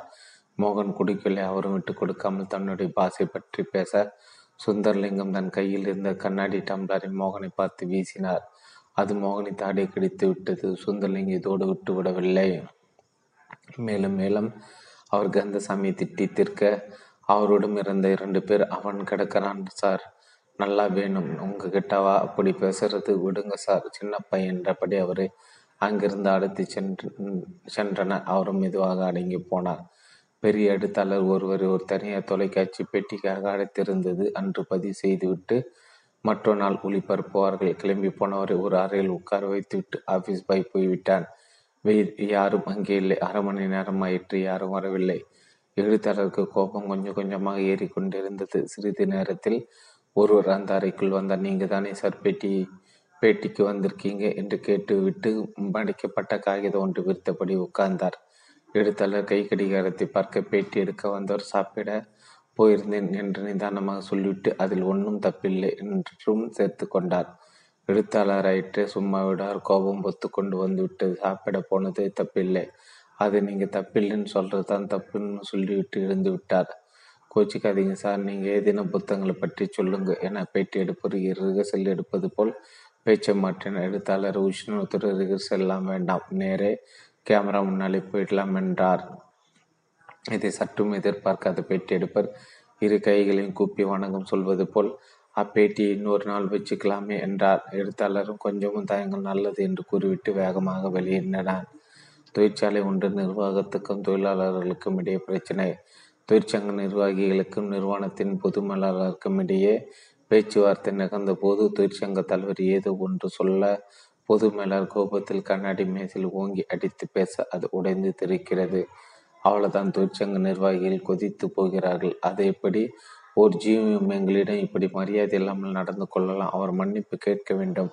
மன்னிப்பு கேட்கும் வரை இங்கிருந்து போக மாட்டோம் என்று சொல்லி பொது மேலாளரை சுற்றி அமர்ந்து கேரோ செய்து செய்ய ஆரம்பித்து விட்டனர். கடுமையான கோஷங்களிட ஆரம்பித்தன இங்கிருந்து நீங்கள் வெளியேறட்டா போலீஸில் கூப்பிடுவேன். என் உயிருக்கு ஆபத்துன்னு கம்ப்ளைண்ட் பண்ணுவேன். பண்ணுவேன் என்று பொது மேலாளர் கத்த ஆரம்பிக்கிறார். விஷயம் கேள்விப்பட்டதும் நிறுவனத்தின் மனிதவள மேலாண்மர் கண்ணன் அங்கே வந்தார். அவர் மனிதர்களை புரிந்து வைத்திருப்பது சமத்தார். உள்ளே வந்ததும் என்ன பார்த்திபன் என்று உரிமையோடு தொழிற்சங்க தலைவரின் தோளில் கை போட்டு பேச ஆரம்பிக்கிறார். பொது மேலர் கண்டுகொள்ளவே இல்லை. அவர்கள் பொது மேலரை பார்த்து கை நீட்டி அவசத்துடன் ஏதாவது சொல்ல கண்ணன் எல்லாவற்றையும் சிறு ஆச்சரியம் கலந்த அக்கறையுடன் கவனிக்கிறார் சரி வாங்க என்று நிதானமாக தொழிற்சங்க தலைவர் அறையின் மின்னோர் பக்கத்துக்கு அடைத்து செல்கிறார். சரியான சமயத்தில் பொது மேலாளர் தொழிலாளருக்கு செய்த பல நன்மைகளை வரிசையாக எடுத்து சொல்லி விடுங்க விடுங்க வாங்க என்று சொல்ல தொழிலாளர்கள் கொஞ்சம் காது கொடுத்து கேட்க ஆரம்பிக்கின்றனர். உடனே சமயோசித்தமாக எந்திருங்க. இங்கே என்ன சாப்பாடா போட போகிறாங்க என கொஞ்சம் வேடிக்கையும் கலந்து சொல்லிவிட்டு என்னையும் உங்கள் தலைவரையும் ஜீமையும் தனியை விடுங்கப்பா. நாங்கள் பேசுகிறோம் என்று என மற்றவர்களை அங்கிருந்து வெளியேற்றுகிறார். போலீஸ் அளவுக்கு போக வேண்டிய பிரச்சனை சுலபமாக தீர்ந்தது எல்லோருடைய வாழ்க்கையிலுமே. இப்படி எத்தனையோ சம்பவங்கள் உணர்வுகளை தூண்டும் சம்பவங்கள் யார் யாரோ எப்படி எப்படியோ நடந்து கொள்கிறார்கள். நாம் சீண்டப்படுகிறோம் உணர்வுகளுக்கு பலியாகிறோம் நிலைமை மோசமாகிறது. பிரச்சனை பெரிய இதாகிறது ஆனால் அதே சமயத்தில் உணர்ச்சியை பயப்படாமல் நம்மால் ஒரு சூழ்நிலை திறமையாக கையாளவும் முடியும். முதல் சம்பவத்தில் பார்த்த வெங்கட் சின்ன பையன்தான். ஆனால் அவன் தன் தந்தையுடன் பிரச்சனை அதிகமாக்கி கொள்ளாமல் அவருடைய கோபத்தையும் திறமையாக சமாளித்து விட்டான். அவன் செய்ததெல்லாம் நேர தேர்வு அமைதியை காத்தல் வருந்தியது. இதனால் அவனுடைய அப்பாவால் அதிக கோபம் கொள்ள முடியவில்லை. அவன் மட்டும் வீட்டில் ப்ராக்ரஸ் கார்டை நீட்டியிருந்தால் பாண்டியன் கண்டிப்பாக மகனை அடித்திருப்பார். அந்த சந்தர்ப்பத்தை புத்திசாலித்தனமாக தவிர்த்த அவரது மகன் ஒரு இட்லி. ரங்கராஜனும் இட்லி தான். அப்போதைய தேவை உடனடியாக ஏர்போர்ட் போக வேண்டும். அது டிரைவர் ஒத்திருப்பு என்று செய்ய முடியாது. எனவே டிரைவரின் தாமதத்தை குத்தி காட்டி சண்டை போடவில்லை. தன் உணர்ச்சிகளை கட்டுப்படுத்தி சமயோசிதமாக செயல்பட்டதால் அவர் காரியம் கச்சிதமாக நடந்து முடிந்து விட்டது. சுந்தர்லிங்கம் கந்தசாமியின் உதவியாளர் கண்ணாடி டம்ளர் அடித்தது எந்த விதத்தை நியாயமில்லைதான். ஆனால் அங்கே அப்போது நியாயம் பேசிக்கொண்டிருந்தால் பிரச்சனை இன்னும் அதிகமாகுமே தவறு பேசுவதால் ஒன்றும் நியாயம் கிடைக்கப் போவதும் இல்லை. அவர் செய்தது சரிதான் என்று சொல்லி அவரை அந்த இடத்தில் இருந்து நகர்த்தி அந்த இரண்டு பேரும் பிரமாதமான இட்லிகள் வேறு என்ன செய்திருந்தாலும் குடிப்போதில் இருப்பவரை சமாதானப்படுத்த முடியாது அல்லவா? அடுத்து வந்த எழுத்தாளர் மேல் எந்த தவறும் இல்லை. ஆனால் நடந்த நிகழ்ச்சியில் இருவருக்கும் நஷ்டம் தானே தொலைக்காட்சிக்கு ஒரு சிறந்த எழுத்தாளரின் பேட்டி கிடைக்காமல் போனது எழுத்தாளருக்கு லட்சக்கணக்கான மக்களை சென்றடையும் வாய்ப்பு இல்லாமல் போனது. இருவருமே வேகாத இட்லிகள். தொழிற்சாலையின் பொது மேலாளர் கே கேரோ செய்த தூரு சங்கத்தின் மீது சார்ஜி ஷீட் டெமோ மெமோ என நடவடிக்கை எடுக்காமல் நிலைமையை கட்டுக்குள் கொண்டு வந்து மனித வள மேலாளர் கண்ணன் எப்படிப்பட்டவர்? சந்தேகமில்லை. அது புத்திசாலிதான் உணர்ச்சிகளை கட்டுப்படுத்தி சூழ்நிலையின் சூட்டை தணிக்க செய்வதில் விற்பனர் இல்லாவிட்டால் ஸ்ட்ரைக்கு லாக் அவுட் என்று நஷ்டத்துக்கான அத்தனை சாத்தியங்களையும் கம்பெனி சாத்திரு சந்தித்திருக்கும். இந்த அனைத்து சம்பவங்களுக்கும் அடிப்படை ஒன்றுதான். அந்த கணத்தில் நம் விட்டு கொடுக்கிறோம் அல்லது இறங்கி வர வேண்டியிருக்கிறது. எதிராளிக்கு அற்ப சந்தோஷத்தை அளிக்க நேரிடுகிறது என்றாலும் இறுதியில் வெற்றி நம்முடையதாக இருக்கிறது. கோபம் வெறுப்பு காழ்ப்பு போன்ற உணர்ச்சிகள் எல்லாம் எல்லா மனிதர்களுக்கும் இருக்கத்தான் செய்யும். அவற்றை அடக்கி புத்திசாலித்தனமாக நடந்து கொள்வதன் மூலம் வெற்றியின் படிக்கட்டுகள் மீது வேகமாக ஏற முடியும். கட்டிய மனைவி வெட்டி விட்டு வாயில் முழுக்க சிறையில் தவிக்கும் கணவன் வாயை மூடிக்கொண்டிருக்க தெரியாமல் எதிர்த்து பேசி நல்ல வேலையடைந்தவர்கள் பிரச்சனை கண்டு பயத்தில் பயந்து அதிலிருந்து தப்பிக்க வழி என்று நினைத்து தூக்க மாட்டிக்கொண்டவர்கள் தான் கவரிமான் போன்றவன் என்று தனக்கும் தன் குடும்பத்துக்கும் வரக்கூடிய அத்தனை நல்லவற்றையும் தூக்கி எறிந்துவிட்டு வரட்டு ஜம்பவம் பேசி கொண்டிருப்பவர்கள் செய்து முடிக்க வேண்டியவை எவ்வளவோ இருக்க போகும் இடங்களில் எல்லாம் நீதியை நிலைநாட்டுகிறேன். என்று பிரச்சனையில் மாட்டிக்கொண்டு விடுபவர்கள் வாழ்நாள் முழுக்க பேசிக்கொள்ளாமல் இருக்கும் கணவன் மனைவி பெற்றோரை வீட்டை விட்டு வெளியே துரத்துபவர்கள் என பலதரப்பட்ட பாத்திரங்களை நாம் வாழ்ந்து கொண்டிருக்கிறோம். எதை எப்படி சொல்ல வேண்டும்? எங்கே யாரிடம் எப்படி நடந்து கொள்ள வேண்டும்? இதையெல்லாம் யாராவது யாருக்காவது சொல்லி தர முடியுமா? இதுதான் சரியான வழி. மற்றவை சரியில்லை என்று வாழ்க்கைக்காக எழுதப்பட்ட கோனா நோட்ஸ் ஏதாவது இருக்கிறதா? அப்படி இருந்தால் அது ஏன் பெரும்பாலானவர்களுக்கு தெரியவில்லை? அல்லது தெரிந்தும் சிலரால் ஏன் அவற்றை கடைபிடிக்க முடியவில்லை? அடிப்படை இதுதான். ஒவ்வொரு மனிதனுக்கும் இரண்டு கண்கள் இரண்டு கைகள் இரண்டு கால்கள் இரண்டு காதுகள் இருப்பது போல உள்ளுக்குள் அறிவு உணர்ச்சி என்கிற இரு வேறு தேவதைகள் குடிக்கொண்டிருக்கின்றன அறிவு மிகுந்தால் ஆனந்தம் உணர்ச்சி மிகுந்தால் ஆபத்து. உணர்ச்சி சமயோசிதமாக பயன்படுத்தி அறிவை செழுமைப்படுத்த முடியுமானால் அதுதான் புத்திசாலித்தனம். இது கை வந்துவிட்டால் வேறு எதுவும் இரண்டாம் பட்சம்தான் ஆனால் உணர்ச்சி எப்படி கட்டுப்படுத்துவது அல்லது கட்டுப்படுத்தப்பட வேண்டிய விஷயம்தானா? அது நடைமுறையில் சாத்தியமில்லாதவற்றை முயற்சி செய்து பார்த்து கொண்டிருப்பது வெத்து வேலை அல்லவா? கட்டுப்படுத்துவது என்கிற சொல்லி இந்த இடத்தில் மாற்றிக்கொள்வது என்று அர்த்தம் கொள்ள வேண்டும். குழப்புகிறதா? சரி உங்களுக்கு கோபம் வருகிறது. அதை சந்தோஷமாக மாற்றிக்கொள்ள முடியுமா? ஹையா ஜாலி நான் உன் மீது கோபமாக இருக்கிறேன் என்று மகிழ்ச்சியுடன் அறிவிப்பது சாத்தியமா? முடியாது. ஆனால் கோபத்தில் கண்டபடி பேசுவதற்கு தவிர்த்துவிட்டு ஒரு சிறு புறக்கணிப்பின் மூலம் நமது கோபத்தை வெளிப்படுத்திட முடியுமே? இது எப்படி முடியும் என்றால் இதற்காகவே ஆல்பர்ட் இலாஸ் என்கிற ஆராய்ச்சியாளர் ஒரு வழியை சொல்லி கொடுத்திருக்கிறார். உங்கள் சிந்தனைகளை மாற்ற முயலுங்கள் உங்கள் உணர்வுகளை மாற்றிவிட முடியும். இதுதான் அந்த சிந்தனை மாற்றுவதா? அது எப்படி? இட்லி சாப்பிடுவது எத்தனையோ சுலபம். அத்தனை சுலபம்தான் இது. ஒன்று தெரியுமா? நீங்கள் நினைத்து கொண்டிருப்பதை காட்டிலும் உங்கள் அறிவின் விசாலம் அதிகம். உங்கள் புத்திசாலித்தனத்தின் பரப்பளவு தமிழ்நாடு சைஸ் என வைத்து கொண்டால் நீங்கள் ஓடிக்கொண்டிருப்பது அதில் ஒரு கார்பரேஷன் பிளே கிரவுண்ட் அளவில்தான். இன்னும் கொஞ்சம் மெனக்கெட்டால் சில கிலோ சில கிலோமீட்டர்கள் ஓடலாம். மேலும் முயற்சி செய்த சில மாவட்டங்கள் ஓடலாம். ஒரு தம் பிடித்தால் மு மொத்த மாநிலத்தையும் காலால் அளந்து விடலாம். இது முடியாத காரியமே அல்ல. எதையும் இரண்டு விதமாக யோசித்து பார்ப்பது என்கிற கலை இதற்கு கை கொடுக்கும். சிந்தனை எப்படி மாற்றுவது? இதுதான் விஷயம் இல்லையா? பார்த்து விடலாம் நமது நண்பர்கள் பாண்டியன் படாத பாடுபட்டு எப்படியோ கம்பெனி ஒரு ப்ரொமோஷன் வாங்கி விடுகிறார். தன் மீது மேல் அதிகாரிகளுக்கு இருந்த கசப்புகளை எல்லாம் கொஞ்சம் கொஞ்சமாக கரைத்து சரி போனால் போகிறது என்று அவருக்கு பதவி உயர்வு தந்து விடுகிறார்கள். தனி அறை ஏசி அறை சூழல் நாற்கரை இப்போது அவர் ஒரு ஆபீசர் ஆனாலும் ஜூனியர் ஆபீசர் தான். ஏனென்றால் கொட்டை போட்ட தாத்தாக்கள் பல பேர் இருக்கிறார்கள். இதோ பாண்டியா ஆஃபீஸர் ஆயிட்டேன்னு முதல்ல இருக்கிறத அதை வேலையை பார். நாற்காலியிலேருந்து டேபிளில் இருந்து கீழே விழுந்தால் பெருசாக காயம் படாது. மாடியிலேருந்து விழுந்தால் மண்டை பேந்துரும். தெரியுமில்ல என்று எப்போதும் மிரட்டுவார்கள்.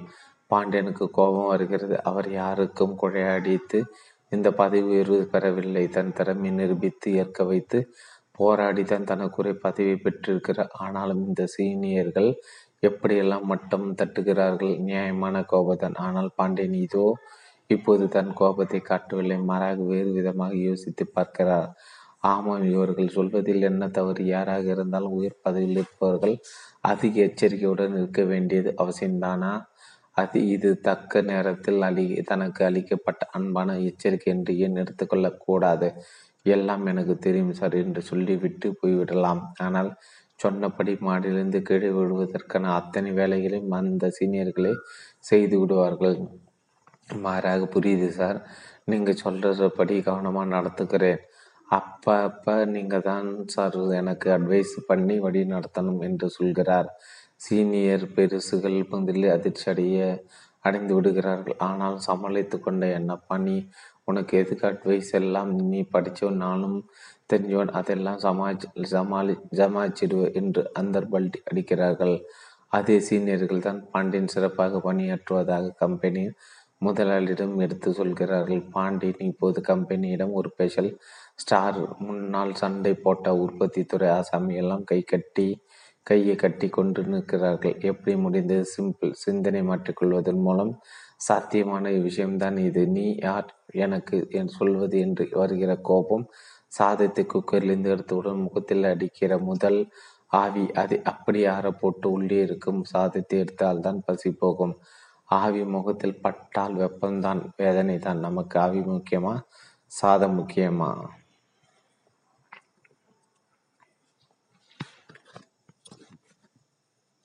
எமோஷனல் இன்டெலிஜென்ஸ் இட்லியாக இருங்கள். அத்தியாயம் ஐந்து ஒரே ஒரு கணம். அப்பா நான் இன்னைக்கு என்னோட ஃப்ரெண்டு கீதா வீட்டுக்கு போகிறேன் என்றாள் மாலதி. அதுக்கு என்ன போயிட்டு வாயேன் ஆனால் எப்போ வருவேன் இல்லைப்பா இன்னைக்கு இரவு. நான் அவங்க வீட்டிலே தங்கிக்கிறேன்.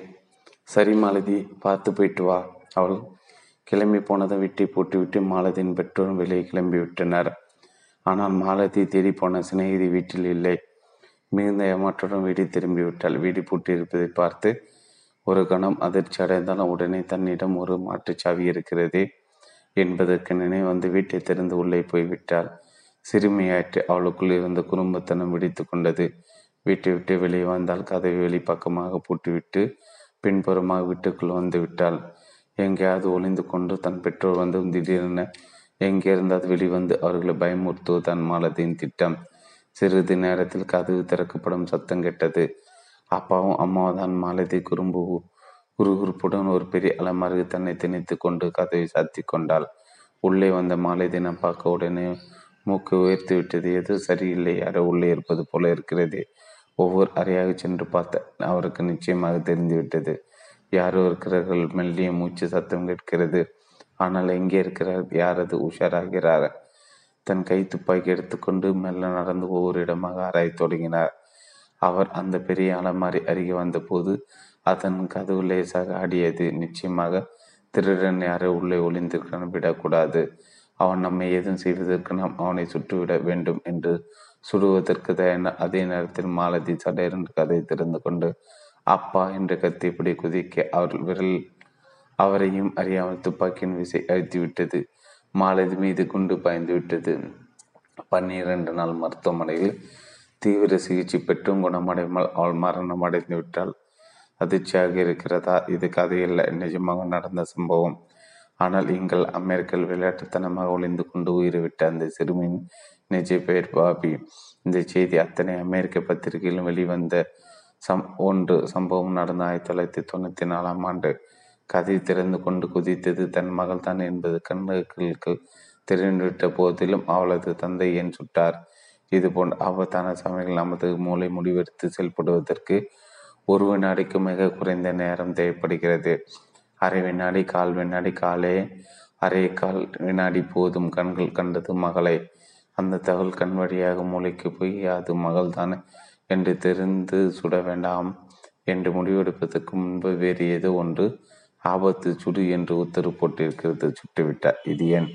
உணர்வுகள் என்பவை உடனடியாக செயல்படுவதற்கு செயல்பட்டு ஆபத்திலிருந்து காப்பாற்றிக் கொள்வதற்காக மிருகங்களுக்கும் மனிதர்களுக்கும் இயற்கையில் வழங்கப்பட்டிருக்கிறது என்பது டார்வின் கண்டுபிடிப்பு. உள்ளுணர் என்பார்கள் அல்லவா? அதுதான் இது. சந்தன வீரப்பன் காற்றில் எப்படி அத்தனை வருஷ காலமா எந்த ஆபத்து இல்லாமல் வாழ முடிந்தது? அவனுக்கு யானை நடந்தால் எப்படி சத்து கேட்கும்? சிறுத்தை எப்படி வரும்? மான் எப்படி ஓடும்? காகம் எப்படி சிறகடிக்கும்? குருவிகள் பறப்பதற்கும் புறாவால் புறப்பதற்கும் என்ன வித்தியாசம்?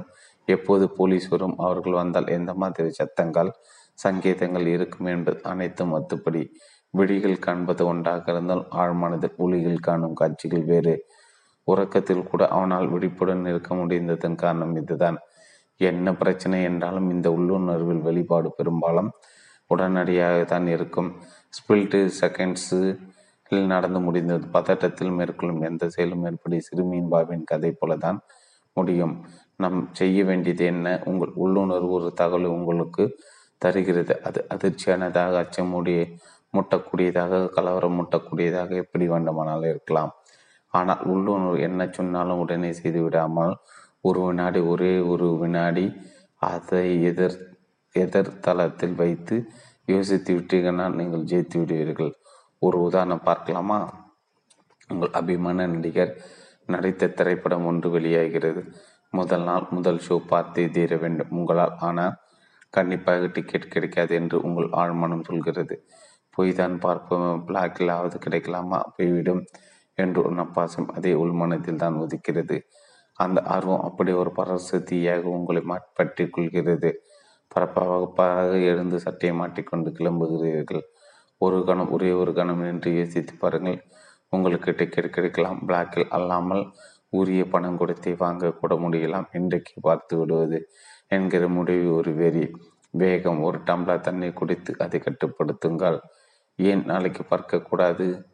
என்ன கெட்டு போய்விடும் அதற்கு முன் நாளை செய்ய வேண்டிய வேலைகளை அதே பரப்புடன் அதே அருமுடன் நின்று முடித்துவிட்டு நாளைக்கு திரைப்படம் பார்க்கிற அனுபவத்தை உங்களுக்கு நீங்களே ஏன் ஒரு பரிசாக கொடுத்து கொள்ளக்கூடாது வேலையும் முடியும் உல்லாசமும் கிடைக்கும். இது முடியாத காரியமே இல்லை. அது அந்த ஒரு கணம் நீங்கள் மீதானமாக யோசித்தீர்களானால் இது சரி என்று அதை ஆழ்மனம் இப்போது மாற்றிச் சொல்லும். அப்படி சொல்லும் போதுதான் மாவு இட்லி ஆகிறது. நீங்களும் புத்திசாலி புத்திசாலியாக இருக்கிறீர்கள். மனித மூளை லேசுப்பட்டது அல்ல. ஆதி மனிதன் குகையில் வாசித்து வந்த காலத்திலிருந்து இன்று மனிதன் தன்னை போல ஒரு உருவத்தை செயற்கையாக குளோன் செய்து கண்டுபிடிக்க முயற்சி செய்வது வரை நடந்துள்ள முன்னேற்றத்தை எண்ணி பாருங்கள். சந்திரனுக்கு ஆள் அனுப்புகிறோம். செவ்வாய் கிரகத்துக்கு க செவ்வாய் கிரகத்துக்கு களம் அனுப்புகிறோம். அண்டார்டிகாவில் ஆராய்ச்சி செய்கிறோம். நானோ டெக்னாலஜி ஆர்டிஃபிஷியல் இன்டெலிஜென்ஸ் என்று என்னென்னவோ செய்து எங்கெங்கேயோ போய்கொண்டிருக்கும் இதையெல்லாம் செய்வது எது? சுமார் மூன்று பவுண்டு எடை உள்ள ஒரு சதை மற்றும் சில அமிலங்கள் சேர்ந்த மூளை என்கிற ஒரு பொருள். இது செய்து மாயந்தான் இத்தனை விந்தைகளும். இந்த இடத்தில் ஒன்று ஞாபகம் வைத்து கொள்ள வேண்டும். ஆல்பர்ட் ஐன்ஸ்டனுக்கு இருந்த அதே மூளைதான் ஐநா வரங்கோவிந்த சாமிக்கும் இருக்கிறது. அமெரிக்க அதிபரின் மூளைக்கும் ஆஸ்திரேலிய அதிபர் மூளைக்கும் இந்திய தொழிலாளி ஒருவர் மூளைக்கும் கலர் வித்தியாசம் வித்தியாசமோ கன வித்தியாசமெல்லாம் கிடையவே கிடையாது. ஆனால் உலகில் உயிரினங்கள் தோன்றிய காலத்தில் மூளை என்கிற பொருள் உடலில் கிடையாது. கோடிக்கணக்கான ஆண்டுகள் பரிணாம வளர்ச்சியில் வந்தது தான் இது. இன்றிற்கு மூளை கொஞ்சம் கொஞ்சமாய் கீழே இருந்து வளர்ந்து வந்திருக்கிறது. வாழ் தேய்ந்து வந்திருப்பது போல் உயிரினம் தோன்றி கோடிக்கணக்கான ஆண்டுகள் ஆகிறது என்பது தெரியும். படித்திருக்கிறோம். அதிலிருந்து வரிசை வரிசையாக வராமல் பூச்சிக்குள் காலத்துக்கு பறந்து வந்து விடுவோம். வீட்டு சுவர்கள் பள்ளிகள் பார்த்திருக்கிறோம். டியூப்லைட்டுகளுக்கு கீழே இருந்து மெதுவாக வெளிவரும் தலையை அப்படியும் இப்படியும் தள்ளி தள்ளி பார்க்கும். கவனித்தால் பக்கத்தில் ஒரு வண்டோ கற்பான் பூச்சியோ நிற்பது தெரியும். ஆடாமல் அசைமல் சற்று நிதானித்து விட்டு பின் திடீரென ஒரே எவ்வாக எவ்வி கற்பானை வாயால் கவ்விவிடும். தலைமேல் பக்கமாக தூக்கி அசைத்து அசைத்து பெரிய பூச்சியை உள்ளே தள்ளி தள்ளி சௌகரியமாக ஒரு ஏவ எல்லா சமயங்களும் இப்படி நிகழாது பள்ளிக்கு ஏமாற்றங்களும் ஏற்படும். பள்ளி தாவுவதற்குள் கரப்பான் பறந்துவிடும் ஒன்றுக்கு மற்றொன்று உணவாக அமைந்துவிட்ட உணவு சங்கிலின் அடிப்படையில் தான் உயிரினங்கள் வாழ்கின்றன. அதனால் எப்போதும் அவற்றிடம் பயம் என்பது பிரதான உணர்வாக இருந்திருக்கிறது. பயம் என்பது எங்கே யார் நம் மீது பாய்வார்களோ என்ற பயம். தப்பிக்க வேண்டும் யோசிக்க நேரமில்லை. யோசித்தால் படுத்து உன் அடித்து விடுவான். அடிந்து அடித்து விழுங்கி விடுவான் எப்போதும் ஜாக்கிரதையாக இருக்க வேண்டும் என்ற உணர்வு அந்த உயிரினங்களுக்கு உண்டு. உனக்கென்ன? திடீரென யாராவது தாக்க வந்தால் ஓட வேண்டும். அவ்வளோதான் சரி செய் சரி செய்து தந்துவிட்டால் போச்சு. எல்லா விலங்குகளின் தலைப்பில் ஆல் ஃபேக்டரி லோப்ஸு என்ற ஒரு சிறு உறுப்பை உண்டாக்கி கொடுத்துள்ளது இயற்கை. இந்த ஆல் ஃபேக்டரி லோப்ஸ் என்பது ஒரு வாசனை கண்டுபிடிக்கும் மிஷின் போல வாசனை வைத்து வந்திருப்பது யார்? ஒளிந்திருப்பது யார்? என்று கண்டுபிடித்து விடலாம். வந்திருப்பது காதலானா எதிரியா அல்லது உணவா என்ற வித்தியாசங்களை புரிய வைக்கும். நிச்சயமாக இந்த ஆல்ஃபேக்டரி முன்னேற்று தான் அதற்கு முன் ஸ்பைனல் கார்டை வைத்து தான் உயிரினங்கள் படைத்தன ஸ்பைனல் கார்டு என்றால் முதுகெலும்பு இந்த ஸ்பைனல் கார்டு மிக நல்ல ஊழியர் உயிர் வாழ தேவையான அத்தனை அடிப்படை உடல் செயல்பாடுகளும் இவர் பொறுப்புதான். மூச்சு விடுதல் கிட்னி வேலைகள் உணவை செரித்தல் இரத்த ஓட்டம் எல்லாமே இவரது வேலை. ஸ்பைனல் கார்டு இல்லாதவர்களுக்கு இது எல்லாம் நடக்காது. இதில் ஒரு விஷய விசேஷம் என்னவென்றால் இந்த ஸ்பைனல் கார்டு இருப இருப்பது மாற்ற முடியாத புரோகிராம். உயிரினங்களால் கூட தன்னுடைய கிட்னி செயல்படுவதை சிந்தித்து மனதில் வைத்து நிறுத்த முடியுமா? அல்லது இதயம் துடிப்பதை அதிகப்படுத்த முடியுமா? உயிர் வாழ மிக அவசியமான செயல்பாடுகளை இயற்கை இதன் கட்டுப்பாட்டில் கொடுத்து விட்டது தன் பாட்டுக்கு இயந்திர கதியாக சாவி கொடுத்த பொம்மை போல ஓடிக்கொண்டே இருக்கும் புரோகிராம் தான் இது. அதனால் தான் புத்தி சுவாதீனம் இல்லாதவர்களின் உடம்பு கூட எந்த பாதிப்பையும் இன்றி செயல்பட முடிகிறது. ஸ்பைனல் கடை யாருக்கு கட்டுப்பட்டதல்ல? அது மனதிடமிருந்து கட்டளுக்கு எதிர்பார்ப்பதுமில்லை. கிடைத்தால் அதற்கு தன் செயல்பாடுகளை மாற்றிக்கொள்ளவும் செய்யாது. ரீட் ஒன்லி ப்ரோக்ராம் போல உயிர் வாழ்வு தேவையானவற்றை பழையின்றி செய்யும். அதற்கு மேல் ஒன்ற முடியாது. செய்யாது. சிந்திப்பதெல்லாம் அதை பொறுத்தவரை செய்யவே முடியாதவை. கற்பனை கூட கிடையாது. செய்த தப்பையே திரும்ப திரும்ப செய்யும் பூச்சிகள் ஆல் ஃபேக்டரி லேப்ஸின் மூலம் தங்களது உணர்வுகளுக்கு மிருகங்களால் முக்கியத்துவம் கொடுக்க முடிந்தது. ஆபத்து வந்தால் இது உடனே எச்சரிக்கை கொடுக்கும். படம் அடங்க உதவியது. இப்படியே காமம் பசி கோபம் எல்லா உணர்வுகளுக்கும் வடிகால் உண்டானது. இப்படியே லட்சக்கணக்கான ஆண்டுகள் ஓடின பரிணாம வளர்ச்சியில் அடுத்து இன்னொரு மாற்றம் அதுதான் இந்த மூலையில் ஆல் ஃபேக்டரி லோப்ஸுக்கு அடுத்த முன்னேற்றமாக வில விலங்குகளுக்கும் லிம்பிக் சிஸ்டம் கொடுத்தது. இந்த லிம்பிக் சிஸ்டம் மூலம்தான் கற்பதற்கும் கற்றதை நினைவில் வைத்துக் கொள்வதற்கும் முடிகிறது. ஒரு முறை சாப்பிட்டு பிரச்சனையான உணவா? அடுத்த முறை தொடாதே. எலிகளுக்கு கூட தெரிகிறது ஒரு முறை சத்தப்பித்து விட்டால் பின்பு மசால் வடை வைத்தாலும் பொறி பக்கமே வராது. மனித இனத்தினை ஹோமோசாப்பியன்ஸ் என்பார்கள். மற்ற எந்த இனத்தையும் விட மனிதர்களுக்கு நியோ கார்டெக்ஸ் பெரியது. இதை நமக்கேற்ப புரிந்து கொள்வதென்றால் அன்பு பாசம் காதல் போன்ற உணர்ச்சிகள் தலைக்கு காவேரி என்று கொள்ளலாம். நம்முடைய அத்தனை வளர்ச்சிகளுக்கும் இன்று விபரீத சிந்தனைகளுக்கும் இவர்தான் காரணம். இவர்தான் மனித இனத்தின் வியாதிகள் குறைந்து வாழ்நாள் நீண்டது. வெறும் லிம்பிக் அமைப்பு இருக்கையில் இனப்பெருக்க காம உணர்வு மட்டும்தான் சாத்தியமாக இருந்தது. ஆதி மனிதன் அதனால்தான் வெறும் பிள்ளை பிறக்கும் இயந்திரமாக மட்டுமே இருந்தான். ஆனால் இந்த நியோ காட்டெக்ஸில் தான் தாய் பிள்ளை பாசம் வந்தது குடும்ப உணர்வு வந்தது. குழந்தை வளர்ப்பு எல்லாம் வந்து வந்து மனித சமுதாயம் தடைக்க ஆரம்பித்து விட்டது. இந்த நியூயோ காட்டெக்ஸ் இல்லாத சில ஜீவராசிகள் எவ்வித பாச உணர்ச்சியும் இல்லாமல் போய் தங்கள் குட்டிகளை தின்று விடுகின்றன மிருகங்களுக்கும் மனிதர்களுக்குள்ள வித்தியாசம் என்ன? மிருகங்களுக்கு ஒரு உணர்வு வந்தால் அதற்கு ஒரு நடவடிக்கை தான் நடவடிக்கை தான் சாத்தியம். பசி வந்தால் வேட்டை தூக்கம் வந்தால் உடனே படுத்து விடுவ படுத்து விடுவது. எழுந்து போய் முகத்தை கழுவி கொண்டு வந்து உட்கார்ந்து அந்த கந்த சஷ்டி சொல்லு புலிச்சிங்கங்கள் இல்லை அல்லவா? ஆனால் மனிதனால் இது முடி பசி வந்தால் அவன் வேட்டையாடுவதில்லை. மாறாக கடைக்கு போய் வேண்டி காய்கறிகள் பரிசி வாங்கி வந்து சமைத்து தான் சாப்பிடுகிறான். அதுவரை பசி அடக்க அவனால் முடியும். தூக்கத்தை துறந்து படிக்கவோ எழுதுவோ ஆனால் முடியும்.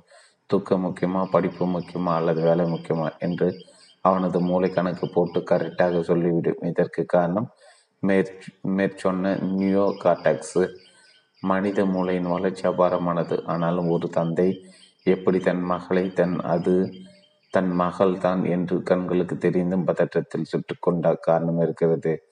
தலைமை ஸ்பைனல் கார்டு மனித மூளை அமிக்டல்லா. அத்தியாயம் ஆறு அவசரம் பரம அவசரம். ஒரு புதிய கதாபாத்திரத்தை உங்களுக்கு அறிமுகப்படுத்துகிறேன். மிகப்பெரிய வில்லன் பாத்திர அடப்பாவி என்று நீங்கள் பள்ளி கடிக்கும் போதே மகா பெரிய ஹீரோவாகவும் அவதாரம் எடுக்கக்கூடிய ஜித்தன் அவன் பெயர் அவர் பெயர் அமிக் அமிக்டலா உடனே எந்த நாட்டு வில்லன் கம் ஹீரோ என்று கேட்காதீர்கள். எல்லாம் நம் நாடு தான் நம்ம ஊர் தான் நம்ம வீட்டில் நம்மோடு இருக்கிற பெரிய மனுஷன் இன்னும் நெருக்கமாக சொல்ல வேண்டாம். நம் ஒவ்வொரு மூளைக்குள்ளே ஒரு ஓரத்தில் அடியில் படுத்து கொண்டிருக்கும் ஒரு தக்னியூண்டு சதிக்கட்டு. மூளையின் இரண்டு பக்கமும் பக்கவாட்டு பகுதியில் பாதுகாப்பாக புதைக்கப்பட்டுள்ள சிறிய சைஸ் பாதாம் பருப்பு அளவே உள்ள உறுப்பு. இந்த பாதாம் பருப்பு உதாரணம் அதன் தோற்றத்துக்கு மிகவும் பொருத்தமாக இருப்பதால் தான் பாதாம் பருப்பின் கிரேக்கு பெயரையே அதற்கு வைத்து விட்டார்கள். அமிடல்லா இவர் நியூயார்க் அட்டெக்ஸுக்கும் முன்பாக விலங்குகளின் தலைக்குள் வந்து ஆல் ஃபேக்டரி காலத்தவர் அதாவது சூப்பர் சீனியர். இந்த பாதாம் பருப்பை பற்றி தெரிந்து கொள்ளலாம் கொள்ளாமல் நாம் இட்லி பற்றி புரிந்து கொள்ள முடியாது. அமிக்டல்லா தான் மனித உணர்வுகளின் ஸ்பெஷலிஸ்ட்டு இதுதான் நமக்கு காதலை சொல்லிக் கொடுக்கிறது. ஒருத்தனுக்கு காதலிக்க தாஜ்மஹால் கட்ட சொல்லி கொடுத்தது எல்லாம் தொடர்ந்த பட்டினத்தார் தன் தாயின் இறப்புக்காக வருத்தப்பட்டதற்கு அமிட்டெல்லா தான் காரணம் பில் கிளின்டன் மோனிகா லெவன்சிக்கியால் கவரப்பட்டதற்கும் அமீட் அல்லாதான் காரணம் நமது கோபம் நமது பயம் நமது வெறுப்பு ஆத்திரம் அகங்காரம் அன்பு கனிவு துக்கம் சோகம் அனைத்தும் விதமான உணர்ச்சிகளையும் உற்பத்தி செய்கிற ஃபேக்டரி இதுதான். சிறையில் தன்னை எட்டி எட்டி உதைத்த காவல் அதிகாரிக்கு தானே செருப்பு தேய்த்து கொடுக்கும் அளவுக்கு காந்தி கனியை செய்ததும் இந்த அமிக்டல்லா தான் இதே அமிக்டல்லா தான் இதே காந்தியின் மீது வெறுப்பு கொண்டு கோட்சேவையும் கொள்ள தூண்டியது. எப்படி எல்லாவற்றையும் தூக்கி அமிக்டல்லா தலையில் போடுவது? அவர்தான் எல்லாவற்றுக்கும் காரணம் என்று இப்படி அபாண்டமாக சொல்லலாமா? இந்த கேள்விக்கான பதிலை அறிய ஆராய்ச்சி செய்தார்கள் இளைஞன் ஒருவன் அமிட்டல்லாவை அறுவை சிகிச்சை செய்து அகற்றினார்கள். சும்மா இல்லை ஏகப்பட்ட பணம் கொடுத்து ஒரு ஆராய்ச்சிக்காக இந்த அமெரிக்கர்கள் வேறு வேலை என்ன? அமிட்டல்லாவை அகற்ற சில சாமிகள் இருப்பது போல டம்பரவரியாக தன் அமிட்டால பணியனை பயனை பனியனை கயற்றுவது போல கயிற்று வைக்கும் ஆள்கள் இருப்பது அங்கேதான். உயிருக்கு ஒன்றும் ஆபத்தில்லை. அந்த இளைஞனிடம் ஆபரேஷனுக்கு பிறகு எந்த மாற்றமும் இல்லை. எல்லாம் சரியாக செய்தான். ஆனால் ஒன்று அவனால் சாதாரணமாக பேச முடிந்ததை தவிர தன் தாய் நெருங்கிய நண்பர்கள் கூட அவனால் பெரிய பிரியமாக உணர முடியவதில்லை தனித்திருக்கவே ஆசைப்பட்டான். டே நான் தாண்டா உன் அம்மா? ஓ அப்படியே? Nice to meet you Joseph லே டவுக்லக்ஸ் என்ற நம் நரம்பில் நிபுணர் நிபுணர் தான் முதமதி அமைட்டல்லா உணர்வுகளுக்கும் உள்ள தொடர்பை ஆராய்ந்து சொன்னவர். மிக முக்கியமான அந்த ஆராய்ச்சிகளின் சாரம் இதுதான். மனிதன் சிந்தித்து முடிவெடுப்பதற்குள் அமிக்டல்லா இடையில் புகுந்து முடிவெடுத்து விடுகிறது. மனிதனை தன் வசப்படுத்தி தன் சொல்லும் விதத்தில் செயல்பட வைக்கிறது. இதுதான் விளக்கத்தை இதன் உலகத்தை இப்படி சொல்லலாம். உங்கள் சிந்தனை என்பது அறிவுபூர்வமாக நீங்கள் யோசித்து எடுக்க முடிவு. இதில் அமிக்டெல்லாவின் பங்களிப்பு எப்படி இருக்கிறது என்றால் உங்கள் சிந்தனை மேக வேகத்தை விட கூடுதல் வேகத்தில் அது வேலை செய் வேலை செய்து உணர்ச்சி பூர்வமான முடிவை உங்களிடம் திணித்து விடுகிறது. டிராவிஸ் சிக்னல் எடுத்துக்கொள்ளுங்கள் பச்சை சிவப்பு மஞ்சள் விளக்குகளுக்கு அடிப்படைந்து நீங்கள் நானும் போய் வந்து கொண்டிருக்கிறோம். திடீரென்று யார் ஒரு அமைச்சர் வருகிறார் என்றால் உடனே என்ன செய்கிறார்? சிக்க சிக்னலாவது உண்டாது. உங்களை நிறுத்திவிட்டு அவரை தான் முதலில் அனுப்பி வைப்பார்கள். அந்த நேர பரபரப்பு டிராஃபிக் கான்ஸ்டபிள்கள் எப்படியோ வந்து விடுகிறது. இங்கே சிக்னல் இருக்கிறது. அமைச்சர் வண்டியின் போ வண்டியானாலும் நின்று தானே போக வேண்டும் என்றெல்லாம் அவர் யோசிப்பது கிடையாது. அங்கே வேலை செய்வது டிராஃபிக் கான்ஸ்டபிள் அல்ல அவரது அமிக்டல்லா வேறு வேறு கட்சிகளை சேர்ந்த அரசியல்வாதிகள் இவர் இருவர் ஒரே மேடையில் ஆனால் பறக்க விவாதிப்பது போல அமிக்டல்லாவுடன் மோதி பார்க்கும் இன்னொரு நபரும் நமக்குள்ளே இருக்கிறார். அது நம் பகுத்தறிவு. அதாவது நியூயோ கார்டாக்ஸு ரவிக்கும் ரம்யாவுக்கும் அன்று முதலாவது திருமண நாள். சாயங்காலம் சீக்கிரம் வந்துடுங்க நான் வெயிட் பண்ணிட்டு இருப்பேன் என்று இரண்டு முறை கூறிவிட்டாள். தொலைபேசியிலும் அதை திரும்ப கூறுகிறார் சரி என்கிறான். ரவி நேரம் போய் கொண்டே இருக்கிறது. மீண்டும் ரவியின் செல்லுக்கு தொடர்பு கொள்கிறாள். ரம்யா மணி அடித்து கொண்டே இருக்கிறது. எடுக்கவில்லை. வரவும் இல்லை. மெல்ல மெல்ல ரச இரவாகிறது. ரவி வரவே இல்லை. காத்திருந்து காத்திருந்து வெறுப்பில் ரம்யா உடைகளை மாற்றிவிட்டு கோபத்தோடு படுக்கையில் படுக்கைக்கு செல்கிறார். ஒன்பதரை மணிக்கு வரும் ரவி கதவை தட்டி தட்டி பார்க்கிறான். திறக்கப்படவில்லை. அவனுக்குள் பதட்டம் முழு வேகத்தில் கதவை முட்டி திறக்கிறான். உள்ளே அழுது அழுது முகம் இங்கே ரம்யா என்ன ஆச்சுடா? என்று ரம்யாவின் கையை ரவி பற்ற உங்கள் ஆபீஸை கட்டிட்டு அழுங்க என்று வெறுப்போடு கையை உதறுகிறாள். பேசி பார்க்கிறான் கெஞ்சுகிறான் ரம்யாவோ. அவனது வார்த்தைகள் எதையும் காதில் வாங்கும் மனநிலையில் இல்லை. தான் வாங்கி வந்த பரிசு பொருளை அவள் முன் நீட்டுகிறான். இந்த கிஃப்ட் மட்டும் எனக்கு எதுக்கு? தரையில் தூக்கி அடிக்கிறார். கிளிங் என்ற சத்தத்தோடு உள்ளே இருந்த பொருளுடையும் சத்தம் கேட்கிறது. அழகிய கண்ணாடி பொருள். ஆறு மாதத்துக்கு முன்பு சொல்லி வைத்து செய்த பொருள். ரவி அதிர்ச்சியில் உறைந்து விடுகிறான். இருவரும் சாப்பிடாமல் படுத்து விடுகிறார்கள். மறுநாள் தான் ரம்யா சமாதானமாகிறாள். மிக நெருங்கிய நண்பன் ராஜேஷுக்கு விபத்து. அதனால் தான் ரவி நேற்று மருத்துவமனைக்கு போய்விட்டான். பதட்டத்தில் செல்போனை அலுவலகத்தில் விட்டுவிட்டான். எடுத்து சொல்லி விலக்கிய போது ரம்யா மிகவும் வருத்தப்படுகிறாள். இது போன்ற சமையல் அறிவிய உணர்ச்சி வெற்றி கொள்கிறது. காரணம் அமிடல்லா இது சரியா? நாம் செய்வது நமக்கு நல்லதா? நாம் விரும்புவது இதை தானா இல்லை. இது எப்படிப்பட்ட பிரச்சனைகளை உண்டு பண்ணும் என்றெல்லாம் கேட்காமல் உடனடியாக சில முடிவுகள் எடுத்து விடுகிறது. மைக் டைசன் முறைப்படி சண்டை போட்டு கொண்டிருக்கையில் திடீரென சுய கட்டுப்பாடு இழந்து உணர்ச்சி பிழம்பாகி எதிர்த்து மோதிய ஹோல் ஹோலிஃபீல்டின் காதை ஏன் கடித்தார்? கைகளால் குத்து கொண்டிருந்த ஹோலிஃபீல்டு திடீரென அவரது தலை டைசன் முட்டியதால் தான் மைக் டைசன் கொந்தளிப்பானார். அதற்கு முன் நடைபெற்ற போட்டில் மைக் டைசன் அதே ஹோலிஃபீல்டுடன் மோதி தொற்றிருக்கிறார். அப்படி தோற்கடிப்பதற்கு முன் ஹோலிஃபீல்டு செய்து தலையால் முட்டியதான். அந்த முட்டலோடு மைக் டைசன் மூளை அமிகிடல்லா தன் தோல்வியை இணைத்து கொண்டு விட்டது. டைசனால் சகித்து கொள்ள முடியாத அவரது தோல்விக்கு காரணம் அந்த முட்டால் அந்த முட்டல்தான். இது அவர் மனதில் ஒரு புழு புழுக்கமாக உருவாகி எரிமலையாக வளர்ந்து எப்போது வெடிக்கலாம் என்று காத்து கொண்டிருந்தது. அதை பற்றி நினைத்தாலே வெறுப்பு மாத்திரம்தான் மேலோங்கி வரும். அதனால் தான் அதை போன்ற முட்டலை ஹோலிஃபீல்டு இப்போதும் செய்ய மைக் டைசன் அமிட்டெல்லா உடனடியே முடிவெடுத்து மீண்டும் முட்டலா? எதிர் முட்டுகிறான் பார். எதிரி முட்டுகிறான் பார். ஏதாவது செய். உடனடியாக அவனை கைப்படுத்து விடாது என்பது போல் அவரது மூளை கொடுத்த கட்டளை உண்மையிலே சிரம் மேற்கொண்டு உடல் நிறைவேற்றியது. காது கடிக்கப்பட்டு விட்டது. அதுதான் வாய்க்கட்டும் தூரத்தில் எமர்ஜென்சி என்று மூளை சொல்லிவிட்டால் அவ்வளவுதான். எதுவும் நடக்கும். எப்போது வேண்டுமானாலும் நடக்கும். ரம்யாவுக்கு அந்த தினம் மிக முக்கிய தினம். ரவியின் அன்பு அதைவிட முக்கியம்.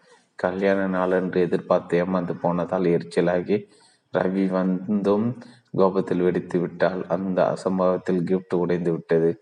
எதுவும் திட்டமிட்டு நடந்ததில்லை. அந்த பிரச்சனைக்கு அந்த அளவு ரியாக்ஷன்